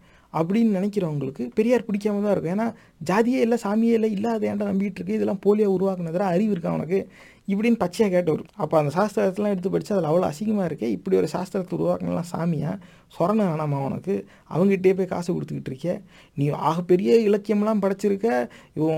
எந்த மொழியையும் சார்ந்து இல்லாத ஒரு மொழி தமிழ் மொழி. தனக்குன்னே ஒரு it is a language by itself இப்படிலாம் நீ வந்து பெருமை பேசிக்கிட்டு இருக்க. ஆனால் கடைசியில் குறுக்க கயிறு கட்டணுன்ட்டு போய் நீ அடிமையாக இருக்க அப்படி சாஸ்திரம் சாங்கியம் சம்பிரதாயம்னு போய் இப்படி முட்டாள்தனத்தில் உன் நேரத்தையும் பணத்தையும் இழந்துக்கிட்டு இருக்கே உனக்கு அறிவு இருக்கா? அப்போ நீ காட்டு மிராண்டி பையன் தானே? அந்த எந்த மொழியை நீ பெருசாக பேசுகிற அதுவும் காட்டு மிராண்டி மொழி தானே? நீ காட்டு மிராண்டி மேலே தானே நடந்துக்கிற? அந்த இந்த விமர்சனத்துக்காக அப்படி வச்சது. எப்போ எந்த புத்தகத்தில் அவர் வச்சுருக்காரோ இப்போ இந்த ட்விட்டர் ஸ்பேசஸில் பேசும்போது அந்த ஒரு குறிப்பிட்ட பக்கத்தை அந்த ஒரு குறிப்பிட்ட இந்த இடத்துல இந்த பக்கத்தில் இவர் சொல்லியிருக்கார் அப்படின்னு சொல்லிட்டு விட்டுறாங்க. அந்த புத்தகத்தை எடுத்து முழு முழுசாக வாசிங்க. சகோதரர் ஆசிஷ் கிட்டே நீங்கள் வந்து எந்த கட்சியை சார்ந்து நீங்கள் இருக்கிறீங்க அப்படிங்கிறது எனக்கு தெரியாது. ஆனால் க நீங்கள் பெரியாருடைய புத்தகத்தை வாசிச்சிருப்பீங்களா? வாசிச்சிருப்பீங்கன்னு நான் நம்புகிறேன் அப்படி இல்லாட்டினா இந்த மாதிரியான ஒரு கேள்வி இந்த மாதிரி ஒரு வேண்டுகோள் நீங்கள் முன் வச்சிருக்க மாட்டீங்க. மற்றவங்களுக்கு இதை நான் சொல்லிக்கிறேன். பெரியாருடைய புத்தகங்கள் எடுத்து வாசிங்க. பெரியார் திடலுக்கு போனால் அது கிடைக்குது. ஏழு ரூபா எட்டு ரூபாயில் கூட கிடைக்குது அந்த புத்தகம். பெரியார் பேசுனது தொகுத்து வழங்கின புத்தகம்லாம் நிறையா இருக்குது அது விலை உயர்ந்ததாக இருக்கும். அதெல்லாம் வாங்கணுங்கிற அவசியம் கிடையாது. பெரியார் எழுதுனது ரொம்ப மெல்லிஸாக இருக்கும். இருபது முப்பது பக்கம் தான் இருக்கும். ஒரு சில புத்தகம்லாம் அதெல்லாம் எடுத்து நீங்கள் வாசிங்க. வாசிச்சுட்டு அந்த முடிவுக்கு வாங்க. காரணம் என்ன? அப்படி வாசிக்கும் போது இளங் இளைஞர்களுக்கான அழைப்புன்னு ஒரு புத்தகம் இருக்குது அவருடைய கடைசி காலத்தில் அவர் எழுதுனது. திராவிடம் திராவிடம் திராவிட நாடுன்னு பேசிக்கிட்டு இருந்தவர் தான் பெரியார். மாறுபட்ட கருத்தல்ல. அதில் வந்து தமிழர்கள் தமிழ் உணர்ச்சியோடு எழ வேண்டும்னு அவர் எழுதிட்டார். நீங்களும் வந்து காப்பி அடிக்கிறீங்க. இப்படியே எழுதிட்டு காப்பி அடிக்கிறீங்கன்னே அவர் தமிழில் ஆங்கில சொல்ல டிரான்ஸ்லிட்டரேட் பண்ணி அவர் பயன்படுத்தியிருப்பார். பெரியார் அவருடைய எழுத்தில் அதை நீங்கள் கவனிக்கலாம். நீங்கள் வந்து மேல் ஜாதிக்காரங்கிற பேரில் நீங்களும் பார்ப்பனர்களை பார்த்து காப்பி அடிக்கிறீங்க. இதே ஜாதி வேற்றுமையை. இப்படி அவர் திட்டிருப்பார். அந்த இடைநிலை ஜாதியை சார்ந்தவர்களை அவர் திட்டிருப்பார். அதனால முற்றிலுமாக அவர் வந்து அவர் ஜாதிக்காக அவர் வேலை பார்த்தார். அவர் இப்படி செஞ்சார் அவர் அப்படி செஞ்சார். அவர் தெலுங்கர்களுக்காக மட்டும் செஞ்சார் கன்னடர்களுக்காக மட்டும் செஞ்சார். இந்த மாதிரிலாம் கிடையாது. ஒரு ஒரு இடத்துல ஒரு ஒரு மாதிரி அவர் பேசினார் தான் அதுலேயும் மாறுபட்ட கருத்து இல்லை. ஆனால் ஒரு ஒன்றுக்கு மேற்பட்ட புத்தகத்தை எடுத்து நீங்கள் வாசிங்க. வாசித்த பிறகு உங்களுக்கு தெரியும். அவர் வந்து சமத்துவத்துக்காக அவர் போராடினார் அப்படிங்கிறது. அதுக்காக ஒரு முன் வச்ச வாதத்தில் ஒரு வாதம் தான். குத்தி காமிச்சாவது உங்களுக்கு சொரணையை கொண்டு வந்துட முடியாதுங்கிறதுக்காக தான் அவர் எழுதினார். இது என்னுடைய பார்வை. ஏன் எனக்கு அந்த பார்வை வருது அப்படின்னாக்கா அந்த பெரியார் எழுதுன அந்த புத்தகங்கள் எடுத்து வாசிச்சிருக்கேன். நீங்களும் அதை எடுத்து வாசிங்க. பெரியார் புத்தகத்தை நான் வாசிச்சிருக்கேன்னு சொன்னவங்க பேச்சை நம்பாதீங்க. நீங்கள் எடுத்து ஒரு வாட்டி வாசிங்க. வாசிச்சிங்கனாக்கா அதுக்கப்புறம் அதுக்கப்புறமும் உங்களுக்கு அந்த எண்ணம் வறுமையானால் வரட்டும். நான் அதை வந்து மறுக்க மாட்டேன். உங்களுக்கு உங்களுடைய புரிதல் அல்லவா? தகவலின் அடிப்படையில் தான் வரீங்க மோர் இன் அதிக டேட்டா உள்ளே போக போக உங்கள் ஒப்பீனியன் மாறணும். ஆனால் புதிய தகவல் வர வர உங்கள் opinion மாறலைன்னா you are being immune to reason நீங்கள் வந்து அப்போ அந்த இடத்துல தான் அந்த பகுத்தறிவுங்கிற சிந்தனைக்கு நீங்கள் மாறுபட்டு போயிடுறீங்க. இதையுமே ஒரு இது சொல்லுவாங்க. இப்போ சகோதரர் ஆசிஸே கேட்டார். இது என்ன குறிப்பாக நாம் தமிழர் கட்சி சொல்லும்போது சீமான் குடிபெருமை இனக்கலப்பு போன்றவை அனைத்தும் பகுத்தறிவா? அப்படிங்கிற ஒரு கேள்வியை நீங்கள் வந்து கேட்டிருக்கீங்க. இந்த குடிபெருமை இனக்கலப்பு இதெல்லாம் வந்து பகுத்தறிவு கிடையாது தான் ஆனால் முதல்ல அது அது பகுத்தறிவாங்கிறதுக்கு மூலமாக அந்த பகுத்தறிவுங்கிறதுக்குள்ளே போயிடுவோம் அதிக நேரம் இந்த பகுத்தறிவுங்கிற சொல்லையே ஒரு திராவிட ஒரு திராவிடியன் ஐடென்டிட்டியிலோட அதை அசோசியேட் பண்ணி வச்சுருக்கிறாங்க. நிறைய இடத்துல போகும்போது பகுத்தறிவு பாட்காஸ்ட்டுன்னு சொன்னதுமே நான் வந்து திராவிட ஆதரவாளர் அப்படின்னு அவங்க நினச்சிக்கிறாங்க. ஒரு சிலர் என்ன தற்கூரி இப்படின்னு திட்டினதெல்லாம் கூட உண்டு. அது காரணம் என்னென்னா பகுத்தறிவுனாலே இது திராவிடம் இது வந்து ஒரு சிலர் பகுத்தறிவுனா கடவுள் மறுப்பு. இப்படி சொல்லிக்கிறவங்களாம் இருக்கிறாங்க. உண்மை வந்து அப்படி கிடையாது. அது அது அப்படியே டீட்டெயிலாக எக்ஸ்பிளைன் பண்ண பகுத்தறிவுனா என்ன? பகுத்து அறிஞ்சுக்கிறது. பகுத்து அறிஞ்சுக்கிறது. இது பேர் தான் பகுத்தறிவு. அப்படின்னு அவங்க சொல்லுவாங்க பகுத்துனா என்னன்னு கடைசி யாரும் சொல்லவே மாட்டாங்க. ஒரு இது அதோட பேசிக் எலிமெண்ட்ஸாக முதல்ல பிரிக்கணும். இப்போ உடம்பு வந்து பிரிக்கிறோம்னாக்கா நேராக நடுவில் வெட்டி லெஃப்ட் ஹாஃப் ரைட் ஹாஃப் இப்படியும் பிரிக்கலாம். இல்லைன்னா குறுக்க வெட்டி டாப் ஹாஃப் பாட்டம் ஹாஃப் இப்படியும் பிரிக்கலாம். ஆனால் அதுக்கு பதிலாக லிம்ஸு ஹெட்டு இன்டர்னல் ஆர்கன்ஸு இந்த மாதிரி ஸ்கின்னு இந்த இந்த மாதிரி பிரிச்சுக்கலாம். அதுலேயே வந்து சர்க்குலேட்டரி சிஸ்டமு அதுக்கப்புறம் நர்வஸ் சிஸ்டமு இந்த மாதிரி உள்ளே பிரிச்சுக்கலாம். அப்போ அது அதோட பேசிக் எலிமெண்ட் லெவலில் போய் நீங்கள் ஒரு இதை பிரித்து அந்த அசம்பிளியை நீங்கள் பிரித்து திரும்பி அதை கோர்க்கணும் அந்த அது அந்த பிரிக்கிறீங்க பார்த்தீங்களா பேசிக் எலிமெண்ட்ஸாக அதுதான் அந்த பகுத்து அப்படிங்கிற அந்த சொல்லுக்கான பொருள். அப்படி பிரிக்கும்போது ஏங்கிற கேள்வி கேட்காம நீங்கள் அதை பிரிக்க முடியாது. அது அதனால தான் அடிப்படையில் இந்த பகுத்தறிவு சிந்தனை என்பது எதையுமே ஒரு ஏன்னு ஒரு கேள்வி கேட்கணும். அப்படியா? இப்படி இருக்கா? ஏன்? அதனால என்ன பையன்? அது எதுக்கு நான் அதை ஏன் நான் போய் அந்த கல்லை வணங்கணும்? நான் ஏன் அந்த ஆலயத்தில் போய் இப்படி ஒரு சமய நெறி சடங்கை வந்து நான் பழகணும்? அது அப்படி செய்கிறதுனால எனக்கு என்ன லாபம்? அப்படி நான் செய்யாமல் இருக்கிறதுனால எனக்கு என்ன நஷ்டம்? ஏன் இது இந்த கேள்வி வந்து கேட்கணும்ல எதனால் இப்படி ஒரு பழக்கம் வந்துச்சு? சரி நான் இந்த ஆலயத்துக்குள்ளே போய் இந்த சடங்கு பழகணும்னா அப்புறம் அங்கே வேற ஒரு ஆலயம் இருக்கேன். அப்புறம் அதில் போய் ஒரு சிலர் வேறு சடங்கு பழகுறாங்களே. நான் ஏன் அந்த ஆலயத்துக்கு போய் அந்த சடங்கு பழகக்கூடாது? நான் ஏன் எல்லா ஆலயத்துக்கும் போய் எல்லா சடங்கும் பழகக்கூடாது? இந்த மாதிரிலாம் அந்த ஏங்கிற கேள்வி வந்து வரணும். அப்போ பேசிக் இன்க்ரீடியன்ட் அது நீங்கள் பிரிக்கும்போது தான் வரும். இப்போ என்னுடைய வாழ்வியலில் இப்படிலாம் ஒரு அங்கம் இருக்குது இவங்க திடீர்னு இந்த சாமி சார்ந்த சிந்தனையை மட்டும் இப்படி ஒரு பழக்கமாக கொண்டு வராங்களே அப்படின்னு அப்போ பகுத்தறிவு கண்ணோட்டத்தில் பகுத்தறிவோடு நீங்கள் செயல்படும் பொழுது எதையுமே ஏன்னு கேள்வி கேட்பீங்க. அப்படி ஏன்னு கேள்வி கேட்குறதுனால உண்மையின் அடிப்படையில் நீங்கள் முடிவு எடுக்க வேண்டிய ஒரு அந்த ரேஷ்னல் திங்கிங்கிறது அதோடைய பக்க விளைவு அதோட கான்சிக்வன்ஸ் அப்படி வர்றதுனால பகுத்தறிவோடு செயல்படுபவர்கள் இயல்பாகவே இல்லாத சாமி ஜாதியை ஏற்க மாட்டாங்க. அதை வந்து தவிர்ப்பாங்க. அது அது ஒரு பெருசாக கஷ்டம். இல்லாத நம்பி என்னடா பையன் அப்படிம்பாங்க. நானும் ஒரு விஷயத்தில் அந்த இடத்துல வேறுபடுறது ஒரு முரண்படுறேன் எந்த இடத்துலனாக்க இந்த ஜாதி சமய மறுப்பாளர்கள் அப்படிங்கிற ஒரு அடையாளம் இந்த பகுத்தறிவுவாதிகளை ஜாதி சமய மறுப்பாளர்கள் அப்படிம்பாங்க. இல்லாததை எப்படி மறுக்க முடியும்? இருக்கிறது தான் மறுக்க முடியும். அப்போ இது ஜாதி இதெல்லாம் வந்து போலியாக இவங்களாம் உருவாக்கிக்கிட்ட ஒன்று அது அப்படி எதுவும் கிடையாது. அந்த அம்பேத்கர்லாம் சொல்கிறது வந்து இது ஜாதிங்கிறது வந்து உன் டிஎன்ஏல உன் மைண்டில் இருக்குது உனக்கு இங்கே கற்றுக் கொடுத்துருக்காங்க. அதனால தான் நீ இந்த வித்தியாசம் பார்த்துக்கிட்டு இருக்க. அப்படிம்பாங்க. அதே மாதிரி தான் இது. அதனால இல்லாததை வந்து மறுக்க மறுக்கிறது வேண்டிய அவசியமே கிடையாது. இல்லைங்கிறது இல்லை தான். ஆனால் அதை நம்புகிறவங்க வந்து கடைசியாக இந்த பகுத்தறிவுங்கிறத சொல்ல வந்து அவங்க அவாய்ட் பண்ணுவாங்க. ஆகையால் இந்த பகுத்தறிவு அப்படிங்கிற ஒரு சொல்லை வந்து ஒரு திரவிடின் ஐடென்டிட்டியோடு அவங்க வச்சுக்கிறாங்க. அதிகமாக ஏன்னா பகுத்தறிவு ஏன் எதற்கு அப்படின்னு சொல்லியே பெரியாரும் ஒரு புத்தகம் எழுதியிருக்கிறார். நீங்கள் அதையும் எடுத்து வாசித்து பாருங்க. அவங்களுக்கு உங்களுக்கு புரியும். இதுதான் அந்த பகுத்தறிவுங்கிற அந்த சொல்லோ எந்த கண்ணோட்டத்தில் இதை பார்க்கணுங்கிறதுக்காக அதை நான் சொன்னேன். அடுத்து இந்த குடிபெருமை இனக்கலப்பு இந்த குடிப்பெருமைங்கிறத வந்து அந்த கட்சியுடைய ஆதரவாளர்கள் பொது வழியில் பேசும்போது சிலர் அப்படி பேசிடுறாங்க. அவங்க தனியாக ஒரு ஸ்பேஸ் ஒன்று உருவாக்கி பத்து புள்ளி ஐந்து சதவீதம் வன்னியர் இடஒதுக்கீடு தாமதமாவது ஏன்? அப்படின்னு சொல்லி வச்சுக்கிறது.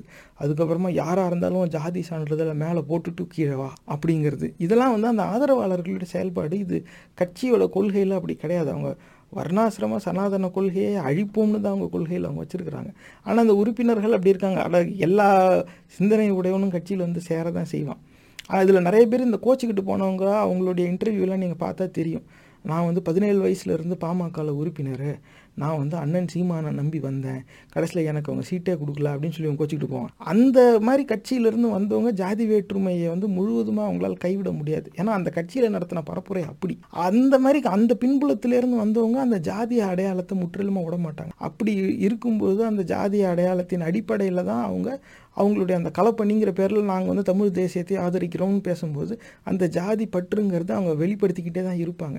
இதை ஒரு காரணமாக வச்சு ஒட்டுமொத்தமாக நாம் தமிழர் கட்சியே இந்த மாதிரி குடு பெருமை பேசுது அப்படிங்கிறது கிடையாது. ஆனால் அந்த குடி பெருமைன்னு நீங்கள் சொன்னதுனால சொல்கிறேன் ஒரு சில உரையில் வந்து திரு சீமான் அவர்கள் வந்து எப்படி சொல்லியிருப்பாருன்னா குறிப்பாக பட்டியல் சமுதாய மக்களுக்கு வந்து உன்னுடைய ஜாதி பெயரை சொல்லி உன்னை இழிவாக சொன்னாங்கன்னா ஆமான்னு நீ எந்திரிச்சு நில்லு. எந்த சொல்லால் உன்னை இழிவுபடுத்தினானோ நீ அதை வந்து இழிவாக எடுக்காமல் ஆமாண்டா இப்போ என்னடா அப்படின்னு எந்திரிச்சு சொன்னனாக்க அவன் சொல்கிறத நிறுத்திடுவான். அப்போ ஒடுக்கப்பட்டு இருக்கிற மக்களுக்கு ஒரு தன்னம்பிக்கை கொடுத்து நீ இழிநிலையில் இருக்கிறன்னு நீ நினைக்காத. அவன் தான் அப்படி நினைக்கிறான். அவன் அப்படி கூப்பிடும்போது நீ தயங்கி மறையாத. நீ எந்திரிச்சு நில்லு அதுக்கப்புறமா அவனை கூப்பிட மாட்டான். அப்படி அவ- இன எழுச்சிக்காக அவர் கொடுக்குற ஒரு பரிந்துரையில் அந்த மாதிரி சொல்கிறார் மற்றபடி வந்து எல்லாரும் அவங்கவுங்க ஜாதியோட பெருமையை வந்து போற்றணும் அப்படின்னு அவர் எங்கேயும் பேசலை. இது நான் சொல்கிற மாதிரி நீங்கள் குறைஞ்சது ஒரு அஞ்சு உரை நீங்கள் கேளுங்கள் உங்களுக்கு அது வந்துடும் ஏன்னா அவர் திரும்ப திரும்ப சொல்லிட்டு இருக்கு நீ ஜாதி மதத்தை விட்டுட்டு தான் நீங்கள் வரணும். நீ ஜாதி மதத்தோடு வந்தனாக்கா என் கட்சியில் உனக்கு இடம் இல்லை. அப்படின்னு தான் அவரும் பேசுவார். அப்போ அந்த குடிப்பெருமை அப்படிங்கிறது வந்து அந்த ஜாதி அடையாளத்தின் அடிப்படையில் எந்த ஒரு சிந்தனையுமே அந்த சீமான்கிறவர் வந்து பேசுனது கிடையாது. அவர் அதை ஆதரிக்கலை. அந்த அங்கங்கே முப்பது செகண்ட் பத்து செகண்டு ஸ்பீச்சை நீங்கள் கேட்டுட்டு இப்படி ஒரு முடிவுக்கு வந்தீங்கன்னாக்கா அதுக்கு எதுவும் பண்ண முடியாது. நீங்கள் முழுசுமாக அந்த முழுவதுமாக ஒரு அஞ்சு உரை கேளுங்க. உங்களுக்கு உண்மை புரியும். அந்த குடிப்பெருமைங்கிறத அவர் ஆதரிக்கலை. ஒரு சில இடத்துல அவன் கூப்பிட்டா ஆமாண்டான்னு எந்திரிச்சு நில்லு அப்படின்னு அவர் சொல்கிறது என்னமோ உண்மைதான். ஆனால் அது அதிக நேரம் பட்டியல் சமுதாய மக்களுக்கு தன்னம்பிக்கை ஊட்டணுங்கிறதுக்காக அவர் அப்படி சொல்கிறாரே தவிர மற்றபடி ஆமா நான் கவுண்டரு. ஆமா நான் இது அப்படிலாம் எதுவும் சொல்லிக்கிட்டு இருக்காத. அவர் வந்து ஜாதியை வச்சு நீ என்னடா பண்ண போகிற உனக்கு அதுக்கு எந்த சம்மந்தமும் கிடையாது அப்படிம்பார். வெளிப்படையே இப்படியே சொல்லுவார். இந்த ஜாதிக்காரங்க எல்லாரும் வாக்களித்து அந்த ஒரு ஜாதிக்காரங்க வாக்கு வச்சு யாருமே வந்து ஆட்சிக்கு வந்ததே இல்லை. அப்படி யாராவது ஆட்சிக்கு வந்தவங்க இருந்தால் சொல்லு. அப்படின்னு தான் அவர் கேட்டுக்கிட்டு இருப்பார். அடுத்து வந்து இந்த இனக்கலப்பு.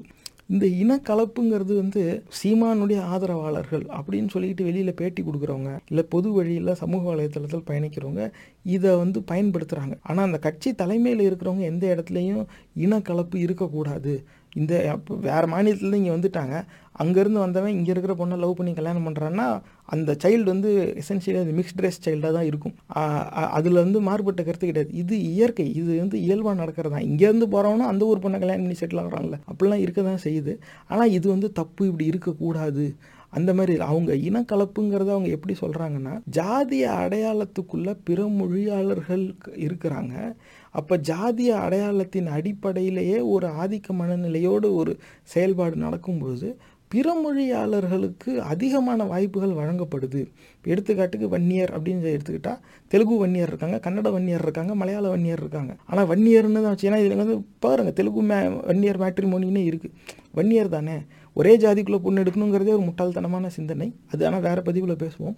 ஆனால் அப்படியே அந்த சிந்தனையை ஆதரிக்கிறவங்களா இருந்தாலும் வன்னியர் தானே? ஏன் தமிழ் வன்னியர் குடும்பத்தில் நீ எடுக்க மாட்டியா?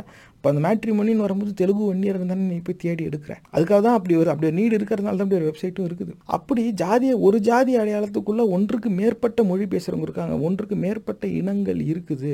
அப்போ வந்து வன்னியர் எம்எல்ஏ இருபது பேர் இருக்காங்கப்பா. போதுமா? அப்படின்னு சொல்லி நீ விட்டுட்டு போயிடுற. ஆனால் நிஜமாவே தமிழ் வன்னியர் அதில் எத்தனை பேர் இருக்காங்கன்னு நீ எனக்கு சொல்லு.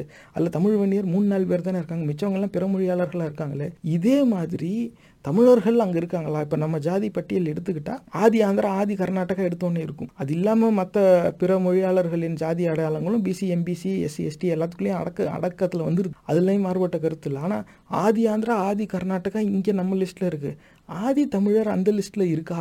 அப்படின்னாக்க தெரியாது. நான் தேடின வரைக்கும் இல்லை. இவங்க இனக்கலப்புன்னு இந்த நாம் தமிழர் கட்சியில் இந்த சீமான் இவர் குறிப்பிடுறது அதுதான். இங்கே நான் ஆதி ஆந்திரா ஆதி கர்நாடகா வச்சுக்கிட்டேனே ஆதி தமிழர் அங்கே இருக்காங்களா? இங்கேயே ஆதி தமிழர் இல்லையே நீ ஏன் எனக்கு ஆதி திராவிடர்னு வைக்கிற? இப்போ நீ ஆதி திராவிடர்னு நீ ஒரு வகைப்பாடு கொண்டு வந்ததுனால மற்ற மாநிலத்தில் இருக்கிறவங்க இங்கே வந்து ஆதி திராவிடர்னு சர்டிஃபிகேட் வாங்கிட்டு அவன் இங்கே வாழ்ந்துடுறான்.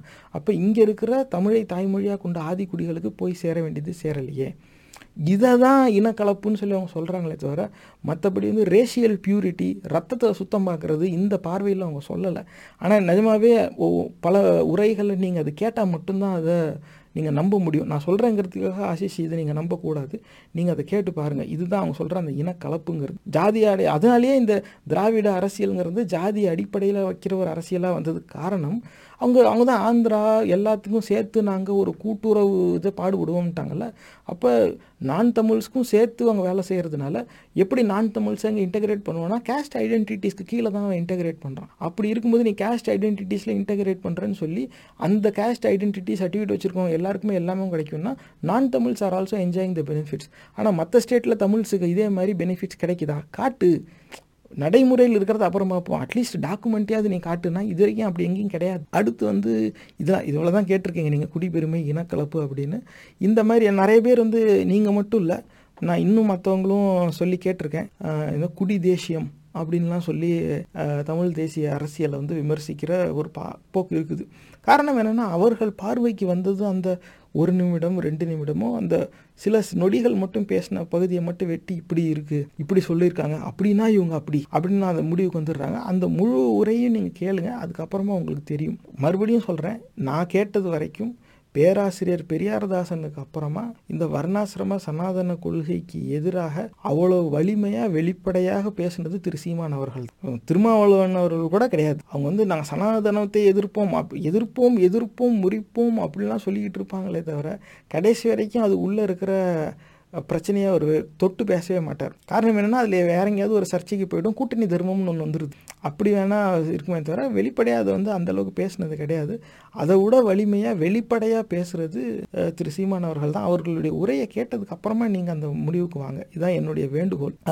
சரி இப்போ நாம் தமிழர் கட்சி வந்து இப்போ நல்லதாக கெட்டதா அதை நம்பலாமா வேண்டாமா அப்படின்னா என் பார்வையில் இன்னைக்கு தேதியில் மக்கள் பிரச்சனையை வெளிப்படையாக பேசுகிற இயக்கம் அப்படிங்கிறது வந்து நாம் தமிழர் கட்சி. அவங்க அந்த கட்சி தலைமையை அவங்க பேசுகிறதெல்லாம் அவங்களுடைய பே அதுக்காக அவங்க பேசுகிறது எல்லாத்தையும் நான் ஆதரிக்கிறேன். ரொம்ப பைனரியாக பார்க்க வேண்டாம். நல்லதும் கெட்டதும் சேர்ந்து தான் பயணிக்கும். இப்போ நமக்கு ஒரு சில இண்டிவிஜுவலை பிடிக்கும்.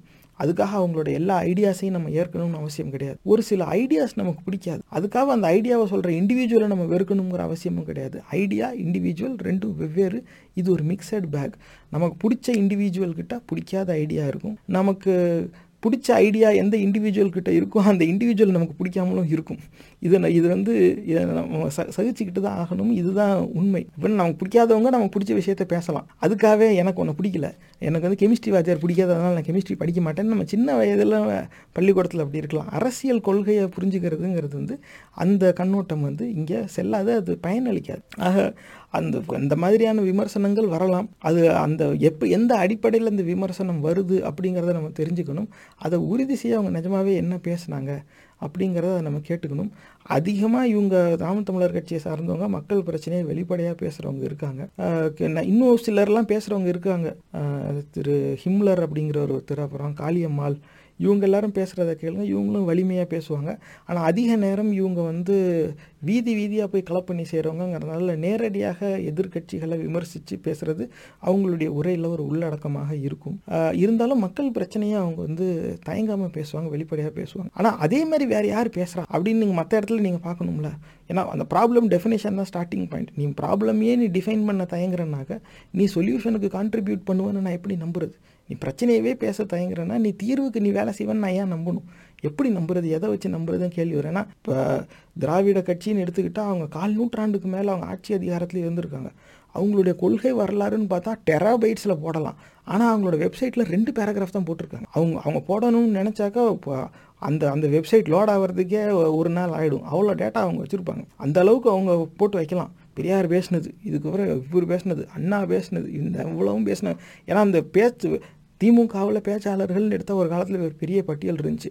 அவங்க எல்லாரும் பேசினதெல்லாம் கேட்டு தான் நம்பி மக்கள் வாக்களித்தாங்க இப்போ வெறும் கட்சி தலைமையில் இருக்கிறவங்க பேச்சை மட்டும் கேட்டுலாம் வாக்களிக்கல. அவங்க அவங்க பேசினது எல்லாத்தையும் எடுத்து போட்டால் அந்த வெப்சைட்டில் இன்னும் எவ்வளவோ இருக்கும். அந்த திராவிட கொள்கையெல்லாம் ஏன் அதில் போடலைனாக்கா இவங்க ரொம்ப நடுநிலையா அதெல்லாம் அந்த காலம். Now that we are in power what can we do அவங்களுடைய வேற இதுக்கு அவங்க மைக்ரேட் ஆகி போயிட்டாங்க. தனியாக தெரியுது. அவங்களுடைய வெப்சைட்லேருந்து எடுத்து பார்க்கும்போது இல்லை. ஆனால் நாம் தமிழர் கட்சி அவங்க ஆவணப்படுத்தி எழுதியே விட்டுட்டாங்க. அதுலேயும் ஒரு முரண் இருக்குது அந்த பார்த்தோம்.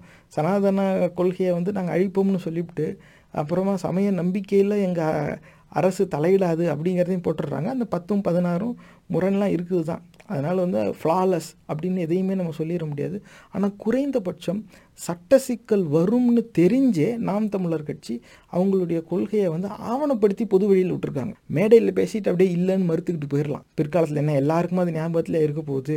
அப்படின்னு சொல்லி தப்பிச்சுட்டு போகலாம். ஆனால் அவங்க எழுத்து வடிவத்தில் அவங்க வந்து அதை ஆவணப்படுத்தியிருக்காங்க. அப் அந்த அடிப்படையில் திராவிட கட்சியோட வெப்சைட்டில் அவங்க அந்த அளவுக்கு இல்லை. அவங்க அண்ணா சொன்னது அண்ணா சொன்னதான் பெரியாருங்கிற சொல்லி அவங்க பயன்படுத்தலை. பெரியார் புகைப்படத்தையும் பார்க்கல. ஆனால் ஆட்சி காலத்தில் நடந்த சாதனைகள்னு அதே வெப்சைட்டில் இருக்குது. அதையும் நம்ம சொல்லியிருந்தோம்ல டு பி ஃபேர் அந்த சாதனைகளில் அவங்க என்னெல்லாம் செஞ்சாங்கன்னு இருக்குது அதையும் நான் எடுத்து வாசித்தேன் ஒரு சிலது சந்தோஷமாக தான் இருக்குது. ஒரு சிலது என் பார்வையில் எப்படின்னா அரசு வந்து எதை செய்யணும்? அது அரசின் கடமை. அந்த அரசோட கடமையை செஞ்சதுக்கு வந்து கட்சியுடைய வெற்றியை அதை வந்து செஞ்சிடக்கூடாது. ஆனால் இருந்தாலும் அந்த கிரெடிட்ஸ் திமுகவுக்கு ஏன் கொடுக்கணும்னா அதே சாதனையை அந்த வேலையை காங்கிரஸ் கட்சி அரசு அவங்க ஆட்சியில் இருக்கும்போது செஞ்சுருக்கலாம்ல? அவங்க அதை செய்யலை. அப்படி செஞ்சுருந்தாக்கா காங்கிரஸும் தானே செஞ்சுது. நீ மட்டும் செஞ்ச மாதிரி இதையும் போட்டுக்கிறேன் போட்டுக்கிற? நம்ம ஒரு சிலதை நம்ம அதை ஸ்க்ராட்ச் அவுட் பண்ணலாம். ஆனால் எல்லாத்தையும் அப்படி செஞ்சிட முடியாது. ஆக சாதனைகள்னு வச்சுருக்காங்க. ஆனால் கொள்கைன்னு வரும்போது இந்த சனாதன அந்த வர்ணாசிரம க கோட்பாடுக்கு எதிரான ஒரு நிலைப்பாடை ரொம்ப தெளிவாக எக்ஸ்பிளிசிட்டாக கமிட் பண்ணுறாங்களான்னா திராவிட கட்சி கமிட் பண்ணலை. அவங்க வெளியிலே எங்கேயும் பேசிக்கல. ஆ ராசா அப்புறமா திரு திருச்சி சிவா இந்த ரெண்டு பேர் பேசுகிறத நீங்கள் டெலீட் பண்ணிட்டீங்கன்னா இன்றைக்கி திராவிட கொள்கையை பேசுகிறதுக்கு திமுகவில் ஆள் இருக்காங்களாங்கிறது தெரியாது. மற்றவங்களாம் சும்மா அவங்க எடுத்த உடனே குடியானவர்களுக்கு நான் நாங்கள் என்ன செய்தோம்? எடுத்தோடனே அந்த குடியானவர்கள் அப்படின்னா ஒரு குறிப்பிட்ட சமுதாயத்தை அது குறிக்குது. நீங்கள் கிராமத்தில் இருக்கவங்கள்ட்ட கேட்டு பாருங்கள் ஒரு ஊரில் ஒவ்வொன்று சொல்லுவாங்க. இந்த மாதிரி தான் எடுத்தோடனே ஏன்னா அந்த ஜாதிக்காரங்க வாக்கெல்லாம் எனக்கு முக்கியம். நான் எங்காளுக்கு பாடுபடுவேன். இந்த எண்ணம் உடையவர்கள் தான் அங்கே வந்து வச்சுருக்காங்க. அது ஒரு கேஸ்ட் பேஸ்டு கன்சாலிடேஷன் அந்த திமுகவில் இன்னைக்கு தேதியில் இருக்கிறது. ஆனால் டோட்டலாக ஆன்டை கேஸ்டாக தான் அவங்களோட பெரியாருடைய பாலிசி அப்படி தான் இருந்துச்சு. அதுலேருந்து இவங்க வெளியில் வந்து தான் இவங்க ஆரம்பித்தாங்க இந்த வரலாறு நம்மளால் நிறைய பேருக்கு தெரியாது. ஆனால் அது நீங்கள் பாருங்கள் ஆக நாம் தமிழர் கட்சி வந்து இன்றைக்கு தேதியில் ப்ராப்ளம் டெஃபினேஷன் வெளிப்படையாக இருக்குது சொல்யூஷன் டெஃபினேஷன் வரும்போது நிறைய இடத்துல நானும் முரண்படுறேன். ஒரு சில நேரம் நடைமுறைக்கு சாத்தியம் இல்லாததாக இருக்குது அதுலேயும் வந்து கட்சி தலைமையில் இருக்கிறவங்க சொன்னதோட அந்த ஆதரவாளர்கள் சொல்லும்போது தான் ஒரு சிலர் வந்து இடஒதுக்கீடே வேண்டாம். இப்போ அப்படி அப்படி ஒரு இருக்குது நாம் தமிழர் கட்சியோட ஒரு ஃபேஸ்புக் பேஜில் போய் ஒரு திரைப்பட இயக்குனர் வந்து நான் அமைச்சரானா இடஒதுக்கீடே அழிச்சிருவேன் அப்படின்னு சொல்கிறான் அதை விமர்சித்து ஒரு பதிவு போட்டதுக்கு பல பேர் வந்து அவர் சொன்னதில் என்ன தப்பு? அவர் சொன்னது உண்மைதானே? இது வந்து நாம் தமிழர் கட்சியோட ஒரு ஃபேன் பேஜ் மாதிரின்னு வச்சுக்கோங்களேன். அதில் வந்து அது வேறு கட்சியை நடத்துகிறதா கூட இருக்கலாம். உறுதியாக நாம் தமிழர் கட்சி தான் நடத்துதான்னு எனக்கும் தெரியாது டு பி ஃபேர் ஆனால் அதில் வந்து அத்தனை பேர் வந்து கமெண்ட் ஏன் அவர் சொன்னதில் என்ன தப்பு? அவர் நியாயம் தானே சொன்னார். இடஒதுக்கீடு இருக்கக்கூடாது. இது காரணம் என்னென்னா இதே கூட்டம் வன்னியர் பத்து புள்ளி ஐந்து சதவீதம் இடஒதுக்கீடு வேணும் உள்ஒதுக்கீடு வேணும் அப்படிங்கிறாங்க. வே வேற வேறு அதாவது ஒரு ஆன்டி ரிசர்வேஷன் மைண்ட் செட்டுங்கிறது ஏற்கனவே வந்து உருவாக்கப்பட்டுருச்சு. அந்த எண்ணம் உடைய ஆதரவாளர்கள் இந்த நாம் தமிழர் கட்சிக்கு இன்னைக்கு இருக்கிறாங்க. பெரும்பாலும் இளைஞர்களாக இருக்கிறாங்க. அவங்களுக்கு உண்மை தெரியலை. அதில் ஒரு சிலருக்கு உண்மை தெரிஞ்சவங்களும் அதை எப்படி வைக்கிறாங்கன்னா எனக்கு இந்த உள்ஒதுக்கீடு வரலனா எவனும் கிடைக்கூடாது முதல்ல ரிசர்வேஷனை மொத்தமாக எடுத்துரு எடுத்துட்டு அதை எப்படி சொல்லுவாங்கன்னா ஃப்ரெஷ்ஷாக நீங்கள் குடிவாரி கணக்கெடுப்பு எடு. இவங்க அந்த குடிப்பெருமை அப்படின்னு நீங்கள் சொல்கிறீங்களா சீமான் குடிப்பெருமை பகுத்தறிவான்னு நீங்கள் கேட்குறீங்களே அந்த குடிப்பெருமைங்கிறதும் அந்த இடத்துல இருந்து ஆரம்பிக்குது நீ குடிவாரி கணக்கெடுப்பு எடு அப்படின்னு ஏன் சொல்கிறாங்கனாக்கா நீ வந்து பொத்தாம் பொதுவாக இத்தனை சதவீதம்னு சொல்லிடாத வன்னியர்னால் அதில் எத்தனை பேர் இருக்காங்க? அவர்கிட்ட நீங்கள் வன்னியர் உள்ஒதுக்கீடு பற்றி நீங்கள் என்ன நீங்கள் கேட்டதுக்கு சீமான் சொன்னது இதுதான் செய்தியாளர் சந்திப்பு. எத்தனை பேர் இருக்கிறாங்களோ அதுக்கு ஏற்றாப்புல எண்ணி கொடுங்க. காரணம் என்னன்னா அந்த வன்னியருக்குள்ளே தமிழ் வன்னியர் இருக்காங்க தெலுங்கு வன்னியர் கன்னட வன்னியரும் இருக்காங்க. அப்படி இருக்கும்போது தமிழர்கள் எத்தனை சதவீதமோ அந்த- இதை பிரித்து நீங்கள் கொடுங்க. அதுதான் அவங்க சொல்லிக்கிட்டு இருக்காங்க. குடிவாரியாக கணக்கெடுப்பு எடுத்து யார் எவ்வளோ இருக்காங்களோ அவ்வளோ கொடுங்க. நீங்கள் வந்து பொத்தாம் பொதுவாக அள்ளி கொடுத்துக்கிட்டு இருக்காதீங்க. அப்புறம் இங்கே இருக்கிறவங்ககிட்ட வந்து பிடுங்கி கொடுக்காதீங்க. நீங்கள் எக்ஸ்ட்ராவாக கொடுக்கணும் எப்படி கொடுங்க. அந்த மூணு சதவீதம் அருந்ததியர் உள் உள்ஒதுக்கீடுனா அந்த தெலுங்கு மொழி பேசுகிற அந்த தலித் மக்களுக்கு மட்டும் கன்னடா மொழி பேசுகிற தலித் மக்கள் இருக்காங்க. மலையாள மொழி பேசுகிற தலித் மக்கள் இருக்காங்க. ராஜஸ்தான் யூபி காஷ்மீரில் இருந்து கூட தலித் இங்கே வந்து மைக்ரேட் ஆகியிருப்பான். அப்போ அந்த நான் தமிழ் தலித்ஸுக்கு சேர்த்து நீ ஒரு பத்து சதவீதம் கொடு இருபது சதவீதம் தனியாக கொடு. அறுபத்தி ஒன்பது சதவீதத்துக்கு என்ன வழக்கோ அதே தான் அந்த வழக்கு மட்டும்தான் சதவீதம் மட்டும்தானே மாறப்போகுது. வழக்கு ஒன்று தானே அப்போ நீ இன்னும் எக்ஸ்ட்ராவாக கொடுத்துட்டு போகலாமே ஆனால் இவங்க என்ன பண்ணுறாங்க இந்த இருக்கிற பதினெட்டுலேருந்து மூணு சதவீதம் எடுத்து உள் ஒதுக்கீடு அப்படின்னு சொல்லி ஒரு குறிப்பிட்ட மொழி பேசுகிற பட்டியல் சமுதாய மக்களுக்கு மட்டும் நீ ஏன் கொடுக்குற? காரணம் என்னென்னா உனக்கு அந்த இனப்பற்றுன்னு ஒன்று இருக்குது உன் மொழி பேசுகிறவங்கங்கிற ஒரு பாசம் ஒன்று இருக்குது அவங்க ஒரு வாக்கு வங்கி அவங்க இருக்கிறாங்க. அதை கன்சாலிடேட் பண்ணி நீ கொடுத்துக்கிற. நீ கொடு ஆனால் ஏன் ஏன் தட்டிலேருந்து பிடுங்கி கொடுக்குற?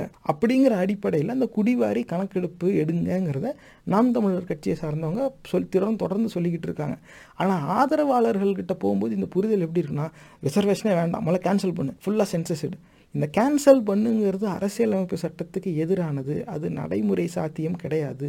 நம்ம கான்ஸ்டிடியூஷன் படி கேன்சலிங் ரிசர்வேஷன் இஸ் இம்பாசிபிள் அதனால தான் மதவெறி கூட்டம் அதை டீஆக்டிவேட் பண்ணிட்டு இருக்க ஆப்ரேஷனலாக அவன் தனியார் மயமாக்குனது பிளேனை வித்துட்டான் ரயிலை வித்துட்டான். அவன் அவனோட நோக்கம் விற்கிறது இல்லை விற்று தான் காசு ஆக்கணும்னு அவசியம் இல்லையா. அதே பிளேனை அடகு வச்சும் காசு வாங்கலாம். அதே ரயிலை அடகு வச்சும் காசு வாங்கலாம். காசு எப்படி வேணாலும் வாங்கலாம். காசு வாங்குறது முக்கியம் இல்லை. தனியார் மயப்படுத்திட்டா அங்கே இடஒதுக்கீட்டு சட்டத்தை அமல்படுத்த வேண்டிய அவசியம் கிடையாது. எல்லாருக்கும் வேலை கிடைச்சிடாது. ஒரு சில வர்ணத்தை சார்ந்தவர்கள் மற்ற வர்ணத்துக்கிட்ட கை கட்டி நிற்கணுங்கிற நிலைக்கு அவன் கொண்டு போக பார்க்குறான். அவன் வர்ணாசிரம கட்டமைப்பை திரும்பி நிலைநாட்டுறதுக்கான முயற்சியில் தான் இருக்கான். இதுதான் உண்மை. இவங்க வந்து அந்த அந்த இந்த அதை வந்து இவங்க புரிஞ்சுக்காம இவங்க என்ன பண்ணுறாங்க ரிசர்வேஷனை ஃபஸ்ட்டு கேன்சல் பண்ணு அப்படிங்கிறாங்க. அது வந்து அன்கான்ஸ்டிடியூஷனல் கேன்சல் பண்ணிட்டு செய்கிற விஷயம் கிடையாது. இருக்கிற இடஒதுக்கீட்டையே மறுசீரமைக்கணும். அதை அமல்படுத்துகிற முறையில் தான் அதை செய்யணும். அப்போ குடிவாரி கணக்கெடுப்புங்கிறது ஒரு அவசியம் தான் ஆனால் அந்த குடிவாரி கணக்கெடுப்பு பற்றி பேசும்போது இந்த மாதிரியான ஜாதி பற்று உடையவர்களுடைய குரல் வந்து கொஞ்சம் சத்தமாக கேட்டுருது சமூக வலைதளங்களில். அதனாலேயே வந்து இந்த குடிபெருமைங்கிறது இந்த நாம் தமிழர் கட்சிக்கு வந்து சேர்ந்துருச்சு அப்படின்னு வந்துருது. அதனால எத்தனையோ வீடியோ இருக்கலாம். இப்போ நான் சொன்னதுக்கு எதிராகவே நான் வேணால் ஒரு வீடியோ காட்டுட்டா? நான் வேணால் ஒரு வீடியோ காட்டுட்டாம்பாங்க. அது எந்த வீடியோவை காட்டுறாங்களோ அந்த வீடியோவுடைய முழு உரையை நீங்கள் கேளுங்க. வேறு எதுவும் நான் உங்கள் ஆஷிஷ் சகோதரர் உங்ககிட்ட முன்னைக்க விரும்புறது அது ஒன்று தான் அந்த ஃபுல் ஸ்பீச் கேளுங்க. குறைஞ்சது ஒரு அஞ்சு ஸ்பீச் கேளுங்க. அதுக்கப்புறமா உங்களுடைய எவாலுவேஷன் நீங்கள் ஆரம்பிங்க. குறைந்தபட்சம் உங்களுக்கு பேசிக் லெவல் டேட்டாவாவது இருக்கும். ஒரு முடிவுக்கு வர்றதுக்கு. மற்றபடி இந்த நிகழ்ச்சியை கேட்டுக்கிட்டு இருக்கிற நேயர்கள் வருங்கால தலைவர்கள் உங்ககிட்டயும் முன்வைக்க விரும்புகிறது தான் எந்த கட்சியாக இருந்தாலும் அந்த கட்சியுடைய நிர்வாக பொறுப்பில் இருக்கிறவங்க என்ன பேசுகிறாங்க கொள்கை பரப்பு செய்கிறவங்க என்ன பேசுகிறாங்க அவங்க கொள்கை என்ன சொல்லுது? இதெல்லாம் பார்த்துட்டு அப்புறமா முடிவுக்குவாங்க ஏன்னா இதை ஃபஸ்ட்டு அதை தெரிஞ்சுக்கணும். அவங்க பொது வழியில் என்ன கமிட் பண்ணுறாங்க அதுக்கப்புறமா அந்த சொன்னதுக்கு ஏத்தாப்புல செயல்படுறாங்களான்னு பார்க்கணும். இப்போ நாம் தமிழர் கட்சி வரைக்கும் இப்போ பொறுத்த வரைக்கும் செயல்படுறாங்களான்னா அவங்க எதுவும் ஆட்சி அதிகாரத்துக்கே வந்ததில்லை. அவங்க எந்த இடத்துலையும் தேர்தல் ஜெயிச்ச மாதிரியே தெரியல. ஆட்சி அதிகாரத்துக்கே வராமல் இவங்க வந்தால் செய்வாங்களா? இவங்கள நம்பலாமானா முதல்ல அவங்க வரணும். அவங்க வந்ததுக்கப்புறமா அவங்க செயல்படுறாங்களா இல்லையான்னு அப்போ தான் பார்க்கவே முடியும். ஆனால் இதுவே திராவிட கட்சியாக இருந்துச்சுனாக்கா கால் நூற்றாண்டு அவங்க அதிகாரத்தில் இருந்திருக்கிறாங்க. அப்போ இன்னைக்கு அவங்க கொள்கையிலேயே பெரியாருடைய பெயரை பயன்படுத்த தயங்குறாங்க தவறுறாங்க. அப்படிங்கிறது ஒரு புறம் இருந்தாலும் அவங்களுடைய செயல்பாடுகள் அந்த பெரியார் பேசினதோட ஒப்பிட்டு பார்க்கும்போது அவங்க செயல்பாடுகள் ஒரு மாதிரி அப்போ அவங்க வந்து நிஜமாவே பெரியார் பேசினதுக்கு ஏத்தாப்புல தான் நடக்கிறாங்களாங்கிறது கிடையாது. இந்த தமிழ் தேசிய கட்சியில் நாம் தமிழர் கட்சி ஆதரவாளர் நிறைய பேர் பெரியாரே திட்டிகிட்டு இருக்காங்க. அதே பெரியாரை திட்டிட்டு தான் வெளியில் வந்து இவங்க திமுகன்னு ஆரம்பிச்சாங்கங்கிற உண்மை அவங்களுக்கு தெரியணும். அது எந்த அளவுக்கு அவங்க ஏற்பாங்கன்னு தெரியும் ஏன்னா பொசுக்குன்னு ஒரு வரியில் நான் சொல்லிட்டேன். ஆனால் அதை உறுதி செய்யறதுக்கு பல தரவுகளை வாசிக்கணும் பல பேச்சை கேட்க வேண்டியது இருக்கு. அதனால தான் நான் சொல்கிறேன் பேராசிரியர் பெரியார் தாசனுடைய உரைகள் வந்து முழுசாக கேளுங்க. அதுக்கப்புறமா திரு திரு சீமான் அவர்களுடைய உரையை கேளுங்க. அதில் இந்த குடிபெருமை இனக்கலப்பு அவர் எந்த கண்ணோட்டத்தில் அணுகுகிறாருன்னு நீங்கள் ஃபஸ்ட் ஹேண்டாக கேட்டுட்டு அப்புறம் முடிவுக்குவாங்க நான் இப்போ என்னுடைய கருத்தை தான் நான் சொல்லியிருக்கேன். புரியுதுங்களா? அப்போ மறுபடியும் சொல்கிறேன் நான் சொல்கிறேங்கிறதுக்காக நீங்கள் எதையும் நம்பவோ ஏற்கவோ கூடாது. ஆனால் எந்த ஒரு கட்சியும் எவாலுவேட் பண்ணோன்னா மக்கள் பிரச்சனையை அவங்க எப்படி டிஃபைன் பண்ணுறாங்க ஒரு சிலர் வந்து இந்த காங்கிரஸ் கட்சி ஒரு ட்விட்டர் ஸ்பேஸில் போய் கேட்டேன். காங்கிரஸ் கட்சியோடைய அந்த ஐடி விங்கு ஹெட் போலருக்கு அவங்க தான் நடத்துகிறாங்க இப்போ இந்த நீதிமன்ற தீர்ப்பு வச்சு ஒரு பேச்சு அதில் அவங்க என்ன சொல்கிறாங்கன்னா நாங்கள் வந்து ஜாதி மதத்தை பற்றியே பேச மாட்டோம். காரணம் என்னென்னா கொதிநிலைக்கு சமூகத்தை கொண்டு போய் விட்டுரும் அப்படிங்கிறாங்க. அவங்களோட அந்த ப்ரொஃபைல் பேஜ்லேயே வந்து பெருமாள் படுத்த வாக்கில் இருக்கிறார். அப்போ நீங்கள் இப்படி தானே பேசுவீங்கங்கிறது அவங்க பேசுலேருந்து எனக்கு அது வெளிப்படையாக தெரிஞ்சுது. ஆனால் ஜாதி மதத்தையே நாங்கள் பேச மாட்டோம்னு சொன்னால் அப்புறம் அந்த கட்சிக்கு எப்படி வாக்கு வரும்னு தெரியல. ஏன்னா இந்த ஜாதிக்காரன் கிணத்துல தண்ணி எடுத்துட்டான்னு அடிச்சு கொள்கிறான் இந்த மதத்துக்காரன் இந்த கறி சாப்பிட்டுட்டாங்கிறதுக்காக அடிச்சு கொள்கிறான் இவன் காசு கொடுத்து வாங்கிட்டு போகிற மாட்ட அவன் வந்து நிறுத்தி பிடுங்கி இவனை அடித்து கொன்று வீசி எறிகிறான் இந்த ஜெய் ஸ்ரீராம் சொல்ல சொல்லியெல்லாம் அடித்து கொள்கிறான் இப்போ ஜாதி மதத்தின் அடிப்படையில் பல கொலைகள் நடந்து கொண்டு இருக்கும் பொழுது நாங்கள் அதை பற்றியே பேச மாட்டோம் ஏன்னா சமூகம் கொதிநிலைக்கு வந்துரும்னு சொன்னோம். அப்படி ஒரு தேசிய கட்சி இந்த தேசத்துக்கு தேவையா அப்படிங்கிற ஒரு கேள்வி தான் வரும். இந்த புரிதல் அவர்களுக்கு இல்லை. காரணம் என்னென்னா இதே வர்ணாசிரம கோட்பாடுகளை ஏற்றுக்கிறவங்க தான் அவங்க. அது என்ன அவங்க வெள்ளை சொக்கா போட்டுக்கிட்டாங்க? சத்தமாக அதை சொல்லிக்கல. இவன் காவி சொக்கா போட்டுக்கிட்டான் சத்தமாக சொல்லிட்டு செய்கிறான் அவ்வளோதான் ஒரு வித்தியாசம். ஏன் இதை இது சொல்ல வரேன்னாக்கா அந்த கட்சியுடைய கொள்கைன்னு ஒன்று இருக்கும். ஆனால் அவங்க களப்பணியில் அவங்களுடைய செயல்பாடுங்கிறது வேறுபடுறதுக்கான வாய்ப்பு இருக்குது அதனால தான் சொல்கிறேன் அந்த கொள்கை என்னங்கிறத இப்போ நம்ம பார்த்துட்டோம். அவங்க செயல்பாடு எப்படிங்கிறத அவங்க பேசுகிறத நீங்கள் முழுசாக கேளுங்க அதை தொடர்ந்து ஃபாலோ பண்ணுங்கள் அப்படி தான் இருக்கும். இன்றைக்கி அவங்க நியாயமாக பேசலாம் நாளைக்கு அவங்க அநியாயமாக மாறலாம். இது எல்லா கட்சிக்குமே பொருந்தும். நாம் தமிழர் கட்சி உட்பட. அப்போ அவங்கள தொடர்ந்து ஃபாலோ பண்ணணும்.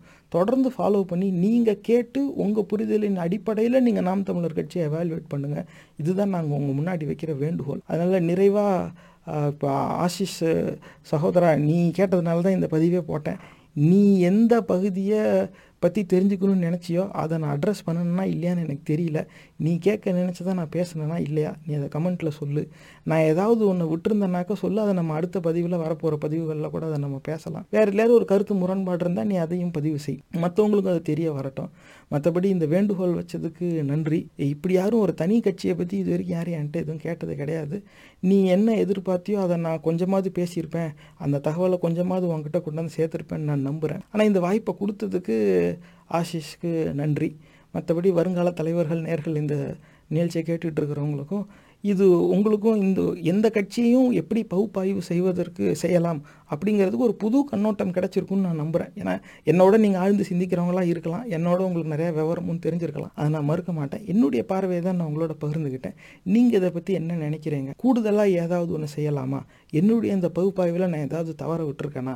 உங்கள் கருத்து என்னங்கிறத நீங்கள் கமெண்ட்டில் சொல்லுங்கள் நான் அதை வரப்போகிற பதிவுகளில் அதுக்கேற்றாப்புல அதையும் நம்ம சரி செய்வோம். அதனால் நிறைவாக இப்போ நாம் தமிழர் கட்சி பற்றி என்னுடைய கருத்து என்னன்னாக்க தமிழர் நிலத்தில் தமிழர் உரிமைக்காக பேசுகிறவங்களுக்கு தான் வருங்காலம்.